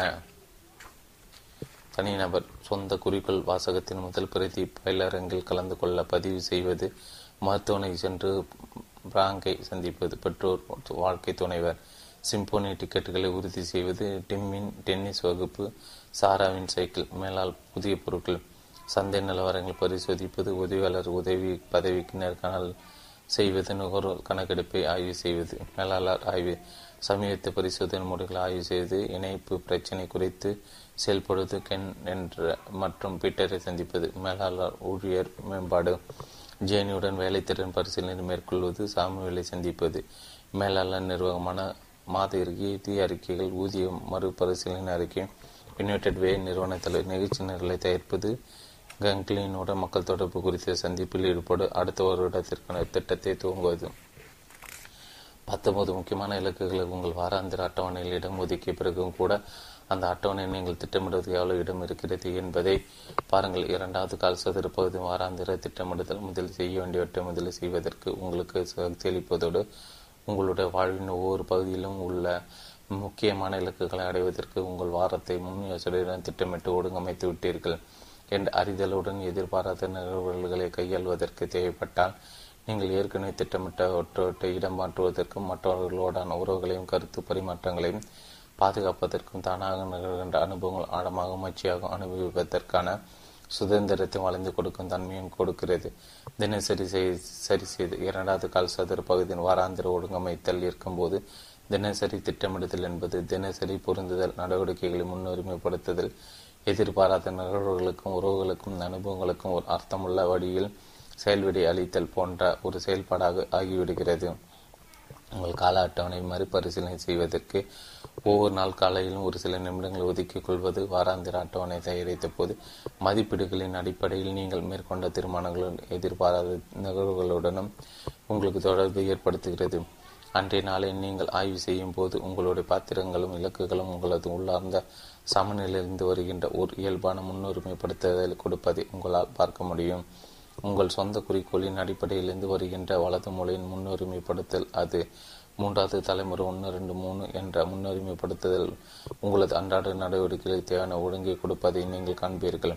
நடவடிக்கைகள் முக்கியமானவாக இருக்கும் அல்லது முக்கியமற்றவையாக இருக்கும் என்று கூறுவது தவறான வகை பிரித்தலாகும். அவை ஒரு தொடர்ச்சியில் இருக்கின்றன என்பது வெளிப்படை. சில முக்கியமான நடவடிக்கைகள் மற்றவற்றை விட அதிக முக்கியமானவையாக இருக்கின்றன. வாராந்திர ஒழுங்கமைத்தல் என்ற அடிப்படையில் பார்த்தால் மூன்றாவது தலைமுறை முன்னுரிமைப்படுத்தல் அன்றாட கவனக்குவிப்பிற்கு ஓர் ஒழுங்கை கொடுக்கிறது.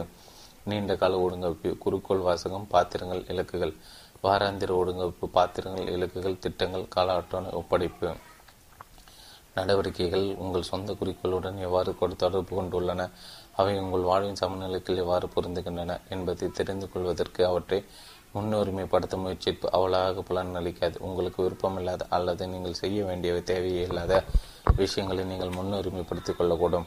கொள்கை மையமாக கொண்ட இரண்டாவது கால் சதுர பகுதியாக நிர்வாகியாக உங்கள் வாரத்தை ஒழுங்கமைத்து உங்களது நாட்களை திட்டமிடுவதற்கு வேறு ஏதோ ஒன்றை மையமாக வைத்து செயல்படுகின்ற ஒரு தனி நபராக அவற்றை செய்வது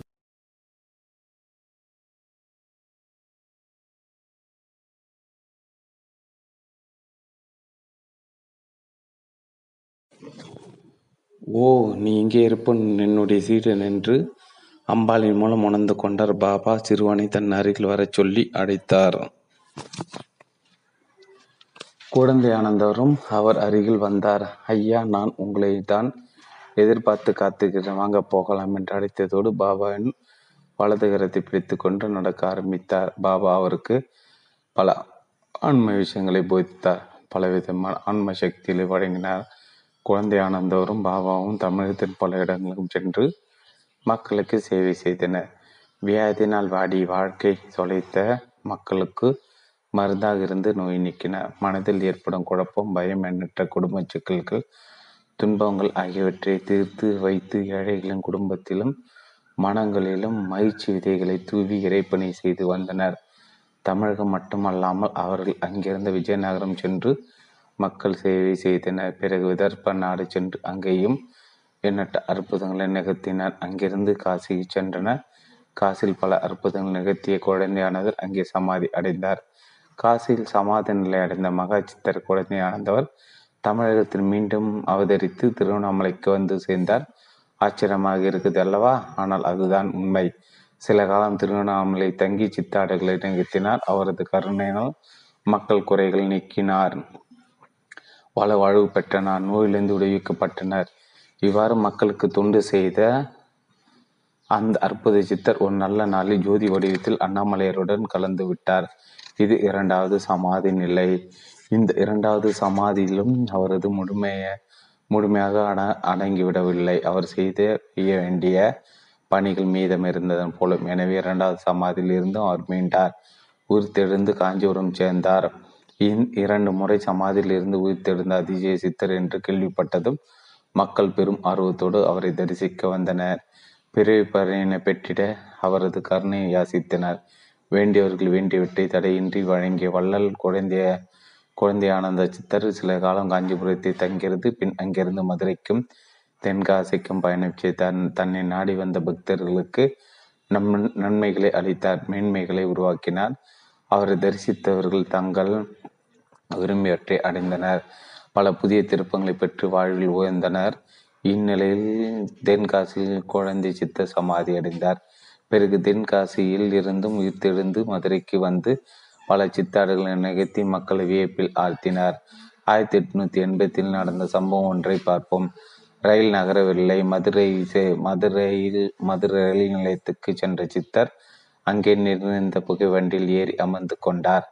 அவர் ஏறி அமர்ந்தது முதல் வகுப்பு. அவர் உட்கார்ந்து ஒரு வெள்ளையாருக்கு வெள்ளைக்காரருக்கு பதிவு செய்யப்பட்ட இருக்கை. சிறிது நேரத்தில் வெள்ளைக்காரத்துறை அங்கு வந்தார். தன்னுடைய சீட்டில் யாரோ ஒரு இந்திய துறை உட்கார்ந்திருப்பதை கண்டார். எழுந்து வேறு இடத்தில் அமரங்களில் அது என்னுடைய இடம் என்றார். அதையெல்லாம் கவனிக்கும் மனநிலை சித்தர் இல்லை. எனவே அவர் மௌனமாக இருந்தார். இதனால் சற்று எரிச்சல் அடைந்த வெள்ளைக்காரர் இது குறித்து ஸ்டேஷன் மாஸ்டராக இருந்த கல்யாணராம ஐயரிடம் சென்று புகார் செய்தார். அவர் வந்து குழந்தை சித்தரின் நிலைமை விலக்கி அங்கிருந்து செல்லுமாறு பணியுடன் கேட்டுக்கொண்டார். சித்தர் இஸ் அசையாமல் அமர்ந்திருந்தார். வெள்ளைக்காரத்துறையின் கெடுபிடி தாழ முடியாத ஸ்டேஷன் மாஸ்டர் வேறு வழியில்லாமல் சித்திர வழிகட்டாயமாக கையை பிடித்து அடைத்து வந்த ரயில் நிலையத்தில் விட்டுவிட்டார். சற்று நேரத்தில் வண்டி புறப்பட வேண்டும். விசில் ஊதப்பட்டது. ஆனால் வண்டி நகரவில்லை. டிரைவர் தன்னால் முடிந்தவரை முயற்சி செய்து பார்த்தார். எல்லாமே சரியாக தான் இருந்தன. ஆனால் வண்டி ஒரு அடி கூட நகர மறுத்து கண்டித்தனம் சண்டித்தனம் செய்தது. பொறியாளர்கள் அடை அழைத்து வரப்பட்டன. அவர்கள் வந்து பரிசோதித்தன. வண்டியில் எந்த குறைபாடும் இல்லை. ஆனாலும் ரயில் ஏன் நகரவில்லை என்று யாருக்கும் புரியவில்லை. இந்த நேரத்தில் சித்தரை பற்றியும் அவரது அருமை பெருமைகளை பற்றியும் நன்றாக அறிந்த பக்தர் ஒருவர் அங்கே இருந்தார். அவர் ஸ்டேஷன் மாற்றம் சென்று, ஐயா, நீங்கள் வண்டியில் இருந்து சித்திரின் அற்புத ஆற்றலை பற்றி தெரியாமல் அவமானப்படுத்தி இறக்கிவிட்டீர்கள். அதனால் தான் வண்டி நகர மறுக்கிறது. அவர் விரும்பிய இடத்தில் அவரை உட்கார வையுங்கள், பிரச்சனை தீர்ந்துவிடும், வண்டி புறப்படும் என்றார். உடனே ஸ்டேஷன் மாத்தன் தவறை உணர்ந்தார். சித்திரிடம் சென்று மன்னிப்பு கேட்டுக்கொண்டார். துறையின் துறையிடம் மாற்றி அமர செய்தார். சித்தர் அவர் விரும்பிய இடத்திலே அடைத்து சென்று வந்து உட்கார வைத்தார். சித்தர் சந்தோஷம் பக்கரையில் இனிமேல் போகுமாடா என்றார். அடுத்த நொடியில் வண்டி புறப்பட்டு விட்டது. உயிர் மீட்ட சித்தர் இதே போல இறந்த சிறுவரனை உயிர் பிழைக்க வைத்த அற்புதத்தையும் குழந்தை ஆனந்தார் செய்திருக்கிறார். திண்டுக்கல் ரயில் ஸ்டேஷனில் வேலை பார்த்து வந்தவர் கிருஷ்ணமூர்த்தி ஐயர். இவரது அருமை மகனுக்கு வயது பத்து. ஒரு நாள் அவன் தனது நண்பர்களோடு விளையாடி கொண்டிருக்கும் போது இறந்து விட்டான். இதனால் அந்த குடும்பம் நிலை குலைந்து போனது. கிருஷ்ணமூர்த்தி கிருஷ்ண குழந்தையானந்தரின் தீவிர பக்தர். அவர் சித்தரிடம் தன் மகனை காப்பாற்றும்படி முறையிட்டார். பக்தர் வேண்டுகோளை ஏற்றுக்கொண்ட சித்தர், உனது மகனை உயிர் பிழைக்க வைக்க வேண்டுமானால் நான் அவன் உடலுடன் மூன்று நாள்கள் தனி அறையில் தங்க வேண்டும். இதற்கு அனுமதி தந்து வசதியும் செய்து கொடுத்தால் உன் மகனை சாவிலிருந்து மீட்டு கொடுக்கிறேன் என்றார். குருடனுக்கு தேவை வழிகாட்டும் கொம்புதானே, சந்தன மர கொம்பு தான் வேண்டும் என்ற கேட்டான். சித்தரின் நிபந்தனைக்கு பெற்றோர் சம்மதித்தனர். சித்தரும் கிருஷ்ணமூர்த்தியிடம் ஐயரின் வீட்டுக்கு சென்று இறந்த ஒரு சிறுவனை உடலோடு ஒரு அறைக்குள் நுழைந்தார். நான்காம் நாள் காலை சிறுவன் ஒரே பிழைப்பானா, அவன் மீண்டு வருவானா என்று பார்க்கும் அவளை பெருங்கூட்டம் கிருஷ்ணமூர்த்தி வீட்டு வாசலில் கூடி நின்றது. மூன்று நாள்களும் சித்தர் தனது முழு சக்தியை முழுவதும் பயன்படுத்தி இறந்த சிறுவன் உடலை கைகளின தடையப்படி இருந்தார். எல்லோரும் அதிசயிக்கும் விதமாக அந்த சிறுவன் தூக்கத்திலிருந்து எழுவனைப் போல எழுந்து வெளியே வந்தான். உடனே சித்திரா அந்த சிறுவன், அடே காவேரிக்கு ஓடு, குளிச்சுட்டு வா, பிறகு பழைய சாதம் சாப்பிடு என்று சொல்ல அவன் சிரித்தபடி காவேரி நோக்கி ஓடினான். ஊர் மக்கள் இந்த காட்சியை கண்டு மெய் செழித்தனர். இறந்த சிறுவன் தங்கள் கண் முன்னால் உயிர் பெற்று எழுந்து வந்ததை பார்த்து வேந்தனர். சித்திரன் அதிசய ஆற்றலை அறிந்து அவரை வணங்கி ஆசை பெற்றனர். மரணத்தை மாற்றி அமைக்கின்ற அசாத்தியமான சக்தி படைத்த குழந்தை ஆனந்த சித்தரின் ஆறுலால் புத்திர பாக்கியம் பெற்ற புண்ணியவான்கள் பலர். அவரை மனமுருகி வேண்டினாலே குடும்பம் மாலமரம் போல தழைக்கும், எப்படிப்பட்ட துன்பமாக இருந்தாலும் விலகி போகும் என்று திருவண்ணாமலை சேஷாத்திரி மகானை எழுதியிருக்கிறார் என்றால் இவரது பெருமைக்கு வேறு என்ன சான்று வேண்டும்? மாயாவி குழந்தை ஆனந்த சுவாமிகள் வடநாட்டில் ஆடின்றி அவதூறாக சஞ்சரித்த காலத்தில் நடந்த சம்பவம் இது. காசியில் பிரம்ம பிரம்மளி என்ற வெள்ளைக்காரத்துறை அப்போது சப் கலெக்டராக இருந்தார். ஆடின்றி அவதூத கோலத்தில் சுவாமிகளை பார்த்து அவருக்கு கோபம் பொங்கியது. தன்னிடம் இருந்த சவுக்கால் அவரை அடித்தார். ஆனால் சுவாமிகள் மேல் அந்த அடிவிடவில்லை, வெள்ளைக்கார மனைவி மீதே விழுந்தது. வழி தாங்காமல் அவள் அலற சுவாமியை மாயாஜாலகன் நினைத்து தன் வீட்டுக்கு அவர் எடுத்து செல்லுமாறு சேவர்களுக்கு உத்தரவிட்டார். பிரம் பிரம்மளி துறை அவரது மனைவி மட்டுமல்லாமல் பிராமணி துறை வீட்டில் இருந்த அனைவரின் உடலிலும் சாட்டையடைப்பட்டு ரத்தம் கசிந்து கொண்டிருந்தது. இந்த மாவை இருட்டலையில் அடையங்களிட்டு பிராமணி அறையை பூட்டி சாவியை பத்திரமாக தன் கையில் வைத்து கொண்டார். வெளியே சென்ற துறை கண்ட காட்சி அவரை திருகடை செய்தது. சுவாமிகள் அவர் முன்னால் சாவதானமாக சென்று கொண்டிருந்தார். ஆச்சரியம் மேலிட அருகிலுள்ளவரிடம் அவரை பற்றி விசாரிக்க அவரது மகிமை தெரிய வந்தது. சுவாமிகள் பணிந்து வணங்கி பிரம்மளி தன்னை மன்னிக்க வேண்டினார். சுவாமிகள் அவருக்கு ஆசைகள் வழங்கின. அவரது அஞ்ஞானம் நீங்கி அன்றைய தினத்தன்று வருஷந்தோறும் சுவாமிகள் ஆராதனை நடத்தி கொண்டாட ஒரு கட்டளை ஏற்படுத்தினார் பிராமணி துறை. அந்த பிராமணி கட்டளை இன்றளவும் காசியில் நடந்து வருகிறது. சுமார் முன்னூற்றி தொண்ணூறு ஆண்டுகளுக்கு முன் மதுரை ஆண்ட சமயநல்லூரில் அவதரித்த இந்த மகான் முன்னூற்றி ஐம்பது ஆண்டுகள் வாழ்ந்திருக்கிறார். மீனாட்சி அண்ணனின் குழந்தையாகவே அம்பிகையினால் வளர்க்கப்பட்ட பெரும் சித்தர் ஆயிரத்தி தொள்ளாயிரத்தி முப்பத்தி ரெண்டாம் ஆண்டு அன்று சரஸ்வதி பூஜை என்று சமாதி அடைந்தார். மதுரை கொச்சடையாச மரத்தின் அடியில் இவரது சமாதி காணப்படுகிறது. அங்கிருந்து இன்றும் தனது பக்தர் அருள்பாலித்து கொண்டு இருக்கிறார். அத்தியாயம் ஐந்து, இடைக்காடர். தொன்னாட்டில் இடையன் மேடு என்ற பகுதியில் ஆடுகளை மேய்த்து கொண்டு வாழ்ந்தவர் இடைக்காடர். இவர் தனிமையில் இனிமை காணும் தவசீலராக இருந்தார். ஊருக்கு பக்கத்தில் இருக்கும் காட்டுக்குள் ஆடுகளை மேய்க்கச் செல்லும் இடைக்காடர் ஆவைகளை மேய விட்டு தான் மட்டுமே கோழி தரையில் ஒன்றிப்படி ஒரு மரத்தின் நிழலில் நிற்பார். அவர் கண்கள் ஆடுகளின் மேல் இருக்கும், ஆனால் மனமோ சிவபெருமான் சிவபரம்பொருளிடம் வைத்திருக்கும். அதிகம் படிப்பறிவில்லாத அவருக்கு இறைவனர்கள் பரிபூர்ணமாக நிறைந்திருந்தது. எனவே தனிமை பற்றில்லாத தன்மை, இறைவனிடம் இடையாறாத ஈடுபாடு, அமைதியான வாழ்க்கை ஆகியவை அவருக்கு வாய்த்திருந்தது. குரு உபதேசம் இப்படியாக இருக்கும் போது காலம் கணிந்தது. இடைக்காடற்கு உபதேசம் தர வேண்டி வேலை வந்தது. நவநாத சித்தர்களை என்போர் அருளில் சிறந்தவர்கள். சத்துவநாதர், சரலோகநாதர், ஆதிநாதர், அருளின் அருளிதாநாதர், மதங்கநாதர், மச்சேந்திரநாதர், கடையேந்திரநாதர், கோரகநாதர், குக்குடநாதர் ஆகியோர் நவநாத சித்தர்கள் என்று அழைக்கப்படுவார். இவர்கள் ஒருவர் ஒரு நாள் வான்வழியாக சென்றார். அப்போது பூமியில் இடைக்காடர் மரநிலையில் நின்றபடி இறைவன் சிந்தனையில் இருப்பதை கண்டார். அந்த இடமே இறைவன் திருவள்ளி தூய்மையாகவும் புனிதமாகவும் இருப்பதை உணர்ந்த நவநாத சித்தர் கீழே அருகே இடைக்காடர் அருகில் வந்தார். அவரை பார்த்த இடைக்காடர் மனம் மகிழ்ந்தார். அவர் யார் என்று தெரியவில்லை, இருந்தாலும் ஒரு மகான் என்பதை உணர்ந்தார். எனவே சித்தரை வணங்கினார். ஐயா, வாருங்கள் வாருங்கள் என்று இருகர கூப்பி வரவேற்றார். தர்பை பை புல்லை பரப்பி அதன் மேல் அவரை உட்கார வைத்தார். அதன் பிறகு ஆட்டை பிடித்து பால் கறந்து வந்து சித்தரின் முன்னால் வைத்து, சுவாமி, தங்கள் இதை ஏற்று அருள் செய்ய வேண்டும் என்று வேண்டினார். சித்தர் இடைக்காடரின் அன்பை புரிந்து கொண்டார். அவர் கொடுத்த பாலை மகிழ்ச்சியோடு அறிந்தினார். ஆட்டுப்பால் கொடுத்த இடைக்காடருக்கு ஞானப்பால் வழங்கி முடிவு வழங்க முடிவு செய்தார். இடைக்காடரே, உமது அன்பும் எளிமை விருந்தோம்பும் குணமும் என்னை கவர்ந்தன. உனக்கு சில உபதேச மொழிகளை சொல்கிறேன். அவற்றை கடைபிடித்து வாழ்வில் வெற்றி அடைய முயற்சி செய். கற்பது கேட்பதும் மிகவும் சுலபமும், கடைபிடிப்பது மிகவும் கடினம். ஆகவே நீயாவது நான் சொல்லும் உபதேசங்களை அனுபவத்தில் கொண்டு வா. அதுவே நீ எனக்கு தரும் குரு தட்சன் என்று கூறிவிட்டு சில உபதேசங்களை செய்துவிட்டு மறைந்தார். ஞான பொக்கிஷத்தை ஓதாமல் உணர்ந்து கொண்டார் இடைக்காடார். ஞானம், வாதம், வைத்தியம், போகம் ஆகிய யாவரும் அவருக்கு குரு தீட்சையால் கைகூடியது. அதன் காரணமாக முக்காலம் உணரும் சித்தி கிடைத்தது. இன்னும் சிறிது காலத்தில் கொடிய பஞ்ச வரப்போகிறது என்பதை தனது ஜோதிட புலமையினால் அறிந்த அவர் அதை சமாளிப்பதற்கான முன்னேற்பாடுகளை செய்ய ஆரம்பித்தார். வெகு தானிய வருஷத்தில் மழை மிகவும் தாமதமாகவே பொழியும். பஞ்சம் உண்டாகும். மக்கள் அவதிப்படுவார்கள். பருத்தி விளைச்சல் குறையும். உப்பு விலை கூடும் என்பதை அறிந்த அவர் அவர் அறிந்த அதை ஊர் மக்கள் தெரியப்படுத்தினார். கொடிய பஞ்சம் வரப்போகிறது. கிரகங்கள் உக்கரித்து கொண்டு விட்டன. இன்னும் பனிரெண்டு வருடங்கள் மழை பொழியாது. ஆகவே தானியங்களை சேமித்து வையுங்கள் என்று எச்சரித்தார். இவன் ஒரு ஆடு மேய்க்கும் இடையன். இவனுக்கு சோசியம் தெரியுமா? ஏதோ பிறற்றுகிறான் என்று நினைத்து மக்கள் அவர் பேச்சை சிறிது மதிக்காமல் அலட்சியம் செய்திருந்தனர்.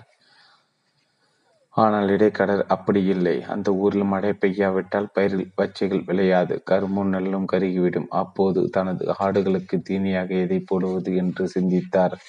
கோடை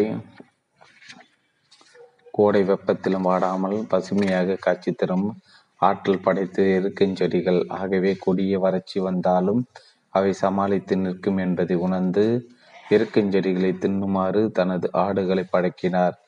மேலும் குருவரகு என்னும் தானியத்தை களிமண் சுற்றோடு பிசைந்தார். அந்த மண்ணோடு கொண்டு அங்கங்கே சோறுகளை எழுப்பினார். கொடுமையான வறட்சியின் போது இருக்க இலைகள் இருக்கும். அவற்றை தின்று ஆடுகளும் உயிர் வாழ முடியும். இருக்க இலைகளை தொடர்ந்து உண்டால் ஆடுகளுக்கு உடல் உடலில் தினவு எடுக்கும். அவை செறி அவை சொரிந்து கொள்ள தங்கள் உடலை சோறில் தேய்க்கும். அப்போது களிமண்ணுடன் கலந்திருக்கும் வரகு உதிரும். வேறு தானியங்களை விளையாத நெருக்கடியான நேரத்தில் அவைகள் எடுத்து கஞ்சி காய்ச்சி குடித்தால் பசி தீரும். உயிரையும் காப்பாற்றி கொள்ளலாம். பல வருடங்கள் நீடிக்கப் போகும் வறட்சியை, அதனால் ஏற்பட போகும் பஞ்சத்தை சமாளிக்க இப்படி திட்டம் தீட்டி இருந்தார் இடைக்காடர். இதை அறியாத ஊர் மக்கள் அவரை பரிகாசம் செய்து சிரித்தனர். புல்லும் தடையும் இருக்கும்போது ஆடுகளுக்கு இயற்கை இலைகளை போடுகிறான். வரகை களிமண்ணுடன் கலந்து சோறு எழுப்பி வைக்கிறான். இவனுக்கு பைத்தியம் பிடித்து விட்டது என்று கேலி பேசினார். நவகிரகங்களை இடம் மாற்றிய அற்புதம். எதிர்பாராது போலவே நாட்டில் மழை பொய்த்தது. ஏரி குளங்கள் வறண்டன. நிலம் பாலம் பாலமாக வெடித்தது. மக்கள் தண்ணீர் இல்லாமல் அவதிப்பட்டன. விளைச்சல் இல்லாமல் பட்டினி கடந்தன. விலங்குகளும் பறவைகளும் இறந்தன. மக்கள் கூட்டம் கூட்டமாக தண்ணீருக்கும் தேடி புறப்பட்டன. ஊர் பாழ்பட்டது. பாலைவனம் போல காட்சியளித்தது. ஊரில் இடைக்காடர் மட்டும் தனது ஆடுகளுடன் பஞ்சத்தை எதிர்த்து வாழ்ந்து வந்தார். ஆடுகள் எருக்கிளைகளை உண்டன. அவர் வரகு கஞ்சில் காலம் தள்ளின. இதை கண்ட நவகிரக நாயகர்கள் வியந்தனர். தாங்கள் வக்கரித்ததால் நாடே கொடிய பஞ்சத்தில் பாழ்பட்டு கிடக்க, ஆயிரக்கணக்கான மக்களும் விலங்குகளும் பசியால் இறக்க, இடைக்காலர் மட்டும் தப்பி படைத்து அமைதியாக வாழ்வது எப்படி என்று ஆச்சரியம் அடைந்தனர். இதன் காரணத்தை அறிய அவள் கொண்ட அவர்கள் ஒன்பது பேரும் ஒரு நாள் இடைக்காலரின் குடிசைக்கு சென்றனர். பிரபஞ்சத்தை ஆளுகின்ற நவகிரகங்கள் தனது குடிசையை தேடி வந்திருக்கும் நிலை கண்டு இடைக்காலர் பெரிதும் மகிழ்ந்தார். அவர்களை உள்ளன்போடு வரவிட்டார். அவர்களுடைய தேவாதி தேவர்களை, இந்த ஏழையின் குடிசை நோக்கி தேடி வந்திருக்கு உங்களுக்கு கொடுப்பதற்கு உயர்ந்த உணவுப் பொருள் எதுவும் என்னிடமில்லை.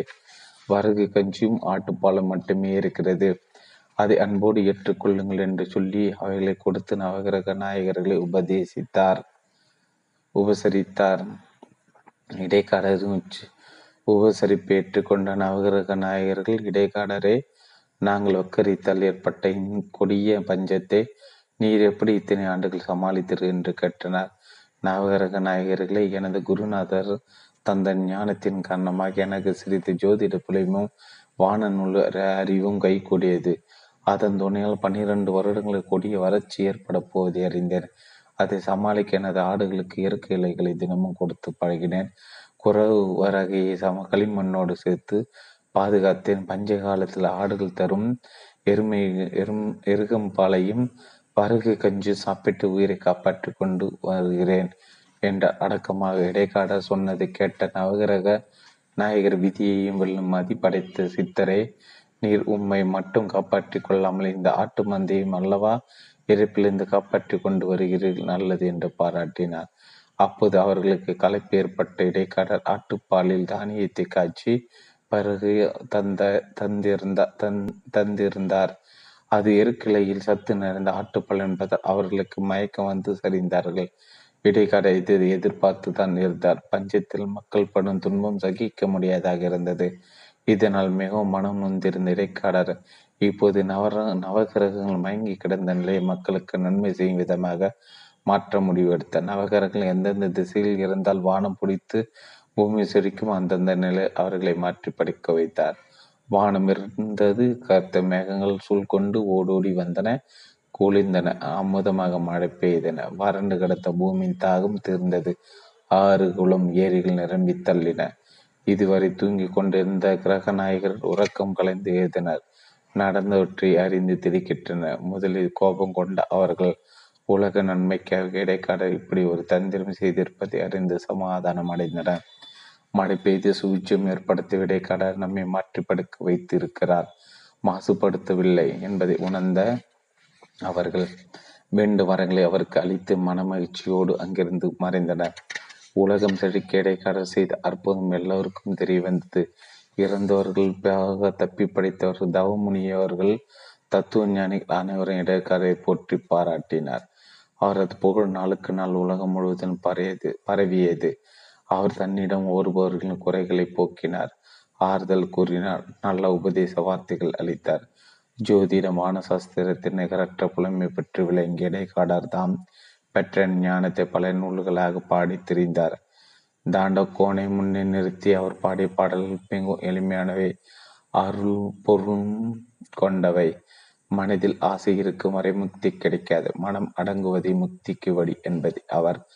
மனம் என்றும் மாடம் இருந்தால் தாண்டவ கோணே, முத்தி வாய்த்ததென்று வெண்ணடா தாண்டவ கோணே என்றும், நம்முடைய முன்னேற்றக்கு பெருதடையாக இருப்பது கோபம்தான், கோபத்தை அடைக்க எல்லா வகை சித்திகளும் பொருத்தி பொருந்தி வரும் என்பது சினிமேனும் பான்ப இருந்தால் தாண்டவ கோணே, யாவும் தீ என்று நினையடா தாண்டவ கோணே என்று பாடியுள்ளார். இளிச்சவாயனுக்கு திருவிழா இளிச்சவாயனுக்கு விழா ஒரு முறை சிலர் அவரிடம் வந்து, சித்தரே, திருமால் எடுத்து பத்து அவதாரங்கள், எந்த அவதாரத்தை வழிபாடு செய்தால் விரைவில் பலன் கிடைக்கும் என்று கேட்டான். அதற்கு அவர், ஏழை இடையன் இளிச்சவயனுக்கு திருவிழா எடுங்கள், எல்லாம் கிடைக்கும் என்று பதில் அளித்த. இதை கட்டவருக்கு ஒன்று முறை புரியவில்லை. ஆனால் பண்டிதர் ஒருவர், ஆகா, எவ்வளோ பெரிய விஷயத்தை எவ்வளோ எளிமையான வார்த்தையில் சித்தர் போதித்திருக்கிறார் என்று விளங்கி கொண்டு அதை மக்களிடம் எடுத்து சொன்னார். சித்தர் சொன்னது, ஏழை என்பது ராமபிரானை குறிக்கும். அவர்தான் சக்கரவர்த்தி திருமணாக இருந்தும் காட்டில் சென்று கஷ்டப்பட்டார். இடையன் என்பது நந்தகோபாலகுமாரான கிருஷ்ணன் பகவானை குறிக்கும். பற்களை காட்டி சிறு நரசிம்மமூர்த்தி இடைக்காடர் வெளிச்சவாயன் என்று குறித்து இருக்கிறார். ஆகா, ஆகவே ராம கிருஷ்ண நரசிம்மூர்த்தியில் வழிபட்டால் நாம் எல்லா நன்மைகளை குறைவில்லாமல் பெறலாம் என்பதை சித்தர் கூறியதன் பொருள் என்றார். இதை கேட்டு மக்கள் ஆனந்தம் அடைந்தனர். சாதாரண கேள்விக்கு கூட மிக்க நுண்ணறிவோடு பதில் கூறும் இடைக்காரரின் புலமை அவர்களை வியப்படைய வியப்படைய வைத்தது. ஆட்டை ஓட்டு, காட்டை அடி. சித்திரே, உங்களுக்கு இந்த ஞானம் எப்படி கிடைத்தது என்று சிலர் கேட்டனர். அதற்கு அவர், மெய்வாய் கண் மூக்கு செவி என்றும் ஐந்தாட்டை வீறும் சுவை ஒளி ஓரோ ஓராசையாம் காட்டை எய்யாமல் ஓட்டினேன், வாட்டினேன், ஆட்டினேன், ஏக வெளிக்குள்ளே யோக ஒளிக்குள்ளே என்று பாடினார். அதாவது மெய் வாய் கண் மூக்கு செவி ஆகிய ஐம்புலன்களாகிய ஆடுகளை கிட்டே வராமல் ஓட்டினேன். இந்த ஐம்புலங்களும் அனுபவிக்கும் சுவை ஒளி தொடு உணர்ச்சி சத்தம் வாசனம் ஆகிய காடுகளை வெட்டி அடித்தேன். இருண்ட காடுகள் அடிந்தால் ஏற்பட்ட வெட்டை வெளி யோக வெளிச்சம் கிடைத்தது. நீங்களும் அப்படி செய்தால் ஞானம் பெறலாம் என்பதே அப்பாடலின் பொருள். இவர் இடையார் குலத்தில் தோன்றி ஆடு மாடுகளை மேய்த்து வளர்த்த காரணத்தால் தன்னை சுற்றி இருந்த உயிர்களையும் பொருள்களும் வைத்தே தனது கருத்துக்களை விளக்கியுள்ளார். காடுகளை தான் பார்த்து மகிழ்ந்த குயில், மயில், அன்னம் போன்ற பறவைகளையும் மற்றும் தும்பி போன்றவற்றை முன்னிலைப்படுத்தி பல பாடல்களை பாடியுள்ளார். எட்டு இரண்டு அறிந்தவருக்கு இடரில்லை குயிலே, மனம் ஏகாமல் நிற்கையில் கதி எய்தும் குயிலே என்றும், கல்தூணை போல மனதை கட்டுமயிலே வரும் காலனை தூரத்தில் ஒட்டுமயிலே என்றும், எப்பொருளும் கனவென்றே தும்பி பர உலகு எல்லாம் அடியும் என்றே தும்பி பர என்றும் இவர் பாடியுள்ளதை சிந்தித்து மகிழலாம். இவ்வாறு புல்லாங்குழல் ஊதுதல், பால் கறத்தல் மற்றும் கிடைக்கட்டுதல் போன்றவற்றை அடிப்படையாக வைத்து பல பாடல்களை பாடியுள்ளார். எல்லோருக்கும் புரியும் விதமாக மிக மிக எளிய வார்த்தைகளில் மிகப்பெரிய கருத்துக்களை சொன்னவர் இடைக்காடார். இவர் பாடிய பாடல்கள் இடைக்காடார் உபதிடம் என்றே போற்றப்படுகிறது. இவர் திருவிடை மதுரூலி சிற்று மருதுரி சித்தி அடைந்ததாக சொல்லப்படுகிறது. சிலர் இடை காட்டூரில் சித்தி அடைந்தார் என்பார்.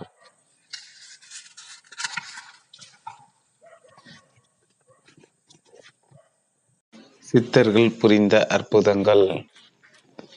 அத்தியாயம் ஆறு. கூர்மதாசர்.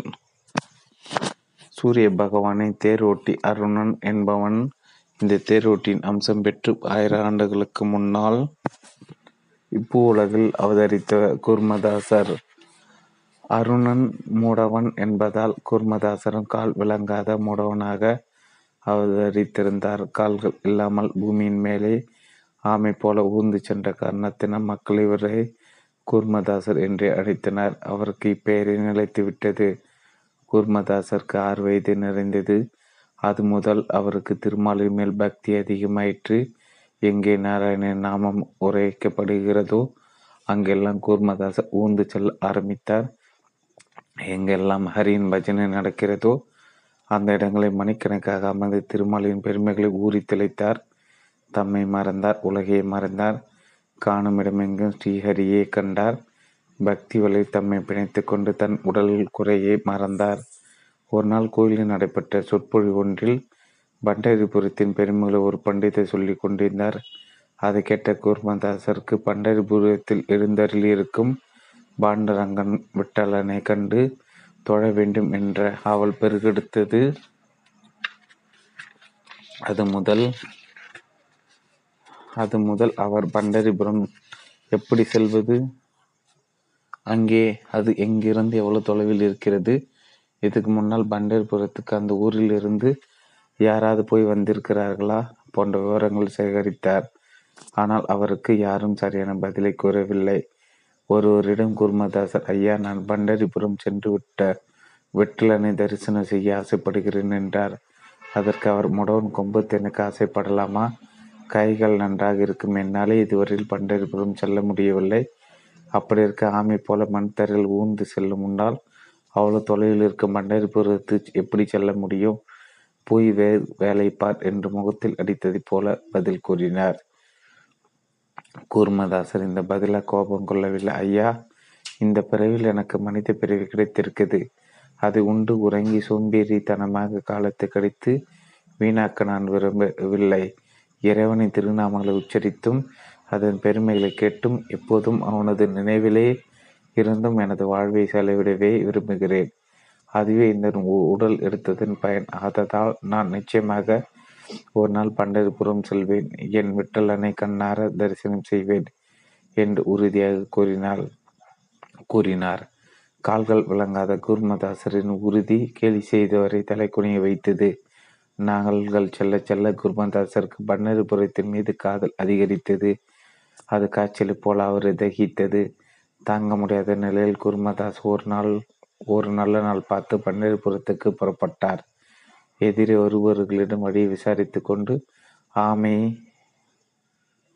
ஆமை போல ஊர்ந்து சென்றார். அவர் அவ்வாறு செல்வதை ஊர் மக்கள் வியப்போடு வேடிக்கை பார்த்தனர். பலர் கேலி செய்தனர். நல்ல மனமுடைய சில குர்மதாசை மேல் இறக்கம் காட்டின. இவ்வாறு இரண்டு நாள்கள் பயணம் செய்தார். வேகமாக செல்ல முடியாத காரணத்தினால் அந்த ஊரின் எல்லையை கூட இரண்டு நாட்களில் அவரால் கடக்க முடியவில்லை. கால்கள் தேய்ந்து எரிந்தன. பசி வாட்டியது. தாகத்தினால் நாக்கு வறண்டு அவர் ஒரு மரநிழலில் ஓய்வெடுத்தார். அவரது கண்களில் இருந்து கண்ணீர் பெருகியது. பண்டரிநாதா, உன்னை காணும் ஆசையில் இந்த விபரீதமான இந்த விபரீதமான பயணத்தை மேற்கொண்டு விட்டேன். ஆனால் என் உடல் உதவி செய்ய மறுக்கிறது. நோய் போல பசியும் தாகமாட்டுகின்றன. என் மீது கருணை காட்டக்கூடாதா என்று உள்ளம் உருகி வேண்டினார். அப்போது ஒரு வியாபாரி அங்கே வந்தார். அவர் குர்மதாசரை விசாரித்தார். தான் பன்னரிபுரம் செல்வதை குர்மதாசர் தெரிவித்தார். தனக்கு ஏற்பட்ட பசி தாகத்தை உருக்கமாக கூறினார். இதை கேட்ட வியாபாரி, காலப்படாதீர்கள், நானும் பன்னரிபுரத்துக்கு தான் வியாபார விஷயமாக போகிறேன். உங்களுக்கு துணையாக வருகிறேன். உங்கள் உணவையும் மற்ற தேவைகளையும் நான் கவனித்துக் கொள்கிறேன் என்றார். குர்மதாஸுக்கு அளவு கடந்த சந்தோஷம் உண்டாயிற்று. ஆனாலும் அவர் வியாபாரியை நோக்கி, ஐயா, நீங்கள் நன்றாக இருக்கிறீர்கள், ஆகவே வேகமாக நடந்து செல்லலாம். ஆனால் நானும் கால் இல்லாத முடவன். எனவே நாம் இருவந்து சேர்ந்து செல்வதோ நீங்கள் எனக்கு துணையாக வருவது சாத்தியப்படாது என்றார். அந்த காலை விடுங்கள், நீங்கள் மெல்லவே நடந்து வாருங்கள். இன்று இரவு நீங்கள் வந்து தங்க கூடிய இடத்துக்கு நான் முன்னதாக சென்று சமையல் செய்து வைக்கிறேன் என்று சொல்லிவிட்டு அவர் கடந்து போனார். இது இறைவனின் கருணை தான் என்று எண்ணமிட்ட குர்மதாசர் இறைவனின் திருப்பெயர்களை உச்சரித்தபடி தன் பயணத்தை தொடர்ந்தார். அன்றிரவு அவர் ஒரு தங்குமிடத்தை அடைந்த போது அந்த வியாபாரி தான் சொன்னபடி அவருக்கு தேவையான உணவுகளை தயார் செய்து வைத்திருந்தார். குர்மதாஸ் அந்த உணவை உண்டார். அது தெய்வ அமிர்தமாக இனித்தது. உணவு உண்ட பிறகு அவரது உடல் வலி மறைந்தது. ஊக்கம் பிறந்தது. வலிமை கூடியது. மறுநாள் காலை வியாபாரி அவருக்கு முன்னதாக கிளம்பி சென்றார். குர்மதாஸ் இரவின் பெருங்கண்ணை வியந்து தன் பயணத்தை தொடர்ந்தார். ஒவ்வொரு நாளும் அவர்கள் இரவில் சந்திப்பதும் காலை பெருவிதமாக காலம் கழித்தனர். இப்படியாக நான்கு மாதங்கள் ஓடின. குர்மதாசர் பண்டரிபுரத்தின் அருகில் இருக்கும் வகலாபுரி என்ற சேஷத்திரை சேத்திரத்தை அடைந்தார். இதுவரையில் அவருக்கு துணையாக வந்து உணவு சமைத்து கொடுத்த வியாபாரி, ஐயா, இங்கிருந்து சிறிது தொலைவில் தான் பண்டரிபுரம் இருக்கிறது. இனிமேல் நான் உங்களுடன் வர இயலாது.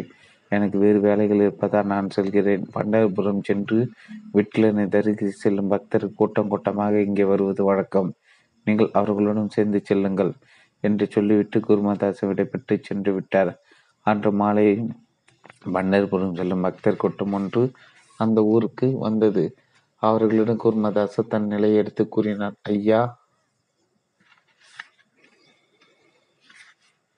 உங்கள் ஐயா உங்கள் பக்தியை மெச்சுகிறோம். ஆனால் நாங்கள் இங்கு கிளம்பி நாளை ஏகாதசி அன்று விட்டலனை தரிசிக்க விரும்புகிறோம்.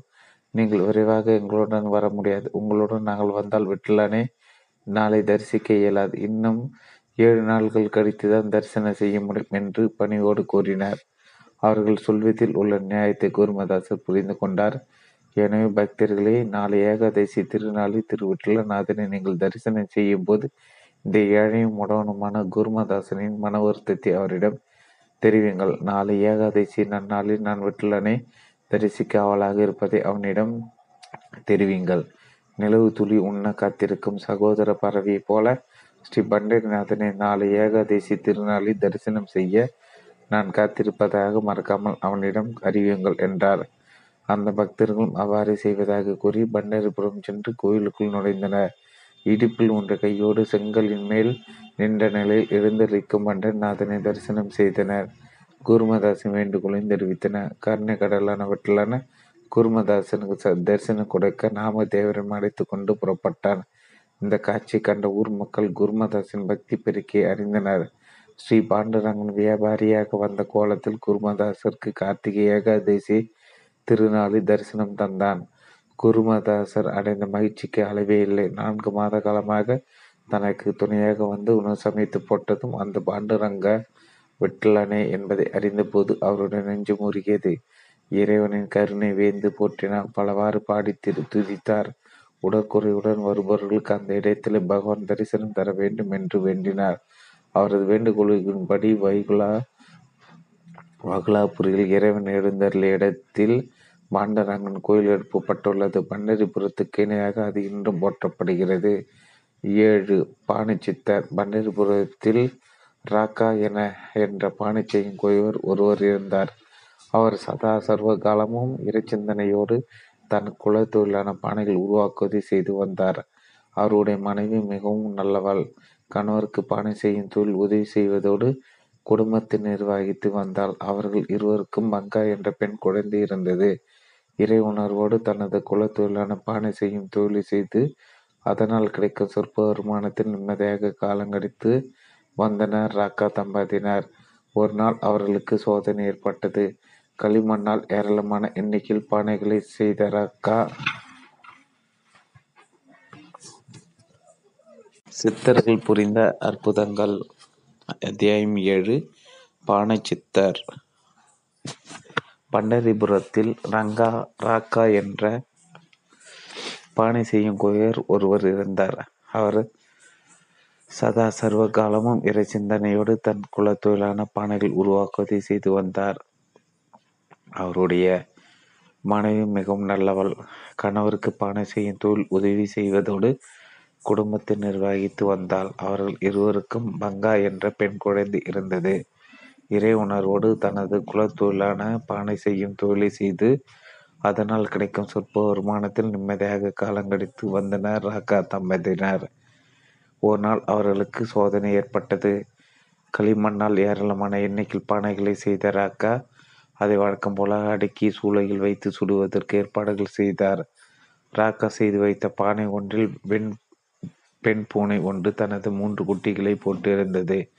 இதை அறியாமல் ராக்கா எல்லா பானைகளோடு அந்த பானையும் அடுக்கி சூழலில் வைத்து நெருப்பி எறிய விட்டார். சிறிது நேரத்துக்கெல்லாம் தாய் பூனை வந்தது. தனது குட்டிகளை காணாமல் தவித்தது. மியாவ் மியாவ் என்று பரிதாபமாக குரல் கொடு குரல் கொடுத்து தனது குட்டிகளை அடைத்தது. அப்போது சூழலில் வைக்கப்பட்ட இந்த பானையில் இருந்து குட்டிகளும் சத்தமிட்டன, தாயை அடைத்தன. தாய்ப்பூனையின் வேதனையை ராக்கா அப்போதுதான் அறிந்த. அடடா, குட்டிகள் இருப்பதை அறியாமல் பாண்டுரங்கனின் பெயரை சொல்லிக்கொண்டே எப்படிப்பட்ட பாவகாரியம் செய்து விட்டேன், பூனை குட்டிகள் நெருப்பில் வந்து சாம்பலாகிவிடுமே என்று அலறினார். ராக்காவின் மனைவி நடந்ததை அறிந்து துடித்தாள். ஐயோ, தாய்ப்பூனை குட்டிகளை தேடி சொல்லி சுற்றி சுற்றி வந்து கதறுகிறதே, அதன் மனம் எத்தனை துன்பத்தை அனுபவிக்க இந்த பாவம் நம்மை சும்மா விடாது, இப்போது இந்த இக்கட்டிலிருந்து எப்படி தப்புவது என்று கதறினாள். இருவரும் பாண்டரங்க விட்டலானை சரணடைந்தனர். பண்டரிநாதா, பாண்டரங்கா, நாங்கள் அறியாமல் செய்திப்படியை பொறுத்துக்கொள். இந்த நெருப்பினால் அந்த பூனைக்குட்டிகள் எந்த வேதனையும் நேராமல் பொறுத்துக்கொள் இந்த நெருப்பினால் அந்த பூனைக்குட்டிகளுக்கு எந்த வேதனையும் நேராமல் பார்த்துக்கொள். அரக்கு மலையில் அகப்பட்ட பாண்டவர்களை காத்ததை போலவும் நெருப்பிலிட்டு வாட்டிய பிரகலாதனை அந்த வேதனையிலிருந்து காப்பாற்றியதை போலவும் அந்த பூனைக்குட்டி பூனைக்குட்டிகள் எங்களுக்கு காப்பாற்று என்று அவர்கள் பாண்டரங்க விட்டலனை மனமுருகி பிரார்த்தனை செய்தனர். சூளை மூன்றும் பகலும் இரண்டு இரவுகளும் எரிந்து அணைந்தது. அதுவரையில் ராக்காவும் அவரது மனைவியும் சாப்பிடாமல் தண்ணீர் குடிக்காமல் விரதம் இருந்து பூனைக்குட்டிகள் நல்லதாக இறைவனை வேண்டியே இருந்தன. சூளையின் நெருப்பு எரிந்து தணிந்தது. அப்போது பானையிலிருந்து பூனைக்குட்டிகள் தாயை தேடி குரல் கொடுத்தன. அந்த ஓசை கேட்ட ராக்காவும் அவரது மனைவி அளவில்லாத மகிழ்ச்சி அடைந்தனர். ராக்கா உடனே ஓடிச் சென்று சூளையை பிரித்து பூனைக்குட்டிகளை அந்த பானை எடுத்தார். என்ன ஆச்சரியம், எல்லாம் பானைகளும் வெந்திருக்க அந்த பானை மட்டும் நெருப்பில் வேகாமல் பச்சை களி மண்ணாக இருந்தது. அதிலிருந்து பூனை கொட்டிய தண்ணீர் குளித்தது போல வாடாமல் இருந்ததை கண்டு ராக்கா ஆச்சரியமடைந்தார். பாண்டரங்கனின் பெரும் கருணை எண்ணி போற்றி துதித்தார். குட்டிகளை தாய்ப்புண்ணிடம் சேர்த்தார். இந்நிகழ்ச்சியை பார்த்த ஊர் மக்கள் ராக்காவை ஒரு சித்தராகவே மதித்து வணங்கினர். பூனைக்குட்டிக்கு அளவில்லாத துன்பம் தந்த பானை செய்யும் தொழிலை இனிமேல் செய்வதில்லை என்று ராக்கா உறுதி பூண்டார். பாண்டுரங்க விட்டலின் பெருமைகளை நாவார பேசி மனமாற கேட்பதை தனது வாழ்க்கையின் குறிக்கோள் என முடிவு செய்தார். தனது சொத்துக்கள் ஏழை எளியவர்களுக்கு தானம் அளித்துவிட்டு துருவு பூண்டு மனைவி மகளோடு வீட்டை விட்டு காட்டுக்கு சென்று தவ வாழ்க்கை வாழ ஆரம்பித்தார். காட்டில் கிடைக்கும் சுள்ளிகளை சேகரித்து அதை விற்று அதனால் வரும் வருமானத்தை கொண்டு அவர்கள் குடும்பம் நடத்தி வந்தனர். புலால் வீடாகிய இந்த சரீரத்தை பாதுகாத்து ஊட்டி வளர்த்து இறைவனுக்கு ஆன்மாவுக்கும் இருக்கின்ற தொடர்பை உணராமல் இந்த மனிதர்கள் உலக சுகத்தில் ஆழ்ந்து போகிற போகின்றார்களே என்று ராக்கா வருந்துவார். தனது சிந்தனையை எப்போதும் கடவுளிடம் செலுத்தி உலகப்பற்றை உதறி தள்ளி தவசீலராக அவர் வாழ்த்து வந்தார். பொருளாசை, உடலாசை, பெண் பொன்னாசை ஆகியவற்றை நினைத்து அவர்கள் வாழ்வதை பற்றி ஊரார் பெருமையாக பேசின ஒரு சிறு போராமை கொண்டு அவர்கள் நிந்தனை செய்து வந்தனர். புகழையும் இகழையும் சமமாக பார்க்க வேண்டும் என்ற பாடத்தை இறைவன் இதன் மூலமாக போதிக்கிறான் என்று நினைத்து அவர்கள் இறைவனின் சிந்தனை பொழுதை கழித்தனர். பல ஆண்டுகள் ஓடிவிட்டன. பாண்டுரங்க விட்டலான தனது பக்தனான ராக்காவை சோதித்து அவர் பெருமை உலகறி செய்ய திருவுள்ளம் கொண்டார். எனவே அவர் ருக்மணியுடன் புறப்பட்டு ராக்கா வசிக்க காட்டுக்கு வந்தார். அந்த நேரத்தில் ராக்கா தன் மனைவியோடு சுள்ளிகளை சேகரித்து கொண்டே இருந்தார். தனியாக இருக்கும் சுள்ளிகளை மட்டும் அவர் எடுத்துக்கொள்வார். இரண்டு அல்லது மூன்று சுள்ளிகள் ஒன்றாக கடந்தால் அதை வேறு யாராவது ஏற்கனவே எடுத்து வைத்திருப்பார்களோ என்று எண்ணி அடுத்த ஒரு பொருளுக்கு ஆசைப்படலாகாது என்ற உத்தம குணத்தோடு அவற்றை எடுக்காமல் போய்விடுவார். பாண்டரங்கன் தனது பக்தின் ஆசையற்ற நிலை மெய்ப்பிக்க ருக்மணி பார்த்து புன்னகை செய்தார். அவள் தனது கையில் அணிந்திருந்த இரத்தின கங்கணத்தை கயிற்றி அந்த ராக்க வரும் வழியில் கண் சுள்ளிகளுக்கு இடையில் போட்டு வைத்தாள். சுள்ளிகளை சேகரித்து படைத்தரையில் ஓந்தி செல்லும் ஈ எறும்புகளுக்கு தீங்கு நேராமல் பார்த்து பார்த்து நடந்து வந்தார் ராக்கா. சுள்ளிகளுக்கு இடையே கண்ணை பறிக்கும் பிரகாசத்தோடு கிடக்க இரத்தின கங்கணத்தை பார்த்தார். அதை தொடுவதற்கு பயந்தார். தனது மனைவி மகளை அருகில் அடைத்தார். நாம் பொருளாசைக்கு அடிமையாகவும் இருப்பதற்காக தான் இந்த காட்டில் வந்து வசிக்கிறோம். இங்கே நம் ஆசையை வேட்டையாடுவதை பாருங்கள். இந்த இரத்தின கங்கணம் நமது கொள்கைகளுக்கு முரணானது. என்னை பொறுத்தவரையில் இங்கே கிடைக்கும் சுள்ளிகளும் இந்த கங்கணமும் ஒன்று தான். இவற்றை படைத்தவனும் ஒரு இறைவன் தான். ஆனாலும் சுள்ளிகளுக்கு ஆட்கொள்ளி என்ற பெயர் இல்லை. இந்த இரத்தின கங்கணம் பேராசை பெருநெருப்பில் நம்மை தள்ளும் ஆட்கொள்ளி என்று அறிந்தவர்கள் சொல்லி இருக்கின்றன.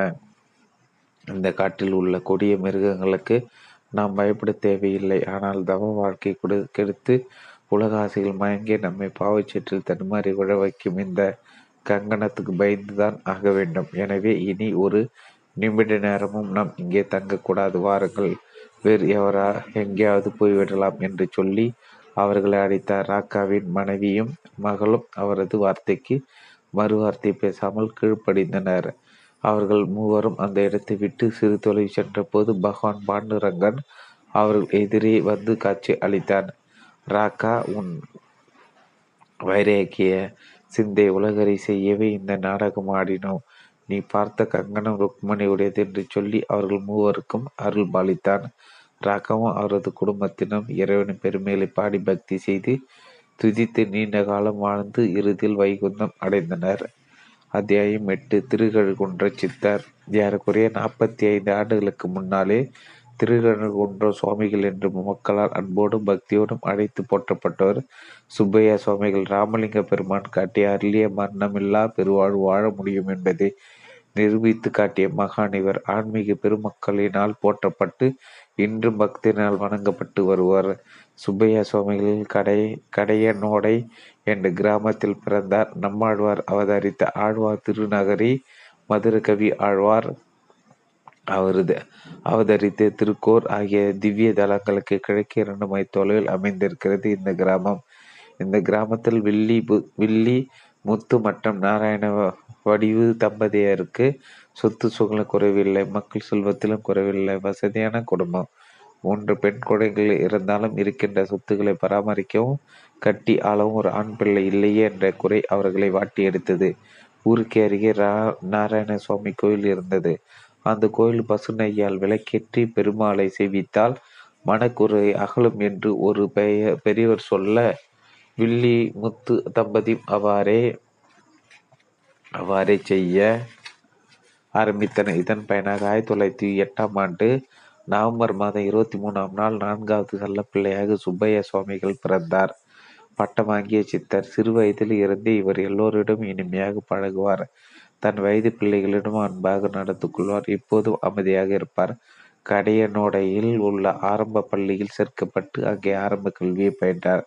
சுப்பையா பிள்ளை இவரது சகோதரி ஆழ்வா திருநகரில் வசித்ததால் ஆரம்ப கல்வி பயின்ற பிறகு ஆழ்வா திருநகரி இந்து நடுநிலை பள்ளியில் சேர்ந்தார். அதன் பிறகு உயர்நிலை கல்வி ஸ்ரீ வைகுண்டம் காரணேசன் உயர் பள்ளியில் பெற்றார். பள்ளி படிப்பை முடித்த பிறகு மதுரை அமெரிக்கன் கல்லூரியில் சேர்ந்து பிஏ பட்டம் பெற்றார். அந்த காலத்தில் படித்தவர்கள் மிகவும் குறைவு. அதில் கடையனோடை போன்ற சிறிய கிராமத்திலிருந்து கல்லூரியில் படித்து பிஏ பட்டம் பெற்றவர்கள் மிக மிக குறைவு. சுப்பையா பிள்ளை அப்போது நட்சத்திரங்களுக்கு இடையே பிரகாசிக்கும் பௌர்ணமி நிலவு போல தனித்தன்மை பற்றி திகழ்ந்தார். ஆங்கிலத்தில் பிஏ பட்டம் பெற்ற சிலரில் குறிப்பிட்டு சொல்லத்தக்கவராக விளங்கி இருக்கிறார். பட்டம் பெற்ற பிறகு அவருக்கு பார்ட்டட் லா பட்டம் வாங்க வேண்டும் என்ற ஆசை. அதற்காக அவர் வெளிநாடு செல்ல விரும்பினார். ஆனால் அவரது பெற்றோர் தங்கள் ஒரே மகனை விட்டு பிரிய சம்மதிக்கவில்லை. மேலும் அவரது தந்தையார் படித்தது வரை போதும், நிலபுலன்களை பார்த்து கொண்டு இங்கே இரு என்று சொல்லி சுப்பையாவின் ஆசைக்கு அணை போட்டு தடுத்து விட்டார். தந்தை சம்மதிக்காத காரணத்தால் சுப்பையா மனம் ஒடிந்து போனார். இதனால் அவர் யாரிடம் சொல்லிக்கொள்ளாமல் கல்கத்தாவுக்கு பயணம் செய்து அங்கே ராமகிருஷ்ண மடத்தில் சில காலம் தங்கியிருந்தார். பிறகு மனம் மாறி சொந்த ஊருக்கு திரும்பி வந்தார். அப்போது அவர் தந்தை உடல்நலம் சரியில்லாமல் படுத்து படுக்கையாக இருந்தார். நோயுடன் போராடி தந்தையுடன் சில காலம் தங்கியிருந்தார் சுப்பையா. அப்போது அவர் மனம் எதையோ நினைத்து இயங்கியது. அது ஆன்மீகமா அல்லது பட்டப்படிப்பா என்பதை புரிந்து கொள்ள முடியவில்லை. இவ்வாறு இருக்கையில் அவரது தந்தையார் சிறு பதவி அடைந்தார். தந்தைக்கு செய்ய வேண்டிய ஈமைக்கிரைகளை குறைவில்லாமல் முடித்தார் சுப்பையா. ஒரு நாள் தனது தந்தையினால் பணப்பெட்டியில் வைக்கப்பட்டிருந்த கொடுக்கல் வாங்கல் பத்திரங்களை எடுத்து பார்த்தார் சுப்பையா. இவற்றால் எனக்கு எந்த பயனும் இல்லை என்று மனதில் நினைத்த அவர் உரியவர்களை கூப்பிட்டார். என்னுடைய தந்தையார்களிடம் நீங்கள் பணம் பெற்றதற்கான ரசீதுகள் இங்கே இருக்கின்றன. இதற்கான வட்டியோ அல்லது அசலோ எதுவோ வேண்டாம்.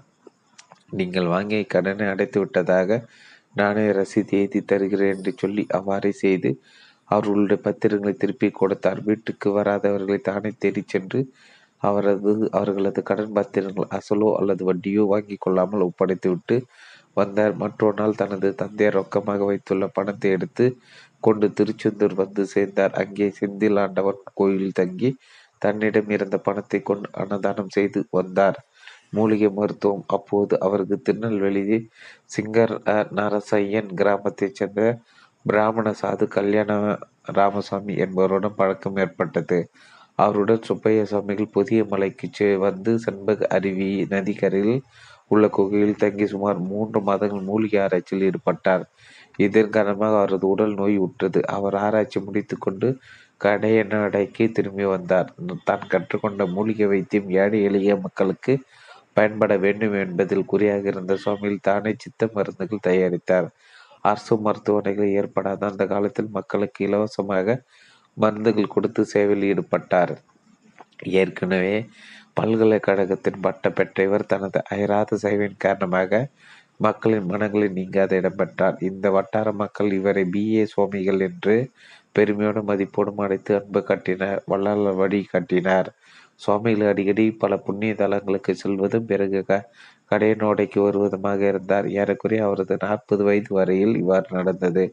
அதன் பிறகு ஊருக்கு வருவது முற்றிலும் நின்றுவிட்டது. அவர் ஒரு முறை வடலூர் சென்ற ராமலிங்கரை வழிபட்ட போது அவருடைய வழிகாட்டுதல் கிடைத்தது. வள்ளலாறு அருளானைப்படியே நமது சுவாமிகள் அங்கிருந்து நடந்தே திருக்கழுகுன்றம் வந்துள்ளார். இது நடந்தது ஆயிரத்தி தொள்ளாயிரத்தி ஐம்பத்தி ஓராம் ஆண்டு. தினமும் மலை உச்சியில் மலை உச்சி தினமும் மலை உச்சியில் உள்ள கோயிலுக்கு செல்வார். அங்கு வருகின்ற ஆன்மீக அன்பர்களுக்கு சன்மார்க்க நெறிகளை உபதேசம் செய்வார். மாலையில் இறங்கி வந்து மலை அடிவாரத்தில் இருந்த வன்னியர் சத்திரத்தில் தங்குவார். இப்படியாக ஒரு மாதம் கழிந்தது.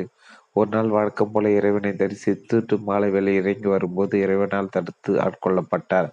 ஆண்டு முதல் பச்சிப்பாறைக்கு நேர் மேற்கில் இயற்கையாக இரண்டு மலை குன்றுகள் பிரியும் பிரிந்து கிடக்கும் இடத்தில் தங்கி தனது தவ வாழ்க்கையினை மேற்கொள்ள ஆரம்பித்தார்.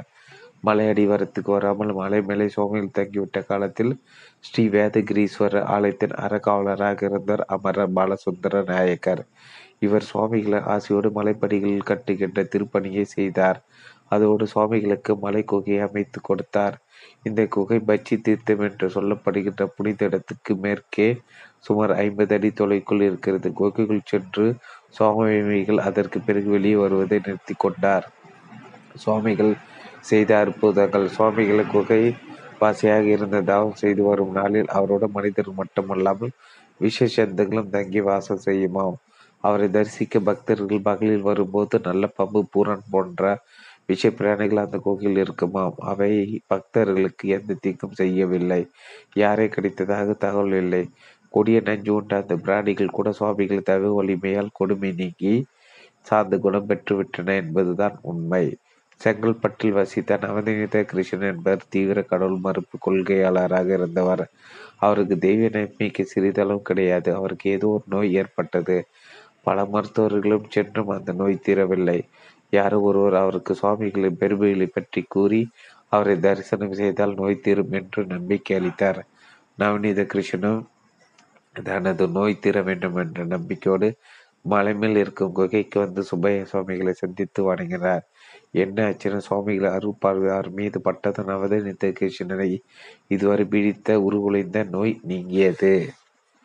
சுவாமிகளின் மீது அன்பும் நட்பும் மரியாதை கொண்ட நவநீத கிருஷ்ணன் செட்டியார் அவரோடு நெருங்கிய நண்பரானார். சன்மார்க்க தொண்டர்களில் ஒருவரானார். சுவாமிகள் தனது பக்தருக்கு குறைகளை போக்கியும் மனக்காவலை தீர்த்தும் சன்மார்க்க நெறிமுறைகளை போதித்தும் நல்வழி காட்டி அருளினார்.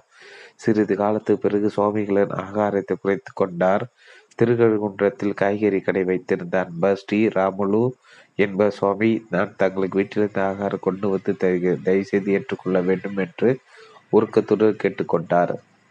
அவரது அன்புக்கு கட்டுப்பட்டு சுவாமிகள் ஒருவேளை ஆகாரம் மட்டும் உட்கொண்டார். எப்போது அன்பர்களுடன் இருந்து உரையாடி அறநெறிகளை உபதேசம் செய்தார். பின் சிறிது காலத்துக்கு பிறகு ஒருவேளை உணவு உட்கொள்வதை நிறுத்திவிட்டு சிற்றுண்டி மாத்திரம் உண்டு வந்தார். அப்போது அவர் பேசுவதை நிறுத்தி கொண்டார். அவ அவசியம் ஏற்படும் போது மட்டுமே ஏதி காட்டி வந்தார். சுற்று வட்டாரத்தில் வசித்த தமிழ் ஆசிரியர்கள் பலரும் சுவாமிகளிடம் தொடர்பு கொண்டு தங்களுக்கு ஏற்பட்ட சந்தைகளை தெளிவு பெற்று கொண்டார்கள் தெளிவு செய்து கொண்டார்கள். இதன் பின் சுவாமிகள் ஏதியை காட்டுவதையே நிறுத்திவிட்டு தேவைப்பட்டால் கை மற்றும் முகச்சாடிகள் மட்டுமே காட்டி வந்தார். இந்த நிலையில் அவர் சாப்பிடுவது முழுதுமாக நிறுத்திவிட்டார். தன்னை சுற்றி என்ன நடக்கிறது என்பதை அறியாதவராக சுவாமிகள் எப்போதும் நிஷ்டையில் அமர்ந்திருப்பதை பக்தர்கள் ரசி தரிசித்து வந்தனர்.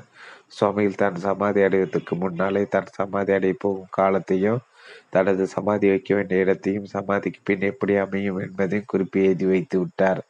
சுவாமிகள் ஆயிரத்தி தொள்ளாயிரத்தி அறுபதாம் ஆண்டு ஜனவரி மாதம் மூன்றாம் நாள் ஞாயிற்றுக்கிழமை அதிகாலையில் பரமானந்த நிஷ்டை கூடி சமாதி நிலை அடைந்தார். மலையையும் அவர் தவறுமிருந்த குகையை நோக்குகின்ற கிழக்கு திசையை பார்த்த நிலையில் அவரது சமாதி அமைக்கப்பட்டது. திருக்கழுகுன்றத்தில் பேருந்து நிலையத்துக்கு அருகே அண்ணா காவடி விநாயகர் ஆலயத்துக்கு அடுத்து வடக்கு பகுதி அறுபது அடி நீளம் அறுபது அடி அகலம் பரப்புள்ள இடத்தில் சுப்பையா சுவாமிகள் மகாசபதி அமைந்துள்ளது. மண்டல அபிஷேகத்தின் போது உச்சி பார்த்த என்கிற முறையில் சுவாமிகள் உச்சியை பார்த்தபோது தலைமுடிகள் மேல் நோக்கி நிமிர்ந்திருந்தன. அதன் பிறகு பத்து மாதங்கள் கழித்து சமாதி பிரித்து கட்ட பிரித்து கட்டட கட்டடமாக கட்டும் பணி தொடங்க. அப்போது சமாதியின் உள்ளே சுவாமிகள் உடல் சித்தி அடைந்த அன்று எப்படி எந்த நிலையில் வைத்தார்களோ அதே போன்று புதுமலை போல காணப்பட்டது. அவரது உடலிலும் அணிவித்திருந்த உடலிலும் சிறிது மண் ஒட்டியிருக்கவில்லை. இதை கண்டு பக்தர்களும் அன்பர்களும் மக்களும் மெய்சிலித்தனர். சுவாமிகள் சமாதியை சுற்றி சுற்றுச்சுவர் அமைத்து தன் சொந்த செலவில் மகா மண்டபம் அமைத்தார். அமைத்தவர் சுவாமிகள் அன்பரின் மூத்தவரும் முதல்வருமான செங்கல்பட்டு நவநீத கிருஷ்ணன் செட்டியார் அவர்கள். வருட வருடம் சுவாமிகள் சித்திரை அடைந்த மார்கழி மாதம் சதய நட்சத்திரத்தன்று அன்னதானம், சன்மார்க்க வழிபாடு மற்றும் விசேஷமான குரு பூஜை ஆகியவற்றை அவர் தொடங்கி அவர் நடத்தி வந்தார். அவர் அமரரான பிறகு அவரது குடும்பத்தில் இன்று கூட இந்த திருப்பணியை உச்சிமேல் கொண்டு மிகுந்த பக்தியோடு நடத்தி வருகின்றனர். அன்று முதல் இன்று வரையில் திருக்கழுக்குன்ற சுப்பையா சித்தர் தனது பக்தர்கள் தோன்றாத துணையாக இருந்து தொல்லைகளை துன்பங்களை நீக்குகிறார். அமைதியற்ற நெஞ்சங்களுக்கு ஆறுதல் அளிக்கிறார். கவலையில் வாடும் பக்தர்கள் இல்லங்களில் சந்தோஷத்தை நிரப்புகிறார். சுப்பையா சுவாமிகளை தன்னை தரிசிக்க வந்த பக்தர்களுக்கு வள்ளல் பெருமானை சன்மார்க்க நிறைய காண்பித்தார். சுவாமிகளை தவ வாழ்க்கைக்கும் அருள் நோக்கியிருக்கும் வள்ளலாரின் திருவொட்பாவியை வழிகாட்டியாக அமைந்திருக்கிறது. அறுபெரு ஜோதி தனிப்பெருங்கருணை என்ற மகா மந்திரமே என்று சுப்பையா சித்தரை சபாதி கொல்லி அர்ச்சகராலும் பக்தர்களினாலும் மனமுருகி சொல்லப்படுகிறது.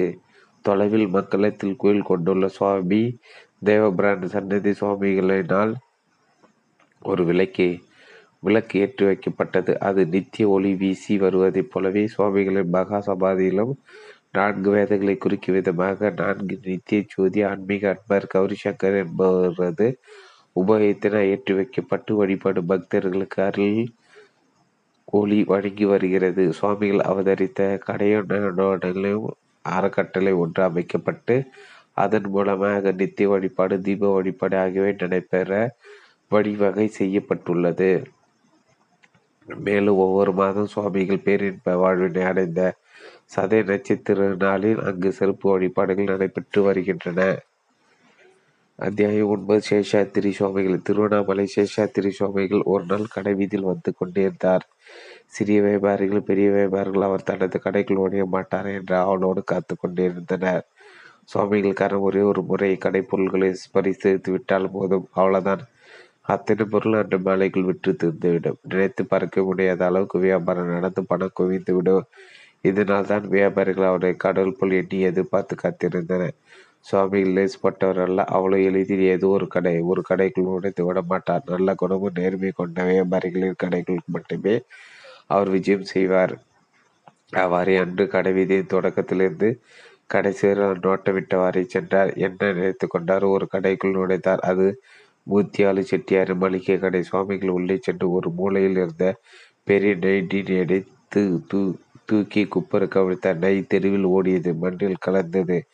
செட்டியார் சிறிதுக்கு காலை கொள்ளாமல் பொன்னையோடு சுவாமி பார்த்து பக்தியோடு கும்பிட்டு கொண்டிருந்தார். சுவாமிகள் கடையிலிருந்து வெளியேறி சென்றார்.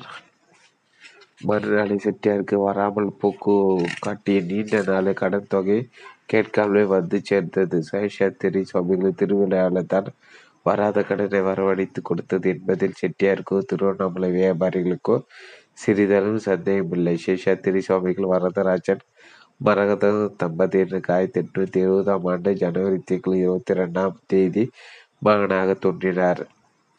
சிறு குழந்தையாக இருக்கும் போதே சில சித்து விளையாடுகளை சேஷாத்திரி சுவாமிகள் நடத்தியிருக்கிறார். இதன் காரணமாக திருவண்ணாமலை வாசிகள் அவரை தங்கை கை சேஷாத்திரி என்ற அன்போடு அடித்தனர். அந்த நிகழ்ச்சியை பார்ப்போம். தொட்டால் துளங்கிய அதிசயம். சேஷாத்திரிக்கு ஐந்து வயதாக இருக்கும் போது அவருடைய தாயார் மரகதம் தன் பிள்ளையை வரதராஜ பெருமாள் கோயிலுக்கு அடித்து சென்றார். கோயில் வாசலில் ஒருவன் கண்ணன் விக்கிரகங்களை விற்பனைக்கு வைத்திருந்தான். தனக்கு ஒரு பொம்மை வாங்கி தரும்படியாக சேஷாத்திரி அன்னையிடம் கேட்டார்.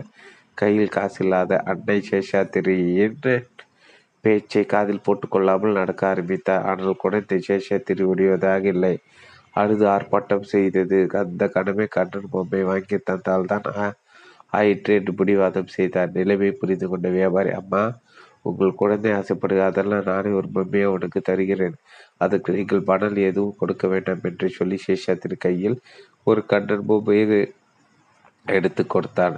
சேஷாத்திரி அந்த பொம்மையை வாங்கி கொண்டு கூத்தாடினார். அவர் அடைந்த சந்தோஷத்துக்கு அளவில்லை. மறுநாள் ம மரகதம் தன் மகனோடு கோயிலுக்கு சென்றாள். முன்தினம் பொம்மை கொடுத்தவே பாரு குழந்தை பார்த்து ஓடி வந்து மரகதிட்ட, அம்மா, உங்கள் குழந்தை சாதாரண குழந்தை அல்ல, தெய்வீக குழந்தை என்றான் பக்தியோடு. மரகத விஷயம் தெரியாமல் விழித்தாள். தொட்டால் தொடங்கிய அதிசயம். சேஷாத்திரி ஐந்து வயதாக இருக்கும்போது அவருடைய தாயார் மரகதம் தன் பிள்ளையை வரதராஜ பெருமாள் கோயிலுக்கு அழைத்து சென்றாள். கோயில் வாசலில் ஒருவன் கண்ணகி விக்கிர கண்ணன் விக்கிரகங்களை விற்பனைக்கு வைத்திருந்தான். தனக்கு ஒரு பொம்மை வாங்கி தரும்படியாக சேஷாத்திரி அன்னையிடம் கேட்டார். கையில் காசு இல்லாத அன்னை சேஷாத்திரின் பேச்சு காதில் போட்டுக்கொள்ளாமல் நடக்க ஆரம்பித்தார். ஆனால் குழந்தை விடுவதாக இல்லை. அழுது ஆர்ப்பாட்டம் செய்து அந்த கணமே கண்ணன் பொம்மையை வாங்கி தந்தால்தான் ஆயிற்று என்று பிடிவாதம் செய்தார். நிலைமை புரிந்து கொண்ட வியாபாரி, அம்மா, உங்கள் குழந்தை ஆசைப்படுகிறது, அதனால் நானே ஒரு பொம்மை அவனுக்கு தருகிறேன், அதற்கு நீங்கள் பணம் எதுவும் கொடுக்க வேண்டாம் என்று சொல்லி சேஷாத்திரியின் கைகளில் ஒரு கண்ணன் பொம்மையை எடுத்து கொடுத்தான். சேஷாத்திரி அந்த பொம்மையை வாங்கி கொண்டு கூத்தாடினார். அவர் அடைந்த சந்தோஷத்துக்கு அளவே இல்லை. மறுநாள் மரகதம் தன் மகனோடு கோயிலுக்கு சென்றால் முன்தினம் பொம்மையை கொடுத்த வியாபாரி குழந்தை பார்த்ததும் ஓடி வந்தான். மரகதத்திடம், அம்மா, உங்கள் குழந்தை சாதாரண குழந்தை அல்ல, தெய்வீக குழந்தை என்றான் பக்தியோடு. மரகதம் விஷயம் தெரியாமல் விடித்தாள். வியாபாரி விளக்கின, அம்மா, இங்கே நான் பல நாள்களாக வியாபாரம் செய்து வருகிறேன், பொம்மைகள் விற்கவில்லை. வியாபாரம் இல்லாமல் நான் மிகவும் வருத்தத்துடன் நாள்களை ஓட்டி வந்தேன். நேற்று உங்கள் பிள்ளைக்கு ஒரு பொம்மை கொடுத்தேன். அவனது கரம்பட்ட நேரம் பொன்னான நேரம். என்னிடம் இருந்த எல்லா பொம்மைகளும் நெற்றி விற்று விட்டு திருந்துவிட்டன. இப்படி ஒரு லாபம் கிடைக்கும் என்று நான் எண்ணி கூட பார்க்கவில்லை. இது சாதாரண கையே அல்ல அம்மா, தங்க கை அம்மா, தங்க கை என்று உணர்ச்சியால் தடுத்தறுத்த குரலில் கூறி குழந்தையை கும்பிட்டான். இந்த செய்தி அடுத்த சில நாட்களில் ஊர் முழுவதும் பரவிவிட்டது. அது முதல் எல்லோரும் அவரை தங்க கை சேஷாத்திரி என்று அழைக்க ஆரம்பித்தனர். சுவாமிகள் எப்போதும் ஒரு இடத்தில் நிலையாக நிற்க மாட்டார். அரை மணிக்கு மேல் அவரை யாரும் ஒரு இடத்தில் பார்க்க முடியாது. கால் போன போக்கில் எங்கேயாவது சுற்றி கொண்டே இருப்பார். மரத்தின் அடியில் அமர்ந்த ஞானம் அடைந்த புத்தரை போல அல்லாமல் நடந்து நடந்தே ஞானம் அடைந்த அதிசய புயல் காற்றுவர். கிடைந்து போன ஆடைகளும் குளிக்காத உடலும் அழுக்கடைந்த தலைமுடி, பார்ப்பதற்கு பைத்தியகாரன் போன்ற தோற்றமும் கொண்டவர் மகான் சேஷாத்திரி சுவாமிகள். இதனால் இவரை பற்றிய தெரியாதவர்கள் அவரை விரட்டி விடுவது உண்டு. சில பண்டிதர்களும் படாடோபா பேர்வழிகளும் இந்த கிறுக்கனை சித்து புருஷன் என்று மூளை இல்லாத மக்கள் நம்புகிறார்கள் என்று கேலி செய்வது உண்டு. எங்கும் இருந்த மகான் ஆயிரத்தி தொள்ளாயிரத்தி இருபத்தி எட்டாம் ஆண்டு திருவண்ணாமலையில் உள்ள மக்களை அம்மை நோய் தாக்கியது. பெரிய அம்மை நோய் பரவியதில் நூற்றுக்கணக்கான மக்கள் இருந்தனர். நாளுக்கு நாள் அந்த நோய் கட்டுக்கடுக்காமல் பெருகி மக்களை பலி வாங்கி கொண்டிருந்தது. சேஷாத்திரி சுவாமிகள் அம்மை நோய் தாக்கியது. அவர் ஒரு இடத்தில் நிலையாக இருக்க மாட்டாரே. நோய் கண்ட சுவாமிகள் ஒரு இடத்தில் இருக்கும்படியாக வெளியே சுற்றக்கூடாது என்று சுகாதார இலாக்காவினர் எச்சரித்தனர். இதற்கெல்லாம் கட்டுப்பட்டவரா நம் சுவாமிகள். அவர் தன் வழக்கப்படி வெளியே சுற்றித் திரிந்தார். இதனால் நோய் எல்லோருக்கும் பரவும் என்று பயந்த அதிகாரிகள் அவர் எடுத்து சென்று வழக்கு மன்றத்தில் நிற்க வைத்தனர். நீதிபதி அவர் ஒரு மாதம் சிறை வைக்கும்படி உத்தரவிட்டார். சுதந்திரமாக திறந்த பறவை இப்போது கூண்டு கிளியாகிவிட்டது. மறுநாள் காலையில் சுவாமிகளை தண்டனை வழங்கிய நீதிபதி காரில் திண்டிவனம் அருகே சென்ற போது சேஷாத்திரி சுவாமிகள் சாலையில் ஒரு புளிய மரத்தின் அடியில் நிற்பதை கவனித்து ஆச்சரியமடைந்தார். தன் உதவியாளர் இது குறித்து பேசும்போது, திருவண்ணாமலை நகை கடை செட்டியார் சுவா ராமநாதன் சுவாமி என்பவர் அங்கே வந்தார். சுவாமிகளை கண்டு வணங்கினார். நீதிபதியிடம் அவர் மகானின் பெருமை பெருமைகளை கூறினார். அவற்றை நம்பாத நீதிபதி தனது உதவியாளர் அனுப்பி சிறையில் சேஷாத்திரி இருக்கிறார் என்று பார்த்து வரும்படியாக சொல்லி அனுப்பி வைத்தார். மகானை கண்காணிக்க தான் இங்கே தங்கிவிட்டார். மகான் சேஷாத்திரி சுவாமிகளை யாராலும் சிறையில் அடக்க முடியாது, அவர் பெருமை அளவிட முடியாது என்று செட்டியார் நீதிபதியிடம் எடுத்து கூறினார். நீதிபதி அவர் சொல்வதை கேட்கவில்லை. எனவே செட்டியார் அங்கிருந்து கிளம்பி சென்று விட்டார். சிறிது நேரத்தை சிறைக்கு சென்ற உதவியாளர் பூட்டியிருந்த சிறைக்குள்ளே சுவாமிகள் கண்களை மூடிய வண்ணம் படுத்திருப்பதை பார்த்து அதிர்ச்சி அடைந்தார். அச்சத்தால் வெளியேறி போன முகத்தோடு மரத்தின் அடிக்கி வந்து நீதிபதி நடந்ததை சொன்னார். அப் அப்போதும் நம்பாத நீதிபதி விரைந்து வந்து சிறைக்குள் பார்த்தார். சுவாமிகள் சிறையில் நின்றிருந்தார். மகானின் பெருமை உணர்ந்த நீதிபதி அவர் விடுதலை செய்து தான் செய்த தவறுக்காக மன்னிக்கும்படியாக வேண்டிக் கொண்டார். சுவாமிகள் மௌனமாக சிறையிலிருந்து வெளியேறினார். சிறையில் சிறை செய்தால் அறை விழும் இது போன்ற சித்து விளையாடுகள் ஒன்றை சற்று வேறு விதமாக ஆயிரத்தி தொள்ளாயிரத்தி இருபத்தி எட்டாம் ஆண்டு கார்த்திகை திரு தீப திருவிழாவின் போது நிகழ்த்தினார் சுவாமிகள். ஈ மொய்த்து தின்பண்டங்கள் விற்று கொண்டிருக்கும் கடைக்காரனிடம் சுவாமிகள் இதை விற்காதே என்று எச்சரித்தார். அவரது எச்சரிக்கையை அலட்சிப்படுத்தியவன் கடைக்காரன். இரண்டு முறை எச்சரித்த சுவாமிகள் மூன்றாவது முறை கடையில் ஏற்பட்டு எடுத்து வீதியில் கொட்டிவிட்டு சென்றார். கடைக்காரன் வெளியூரிலிருந்து வியாபாரம் செய்ய வந்தவன். சேஷாத்திரி சுவாமிகள் பெருமை அறியாத அந்த முரடன் காவல்துறையில் புகார் செய்தான்.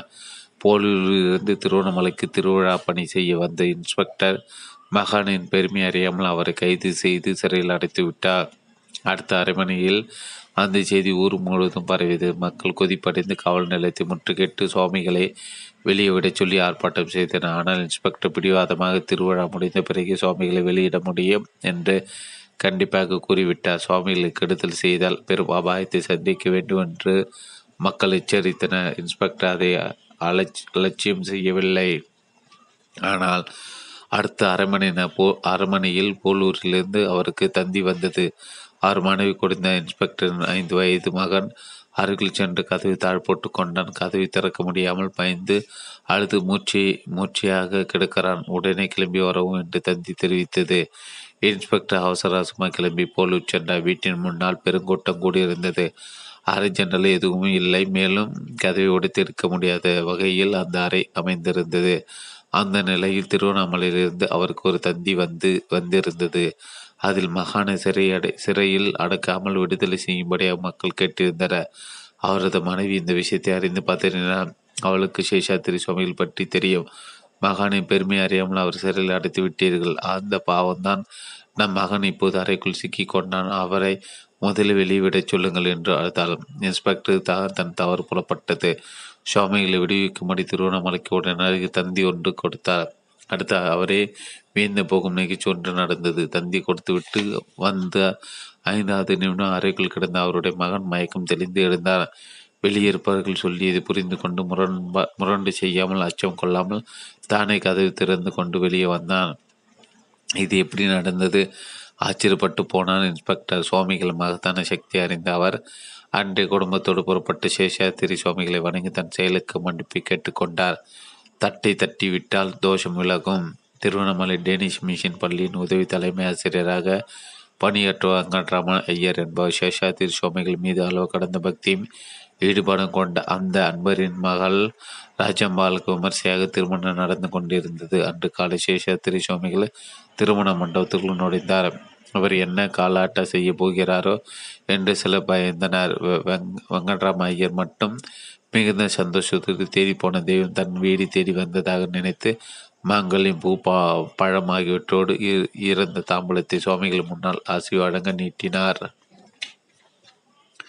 சுவாமிகள் ஆசுவாக தட்டி தட்டிவிட்டார். தாலியும் மற்ற மங்கள பொருள்களும் தரையில் சிதறின. இதை பார்த்து திருமணத்துக்கு வந்தவர் இப்படி அவமங்கலாமல் நடந்து கொள்கிறார் என்று பொறுமினார். ஆனால் ஐயர் மட்டும் பொன்னைக்கோடு சிறி சிதறி பொருள்களை எடுத்து தாம்பலத்தில் வைத்து கொண்டே இது மிக நல்ல சகுனம் என்று மற்றவர்களை சொல்லி கொண்டிருந்தார். அதோடு சுவாமிகளிடம் ஆசீர்வாதம் வேண்டினார். ஆனால் சுவாமி யாரையும் எதிர்பாராத மற்றொரு செயலம் செய்தார். மணமகளின் அருகே நின்று ஐயரின் இரண்டாவது மகளின் கன்னத்தில் ஓங்கி அறை விட் அறைந்துவிட்டு திருமண மண்டபத்தை விட்டு வெளியேறினார். ராஜம்மாள் திருமணமாகி அறுபது ஆண்டுகள் மேல் கணவருடன் இனிமையாக வாழ்க்கை நடத்தினார். அதுதான் சுவாமிகள் ஆசீர்வாத பலன் என்பது அவளுக்கு நேர்ந்த இருந்த தாலி தோஷத்தை நீக்கவே அவர் அன்று பலர் முன்னில தாலி முன்னிலை தாலி வைத்திருந்த தாம்பலத்தை தட்டி விட்டிருக்கிறார். சாம்பாரில் பாம்பு பொதுவாக மகான்கள் செய்யும் காரியங்கள் உள்ளார்ந்த அர்த்தம் நமக்கு புரிவதில்லை. மேலோட்டமாக பார்க்கும்போது அவை ஒரு பைத்தியக்கார முட்டாள்தனத்தை போல தோன்றும். இதை போன்ற சந்தர்ப்பங்கள் நமது சிற்றறிவின் துணை கொண்டு அந்த நிகழ்ச்சிகளை ஆராய்வதை விட்டுவிட்டு ஆன்மீக நெறிகளின் அடிப்படையில் அவற்றை புரிந்து கொள்ள வேண்டும். பக்தர்களின் கர்ம வினைகளை தான் ஏற்றுக்கொள்ள விரும்பும் சித்தர்கள் யாரும் எதிர்பார்க்காத நேரத்தில் எதிர்பார்க்காத காரியங்களை செய்து விடுவார்கள். இத்தகைய செயல்களின் மூலமாக பக்தரின் கர்ம வினைகளை தாங்கி வாங்கி கொண்டோ அல்லது அதை போக்கியோ அருள் செய்வார்கள். இதே போன்ற அற்புதம் பல செய்து தனது பக்தர்கள் வாழ்க்கையை மாற்றி அமைத்த சித்தர்கள் ஸ்ரீ சேஷாத்திரி சுவாமிகளும் ஒருவர். அவர் புரியாத செயல்களின் காரணமாக கிருக்குசாமி என்றே இவர் அழைக்கப்பட்டார். ஒரு நாள் தெருவில் சவ ஊர்வலம் ஒன்று போய் கொண்டிருந்தது. அதனைத் தொடர்ந்து சென்ற சேஷாத்திரி சுவாமிகள் தெருவில் கல்யாண மண்டபம் ஒன்றில் திருமணம் ஒன்று நடந்து கொண்டிருந்தது. திடீரென்று திருமண மண்டபத்துக்குள் நுழைந்து விட்டார். ஐயோ, என்ன இது? இந்த கிறுக்கன் சாகுத்திட்டோடு திருமண மண்டபத்தில் நுழைந்து விட்டான் என்று கொதித்தனர் சிலர். அவரை பற்றி தெரிந்த பலர் அமைதியாக இருங்கள், எல்லாம் நன்மைக்கு என்றனர். சிலர் அறை அவரை மண்டபத்துக்குள் மேலும் உள்ளே செல்ல விடாமல் தடுத்து விரட்டினார். மகன் சேஷாத்திரி சுமிக்கு இதையெல்லாம் பொருட்படுத்தவே இல்லை. அவர் நேராக சமையல் செய்யும் இடத்தில் அடைந்தார். பெரிய அண்டா ஒன்றில் சாம்பார் கொதித்து கொண்டிருந்ததை பார்த்தார். என்ன தோன்றியதோ அதன் அருகே வந்தார். இரண்டு கைகளினாலும் அந்த சாம்பார் அண்டாவை பிடித்து கீழே சாய்த்தார். அவ்வளவுதான். கொதித்து கொண்ட சாம்பார் முழு தரையில் ஓடியது. இதை பார்த்து கொண்டிருந்த சமையல்காரர்கள் பிறப்பையும் பிடித்து நின்று விட்டனர். மகான் எதுவும் நடக்காதை போல அங்கிருந்து மிக வேகமாக புறப்பட்டு சென்று விட்டார். அவர் செய்த செயலை பார்த்த சிலர் கோபம் கொண்டு அவர் பிடித்து அடிப்பதற்கு பின்னாலே துரத்தி சென்றனர். ஆனால் அவருடைய வேகத்துக்கு யாராலும் ஈடு கொடுக்க முடியவில்லை. அவர் காற்றாக பறந்து சென்று விட்டார். சமையல்காரர் ஒரு கீழே கொட்டி சாம்பாரை பார்த்துட்டா, ஐயோ அங்கே பாருங்க என்று மற்றொரு சுட்டி காட்டினார். அங்கே தரையில் ஒரு நல்ல பாம்பு இருந்தது. சாம்பார் பாம்பு விழுந்து குதித்து இருக்கிறது. விஷம் பாம்பாரை கல்யாணத்து விருந்துக்கு வந்தவர்கள் சாப்பிட கூடாது என்ற நல்ல நித்தன் மகான் கிருக்கனை போல நடந்து கொண்டு சாம்பாரை கீழே கொட்டி இருக்கிறார் என்பது புரிந்தது. கோபமும் அதிர்ச்சியும் போய் மகிழ்ச்சியை தலைத்து கல்யாண கோட்டம் தங்கள் உயிர் காப்பாற்றிய மகான் சென்ற திசை நோக்கி அனைவரும் தூர்ந்தனர். சேஷாத்திரி சுவாமிகள் தினமும் ஒரு முறையாவது திருவண்ணாமலை வலம் வருவார். சில தினங்களில் நான்கு ஐந்து முறை கூட நடக்கும். மற்ற நாள் அண்ணாமலை கோயிலின் நடன மண்டபத்திலோ அல்லது விருப்பாட்சி கோயிலில் அவரை பார்க்கலாம். அவரது நடவடிக்கையில் வேடிக்கையாக பித்து பிடித்தவரின் செயலாகவே பார்ப்பவர்களுக்கு தோன்றும். சுவாமிகள் சிவகங்கை தீர்த்தத்தில் குதித்து குளிப்பார். அப்படி எழுந்து வருவார். கரையில் நற்பவர்கள் மீது ஈர் வெட்டி பிழிந்து தண்ணீரை தெளிப்பார். வாயில் நீரை எடுத்து வந்து அதில் அதை எதிர் வருபவர்கள் மீது துப்புவார். அவர் கொப்ப கொப்பளித்த தண்ணீர் பல பேருடைய நோய்களை நீக்கி இருக்கிறது. அவரது எச்சில் பட்ட தண்ணீர் பல பேருடைய வாழ்வில் தோல்விகளை போக்கி வெற்றிகளை தந்திருக்கிறது. அவர் வேட்டியில் இருந்து தெரித்த தண்ணீர் பல பேருக்கு மன அமைதியை அளித்திருக்கிறது. எனவே சுவாமிகள் திருத்தமாட குலைத்து குதித்து விட்டால் கரையில் நூற்றுக்கணக்கு மக்கள் சுற்றி நிற்பார்கள். அவர் கரையேறும்போது தண்ணீர் தெளித்தார். நாமும் வாழ்வின் தொல்லைகளிலிருந்து கரையேறிவிடலாமே, அந்த பாக்கியம் கிடைக்குமா என்ற இயக்கத்தோடு காத்து கிடப்பார்கள். அவ்வாறு பல சித்தாடுகளை விளையாட்டாக நடத்தி அந்த மகாபுருஷ ஆயிரத்தி தொள்ளாயிரத்தி இருபத்தி ஒன்பதாம் ஆண்டு மார்கழி மாதம் முக்தி அடைந்தார். பல்லாயிரக்கணக்கான பக்தரோடு பகவான் ரமணரும் இறுதி ஊர்வலத்தில் கலந்து கொண்டார். திருவண்ணாமலை ரமணாசுத்து அருகில் சேஷாத்திரி சுவாமிகள் ஆசிரமம் அமைந்திருக்கிறது. அந்த மகானின் உடல் அடக்கம் செய்யப்பட்ட சமாதி கோயில் இன்று உலகம் முழுவதும் ஞான ஒளியை பரப்பி வருகிறது. அத்தியாயம் பத்து. மகா சித்த தேரையர். அகத்தியரின் சீடுகள் மிகவும் புகழ் வாழ்ந்தவர் ஒருவர் உண்டென்றால் அந்த பெருமை தேரையருக்கு தான் போய் சேரும். இவரது உண்மையான பெயர் என்னது என்று யாருக்கும் தெரியவில்லை. இது காரண பெயராக அமைந்திருக்கிறது. அகத்தியரும் தேரையரும் ஏராளமான நூல்களை இட்டுள்ளனர். அவர்கள் சொல்லி வைத்த முறைகள் மிகவும் எளிய முறையில் அமைந்திருந்தன. இந்த காரணத்தால் பெரும்பாலான எண்ணிக்கையில் வைத்தியர்கள் இந்த வைத்திய முறையை பின்பற்றினர். தேரே தொண்டை நாட்டில் சுமாராக ஐநூறு ஆண்டுகளுக்கு முன்னால் வாழ்ந்தார் என்றும் பாலாற்றின் வடகரையில் உள்ள திருமலைச்சேரி என்பது இவரது பிறந்த ஊர் என்றும் தந்தையர் பெயர் பூபதி என்றும் புதுடெல்லி மைய ஆயுர்வேத சித்த ஆராய்ச்சி கழகம் வெளியிட்டுள்ள தேரைய சேகரப்பா என்ற நூல் கூறுகிறது. இவர் இளமிலை முத்தமிழ் கற்றோர் ஜோதிடத்தில் ஆர்வம் அதிகமாக அது குறித்த நூல்களும் கற்றுத்தந்தார். மேலும் பல கலைகளும் இலக்கிய இலக்கணங்களும் கற்றதோடு பிற மொழிகளிலும் தேர்ச்சி பெற்ற தொண்டை நாட்டை ஆண்ட அரசரிடம் தனது கலைத்திறமைகளை வெளிப்படுத்தி அப்போது பரிசில் பெற்று வசதியோடும் பெரும் புகழோடும் வாழ்ந்தார். மேலும் காஞ்சிபுரத்தை அடுத்த கூரத்தில் வசித்த பௌத்த ஆசிரியர்கள் சௌமியர் என்பவரிடம் இவர் மருத்துவம் கற்று சிறந்த சித்த மருத்துவராக விளங்கினார். இவரை அகத்தியரிடம் கொண்டு சேர்த்தவர் அவ்வையார் என்றும் ஒரு வரலாறு உண்டு. அகத்தியர் அந்த காலத்தில் தனக்கு நல்ல சீடன் ஒருவனை தேடிக்கொண்டிருந்தார். இதை அறிந்த அவ்வையார் சிறுவனான ராமதேவன் என்பவனை தன்னுடன் அழைத்து கொண்டு அகத்தியரை சந்தித்தார். அகத்தியர் அந்த சிறுவனை பார்த்து யார் இந்த சிறுவன் என்று விசாரித்தார். பாவம் ஊமை பிள்ளை அந்த சிறுவன் பெயர் ராமதேவன், உங்களுக்கு உதவியாக இருக்கட்டுமே என்று அழைத்து வந்தேன் என்று தெரிவித்தார் அவ்வையார். இதை கேட்டு மகிழ்ச்சி அடைந்த அகத்தியர் ராமதேவனை தன்னுடைய சீர்தானாக சேர்த்து கொண்டார் என்று அகத்தியர் பன்னிரண்டாயிரம் என்ற நூல் தெரிவிக்கிறது. தன்னுடைய சீர்தானான ராமதேவனுக்கு பேச்சு வரவில்லை என்ற குறையை தவிர வேறு குறை இல்லை என்பதை அகத்தியர் பெரிதும் மகிழ்ச்சி அடைந்தார். ராமதேவன் மிகவும் சுறுசுறுப்போடும் உற்சாகத்தோடும் அபாரமான அறிவு கூர்மையுடன் குருவுக்கு பணிவிடைகள் செய்து வந்தான். இதனால் அவர் பெரிதும் விரும்பியாக தான் சொல்லும் இடங்களுக்கெல்லாம் ராமதேவனை அழைத்து சென்றார். கூண் நிமிர்ந்தது. பாண்டிய மன்னன் ஒருவனுக்கு கூண் முதுகு இருந்தது. அதனால் அவனது வாழ்க்கை கேள்விக்குரியதாக இருந்தது. கூண் முதுகின் காரணமாக அவன் அனுபவித்த அவமானங்களும் துன்பங்களும் கொஞ்சம் நஞ்சமல்ல. அவன் ஒரு நாள் அகத்திரை சரணடைந்து தன்னுடைய பிறவி நோயை நீக்கும் படியாக அவரிடம் வேண்டிக் கொண்டான். அகத்தியரும் அவனுடைய கூனை நிமித்தி விடுவதாக வாக்களித்து இருந்தார். அவர் ராமன்தேவனுடன் அரண்மனைக்கு சென்று தனது சிகிச்சை ஆரம்பித்தார். அரண்மனையில் ஒரு பெரிய கூடத்தினுள் மன்னனுக்கு தேய்ப்பதற்காக தைலம் தயாராகி கொண்டிருந்தது. பலவிதமான மூலிகளை ஒன்றாக பிடிந்து எண்ணெயில் ஊற்றி அதை கொதிக்க வைக்கும் பணியாது. அதை சரி பார்த்து கொண்டிருந்த அகத்தியர் தனது பக்கத்தில் நின்று ராமதேவனும் அவளோடு நடப்பதை கவனித்து உள்வாங்கி கொண்டிருந்தார். பதம் வந்ததும் எண்ணெய் இறக்கிவிட வேண்டும் என அகத்தியர் தனது ஊமை செயலிடம் சொல்லியதை அவன் புரிந்து கொண்டு தலையாட்டினான். அப்போது ஒரு சேவகன் வந்து உங்களை மன்னர் அவசரமாக அடிக்கிறார் என்று அகத்தியரிடம் கூறினார். ராமதேவா, பார்த்துக்கொள், இதோ வந்து விடுகிறேன் என்று சீடனிடம் சொல்லிவிட்டு சேவகனுடன் அரசனை காண புறப்பட்டு சென்றார். அகத்தியர் சீடன் குப்பரையில் கொதிக்கின்ற மூலிகை தைலத்தை கண் கொட்டாமல் பார்த்து கொண்டிருந்தான்.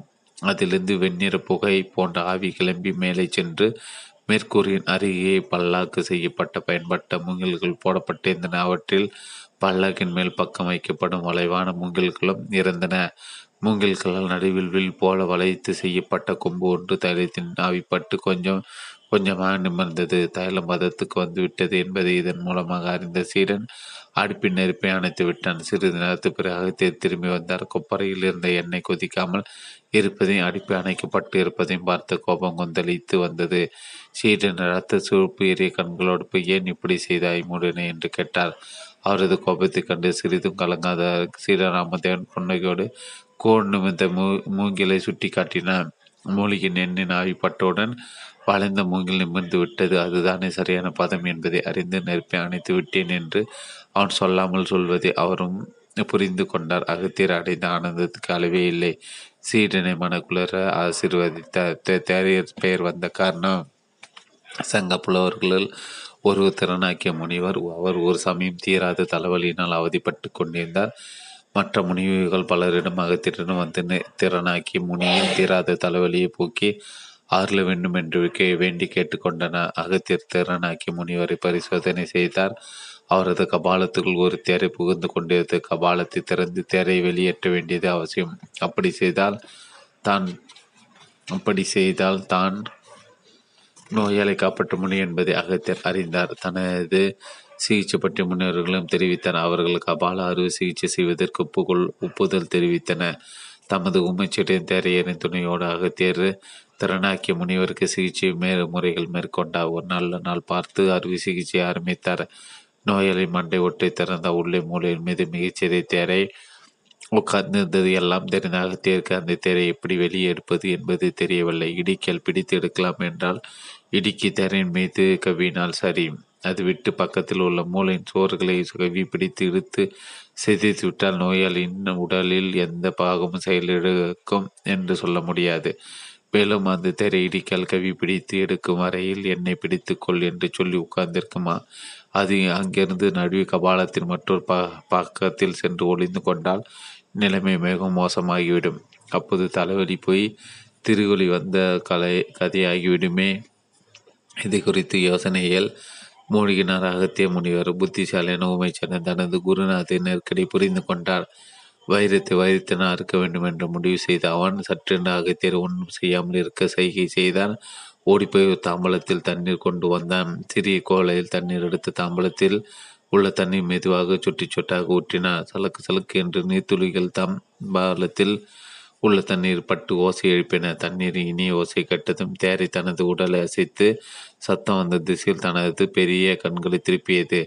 தனது கால்களை ஒரே தாவாக தாவி தாம்பலத்தில் குதித்தது.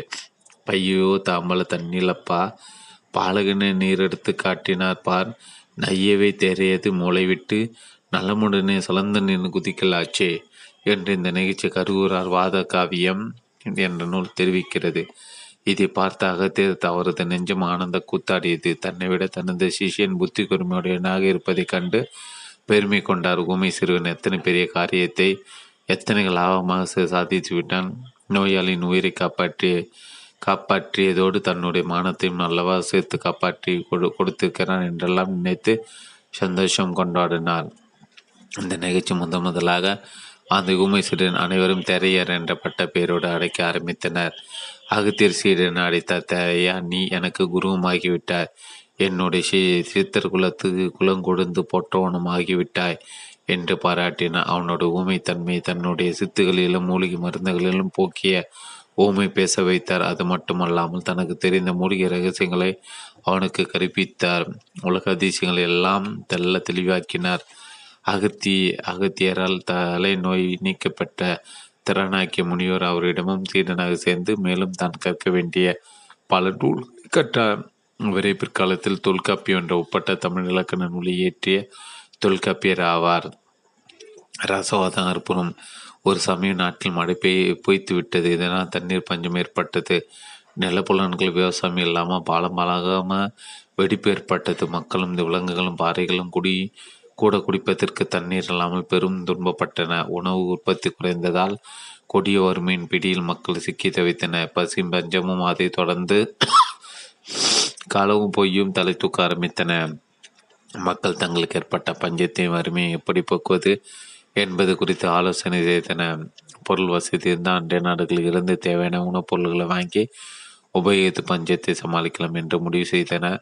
அந்த காலத்தில் பணம் என்பது தங்கம் தானே, ஆகவே தங்கத்துக்கு எங்கே போவது, யாரை கேட்பது என்று சிந்தித்தன. ஊருக்கு அருகே காட்டுப்பகுதியில் ஆசிரமம் அமைத்து கொண்டு வாழ்ந்த தேரையன் நினைவு அவர்களுக்கு வந்தது. மக்கள் திரண்டு சென்றனர். ஆசிரமத்தை அடைந்து தேரையர் கண்டு வணங்கினர். ஐயா, எங்களை பசியும் வறுமையும் வாட்டி எடுக்கிறது. மழை பொய்த்து போன காரணத்திலும் விவசாயம் செய்ய முடியவில்லை. இந்த நிலையில் நாங்கள் குழந்தை குட்டிகளுடன் பிழைப்பதற்கு வழி தெரியாமல் அவதிப்படுகிறோம். எங்களிடம் போதுமான அளவு வசதி இருக்க வசதி இருக்குமானால் அண்டை நாடுகளில் அவற்றை கொடுத்து வேண்டியதான எங்களை வாங்கி கொள்ளலாம். ஆகவே சித்தராக நீங்கள் தான் அருள் புரிந்து எங்கள் கவலை தீர்க்க வேண்டும். ரசவாதம் அற்புதம் செய்து எங்களுக்கு தங்கம் செய்து கொடுக்க வேண்டும் என்று வேண்டிக் கொண்டனர். சித்தர்கள் புரிந்த அற்புதங்கள். சித்தர்கள் புரிந்த அற்புதங்கள் ரசவாத அற்புதம். ஒரு சமயம் நாட்டில் மழை பொய்த்து விட்டது. இதனால் தண்ணீர் பஞ்சம் ஏற்பட்டது. நிலம்புலன்களில் விவசாயம் இல்லாமல் பாலம் பாலமாக வெடிப்பு ஏற்பட்டது. மக்களும் விலங்குகளும் பறவைகளும் கூட குடிப்பதற்கு தண்ணீர் இல்லாமல் பெரும் துன்பப்பட்டனர். உணவு உற்பத்தி குறைந்ததால் கொடிய வறுமையின் பிடியில் மக்கள் சிக்கி தவித்தன. பசியும் பஞ்சமும் அதை தொடர்ந்து களவும் பொய்யும் தலை தூக்க ஆரம்பித்தன. மக்கள் தங்களுக்கு ஏற்பட்ட பஞ்சத்தையும் வறுமையை எப்படி போக்குவது என்று ஆய்வு குறித்து ஆலோசனை செய்தனர். பொருள் வசதி இருந்தால் அண்டை நாடுகளிலிருந்து தேவையான உணவுப் பொருள்களை வாங்கி உபயோகித்து பஞ்சத்தை சமாளிக்கலாம் என்று முடிவு செய்தனர். அந்த காலத்தில் பணம் என்பது தங்கம் தானே, ஆகவே தங்கத்துக்கு எங்கே போவது, யாரை கேட்பது என்று சிந்தித்தனர். ஊருக்குள் அருகே காட்டுப்பகுதியில் ஆசிரமம் அமைத்து கொண்டு வாழ்ந்த தேரையரின் நினைவு அவர்களுக்கு வந்தது. மக்கள் திரண்டு சென்றனர். ஆசிரமத்தை அடைந்து தேரையரை கண்டு வணங்கினர்.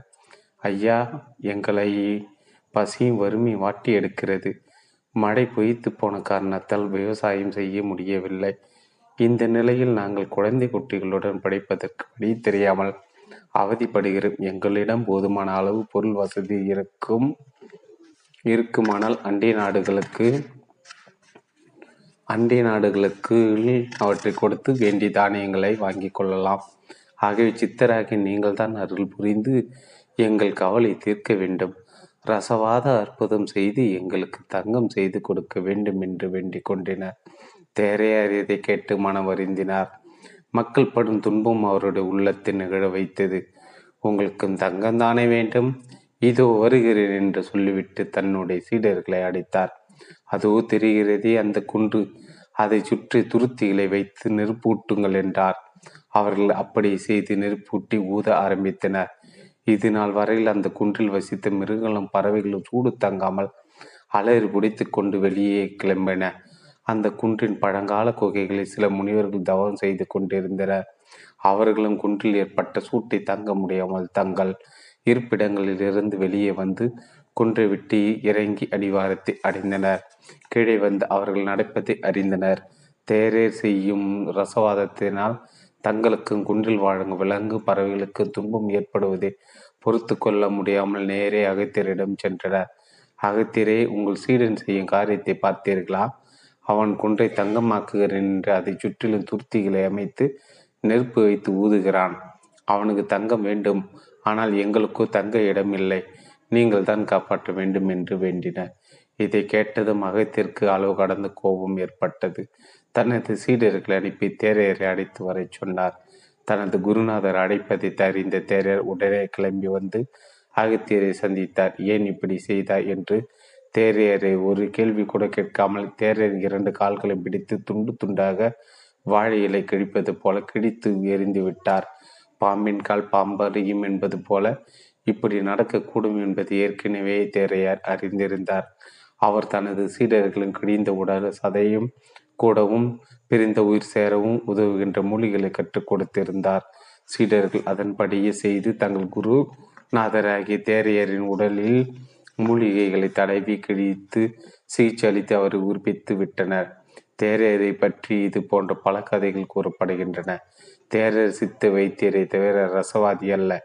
ஆகவே இந்த கருத்தின் அடிப்படையில் இது போன்ற கதைகள் உலாவி இருக்கலாம் என்று தற்கால ஆராய்ச்சியாளர்கள் கருத்து தெரிவிக்கின்றனர். காட்டு மனிதன். நாம் மேலே பார்த்த கதையை போல வழங்கும் மற்றொரு கதை இது. ஒரு சமயம் அகத்திற்கு கண் பார்வை குறைவு ஏற்பட்டது.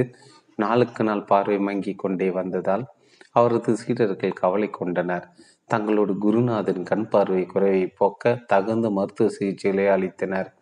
இறைவனின் திருவுள்ளத்தினால் அல்லது அகத்தியர் ஆட விரும்பிய நாடகத்தின் காரணமாகவே அவரது பார்வை குறைவு சரியாகவில்லை.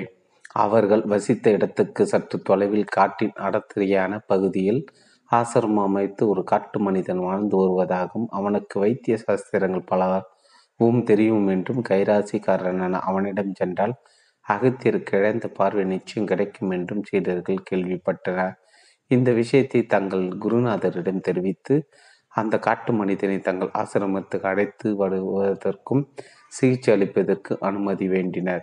இதை கேட்ட அகத்தியர் புன்னகை செய்தார். அன்று காட்டுவாசி தனக்கு சிகிச்சை அளிக்க ஒப்புதல் அளித்தார். அத்துடன் அவனுடைய மருத்துவ அறிவு எத்தனை கூர்மையானது என்பதை அறிந்து கொள்ள ஒரு சோதனை செய்ய விரும்பினார். அவர் தன் சீடர்கள் பார்த்து, நீ அந்த காட்டுவாசியை காண பயணம் செய்யும் போது இரவு நேரங்கள் புளிய மரத்தின் நிழலை தேர்ந்தெடுத்து படுத்து உறங்குங்கள், வேறு இடங்கள் தூங்கக்கூடாது என்று கட்டளையிட்டு அனுப்பி வைத்தார்.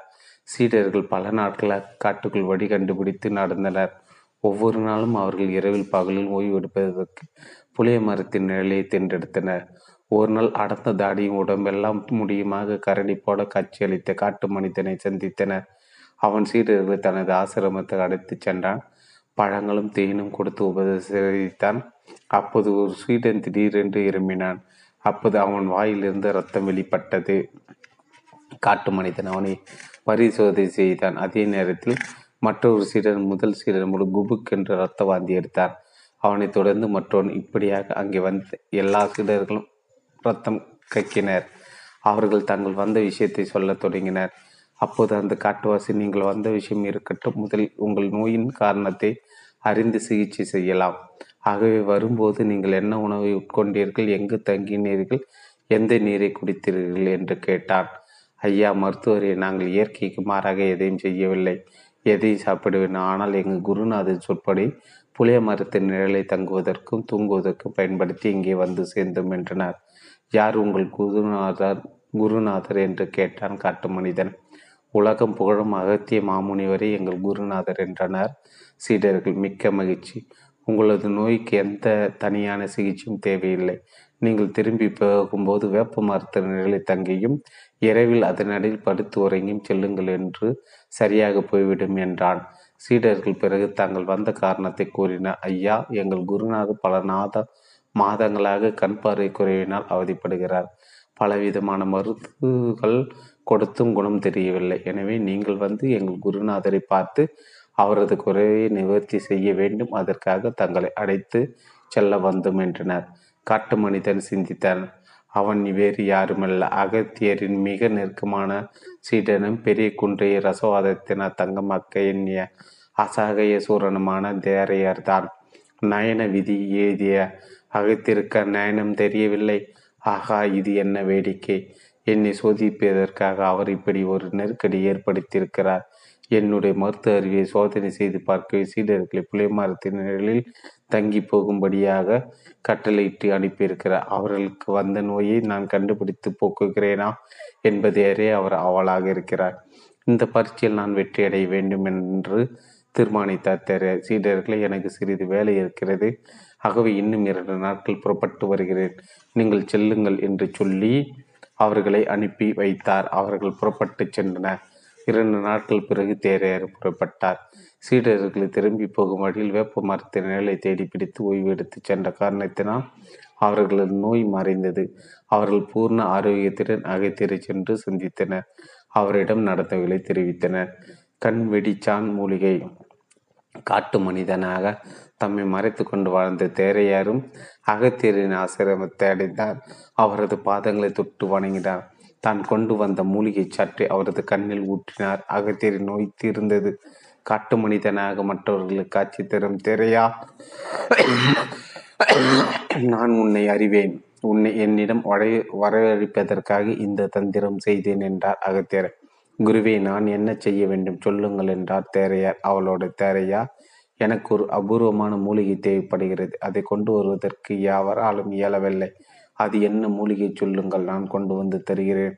கண் வெடிச்சான் மூலிகை எனக்கு வேண்டும், அது உன்னால் கொண்டு வர முடியுமா? இதை கேட்டு தேரையார் திடுக்கிட்டார். காரணம், கண் வெடிச்சான் மூலிகை பறிக்கும் போது அதிலிருந்து கிளம்பும் புகையால் மூலிகை பார்த்தவன் கண் பார்வை போய் போய்விடும் கண் பார்வை மீட்டு கொடுத்த எனக்கு குருநாதர் இப்படி ஒரு தண்டனை கொடுக்க நினைப்பது ஏன் என்று புரியாமல் கொடுமினார் தேரையார். இருந்த போதிலும் குருவின் வார்த்தைகளை மீற விரும்பாத தேரையார், குருதேவா, நிச்சயமாக என்னால் அந்த மூலிகை கொண்டு வர முடியும், நான் கொண்டு வருகிறேன் என்று சொல்லிவிட்டு அங்கிருந்து புறப்பட்டு சென்றார். புதிய மலையின் மூளை முடுக்கள் எல்லாம் சென்று கண் வெடிச்சான் மூலிகை தேடினார். அடர்த்தியான காடுகள், மலைச்சரிவுகள், உயர்ந்த மலைமுகடுகள், பள்ளத்தாக்குகள், குகைகள், அருவி செல்லும் வழிகள், ஆள் ஏற முடியாத சிகரங்கள் என்று ஒரு இடம் விட்டு வைக்காமல் மூலிகையை தேடி சென்றார். இதன் காரணமாக அவருக்கு இதுநாள் வரையில் தெரியாத எண்ணற்ற மூலிகைகள் தெரிந்தன. மூலிகை தேடும் அனுபவம் அவரது அனுபவ அறிவை விசாலமாக்கியது. உலகில் வேறு யா எங்குமே இல்லாத அற்புதமான பல மூலிகைகள் புதிய மலையில் இருப்பதை அவர் அறிந்து கொண்டார். தேடுகிறவன் காண்பான் என்கிற வாக்குக்கு ஏற்ப பல மாதங்கள் தேடலுக்கு பிறகு அவர் கண் வெடிச்சான் மூலிகையை கண்டுபிடித்தார். அந்த மூலிகையின் இலைகள் மான்களின் கண்களைப் போல மிக அழகாக இருந்தன. அவர் அடைந்த மகிழ்ச்சிக்கு அளவில்லை. இதே நேரத்தில் அவருக்கு மிக அதிகமான வருத்தமும் ஏற்பட்டது. காரணம், அந்த மூலிகை கிடைத்து விட்டதை தவிர அதை பறித்தால் தன் தனது கண் பார்வை போய்விடும் என்ற எண்ணம் தான். மூலிகை பறிக்கும் போது தனது கண் பார்வை போய்விட்டால் திரும்பவும் குருநாதரிடம் எப்படி செல்வது, வழி தெரியாமல் காட்டில் அலைய வேண்டி வருமே என்று யோசித்த யோசித்தார். அப்படி செய்வது கண்களை விற்று சித்திரம் அங்கு முட்டாள்தனமாக அல்லவா ஆகிவிடும் என்று கலங்கினார். எனவே அந்த மூலிகை செடியை தொடாமல் அதன் அருகில் பத்மாசனம் விட்டு அமர்ந்தது தியானம் செய்ய ஆரம்பித்தார். தெய்வ நினைத்து, அம்மா, இந்த சோதனை நான் வெற்றி பெற வேண்டும் என்று எனது குருநாதரிடம் கொடுத்த வாக்கை நான் காப்பாற்ற வேண்டும். அதே நேரம் எனது கண் பார்வையும் போய்விடக்கூடாது.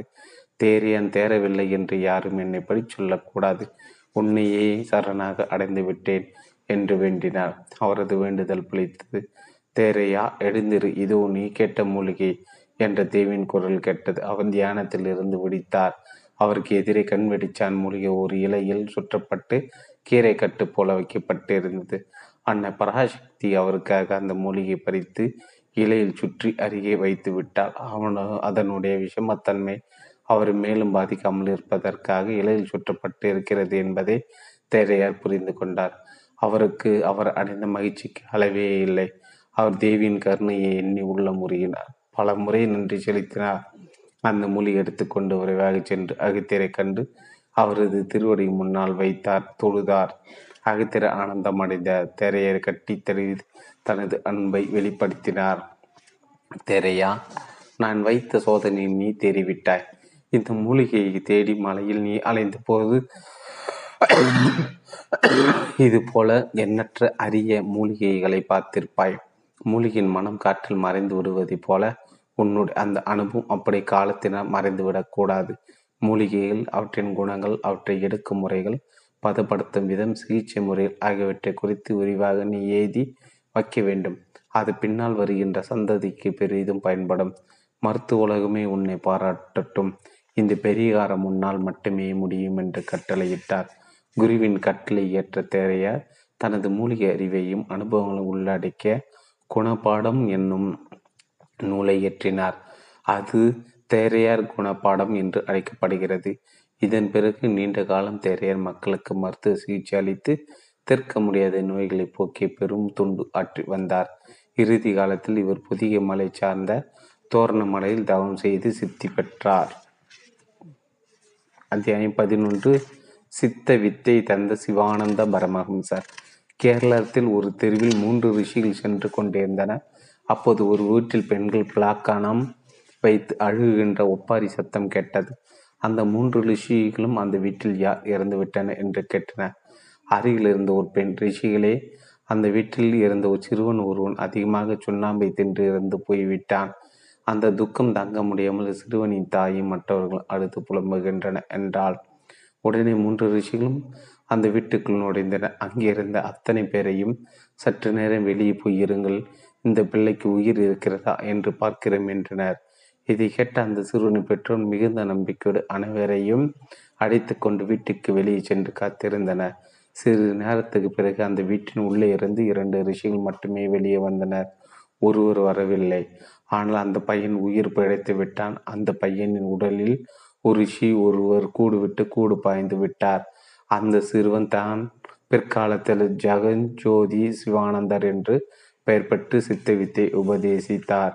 சிவானந்தரை பற்றிய சரித்திர குறிப்புகள் எழுத்து புலமாக எதுவும் இல்லை.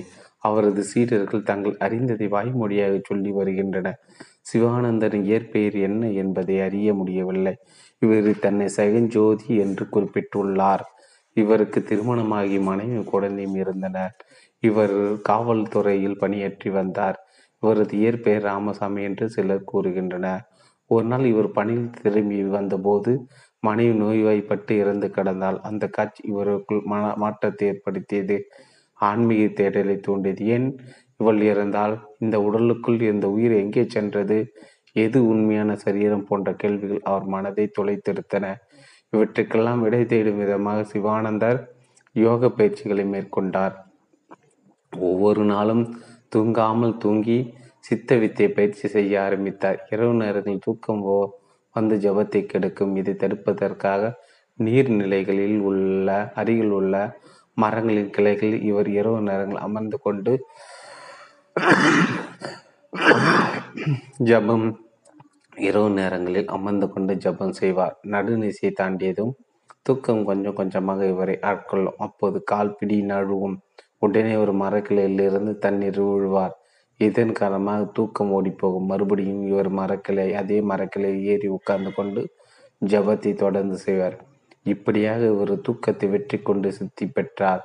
இவர் சித்த வித்தையை தனது சொந்த அனுபவத்தின் மூலமாகவே கண்டறிந்தார். இந்த வித்தை பயிற்சி செய்வதன் மூலமாக சாகா கல்வி என்ற மார்க்கத்தின் மூலமாக இறைவனை அடையலாம் என்றார். வாசி யோகத்தை சித்த வித்தை மூலம் காட்டி கொடுத்ததோடு அது மறைந்து விடாமல் இருப்பதற்காக ஐந்து ஆசிரமங்களை நிறைவியிருக்கிறார். சித்த வேதம் என்ற ஒப்பற்ற நூலை ஏற்றி அருளியிருக்கிறார்.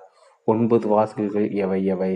இந்திரங்கள் வழியாக மயங்கி சலித்து விரயமாக்குகின்ற சுவா சுவாசக்தியாக வாயுவை நமது புருவ மத்தியாக வாசலில் ஏற்ற வேண்டும். வாசல்கள் ஒன்பதாக அவர் கண்கள் இரண்டு, காதுகள் இரண்டு, மூக்கின் துவாரங்கள் இரண்டு, வாய் ஒன்று, உள்நாக்கிற்கு இரண்டு புறங்களிலும் இரு துவாரங்கள் இரண்டு ஆக ஒன்பது தொலைகள். இந்த ஓட்டை வீடு ஒன்பது வாசல் என்று இலக்கியங்கள் கூறுகின்றன. ஆனால் அவைகள் மலை துவாரத்தையும் ஜன்னல துவாரத்தையும் எட்டு மற்றும் ஒன்பது வாசல்களாக குறிப்பிடுகின்றன. இது ஒரு தவறான அணுகுமுறை. வாசல் என்றால் உள்ளே போகவும் வேண்டும், வெளியே வரவும் வேண்டும். நாம் மேலே சொன்ன கண்களின் துளைகள் வழியாக ஒளி உள்ளே போகவும் காற்று வெளியே வரவும் செய்கிறது. இவ்வாறு மூக்கின் வழியாக காற்று உள்ளே நுழைந்து வெளியே வருகிறது. செவித்துளைகள் வழியாக ஓசை உள்ளே நுழைகிறது, வெளியேறுகிறது. ஆனால் மலை துவாரத்தின் வழியாக கழிவுகள் வெளியே வருகின்றன. ஆனால் எதுவும் உள்ளே செல்வதில்லை. ஜன்னல் உறுப்பின் வழியாக எதுவும் செல்வதில்லை. ஆக இவற்றை வாசல் என்பது தவறானது என்கிறார் சிவானந்தர். ஆக ஒன்பது வாசல்களும் தலையில் மட்டுமே அமைந்திருக்கின்றன என்பது அவரது கண்டுபிடிப்பு. மூக்கினுடைய இரண்டு துவாரங்களும் சேருகின்ற இடத்தில் இருப்பது பத்தாவது வாசலாகும். இதை திறக்கின்ற வழியைதான் சித்த வேதத்தில் சிவானந்தர் கூறியிருக்கிறார். சித்த வித்தை தவம் என்பது மூச்சு காற்றை நாசம் அடையாமல் காப்பது. அதாவது நாம் சுவாசிக்கும் போது வெளியே செல்லும் கட்டப்பன் இரண்டு அங்குல துவாரம் வரை பாயும், மறுபடி உள்ளுக்கு வரும்போது எட்டு அங்குலம் தான் வருகிறது. இதனால் ஒவ்வொரு முறையும் சுவாசம் நிகழும்போது நான்கு அங்குலம் காற்று நஷ்டமடைகிறது. இதை தடுக்க சுவாசம் உள்ளுக்குள் வரும்போது கூட பன்னெண்டு அங்கல சுவாசிக்க வேண்டும். இது பயிற்சி பயிற்சி சாகா கல்வி எனப்படும். இதற்கு சுவாமி சிவானந்தர் சித்த வித்தை என்று பெயரிட்டுள்ளார். சித்த வித்தை கற்றுக்கொண்ட பிறகு கைவிரல்களை மூக்கின் மூக்கின் முன்னால் வைத்தால் சுவாசம் வெளியே வராமல் இருப்பதையும் அந்த சுவா உஷ்ணத்தை உணர முடியும். சித்த வித்தை பயிற்சி செய்பவர்களுக்கு காற்று மூக்கின் வழியாக போகாமல் உள்நாக்கின் இருபுறங்களிலும் உள்ள துவாரத்தின் மூலமாக மேல் நோக்கி செல்லும். இதனால் உயிர் காற்று நஷ்டம் அடைவதில்லை. சித்தாசிரமர்கள் வள்ளல் பெருமான் வடலூரில் நூறு ஏக்கர் நிலத்தில் ஒரு ஞான சபை ஏற்படுத்தி அருஜோதியை வெளியே காண்பித்தார். இதே கொள்கையோடு அவர் வழி வந்த வடகரையார் சித்த வித்தை தந்த சிவானந்தர் சித்த சமாஜத்தை ஆயிரத்தி தொள்ளாயிரத்தி இருபத்தி ஒன்றாம் வருடம் உருவாக்கினார். இந்த அமைப்புகள் கேரளத்தில் கோழிக்கோடு மாவட்டத்தில் வடகரையில் ஐம்பது ஏக்கர் நிலப்பரப்பில் அமைந்து இருக்கிறது. மேலும் கண்ணனூர் மாவட்டத்தில் உள்ள ஈயூரில் ஐம்பது ஏக்கரில் ஒன்றும், கயனாவில் ஒன்றும், திருவனந்தபுரம் மாவட்டத்தில் மண்ணனூர் கரையில் முப்பத்தஞ்சு ஏக்கரில் ஒன்றும், தமிழ்நாட்டில் சேலம் மாவட்டம் தமிழ்நாட்டில் சேலம் மாவட்டத்தில் அம்மாம்பாளையத்தில் மூ முப்பது ஏக்கரில் ஒன்றும் ஐந்து சித்த ஆசிரமங்கள்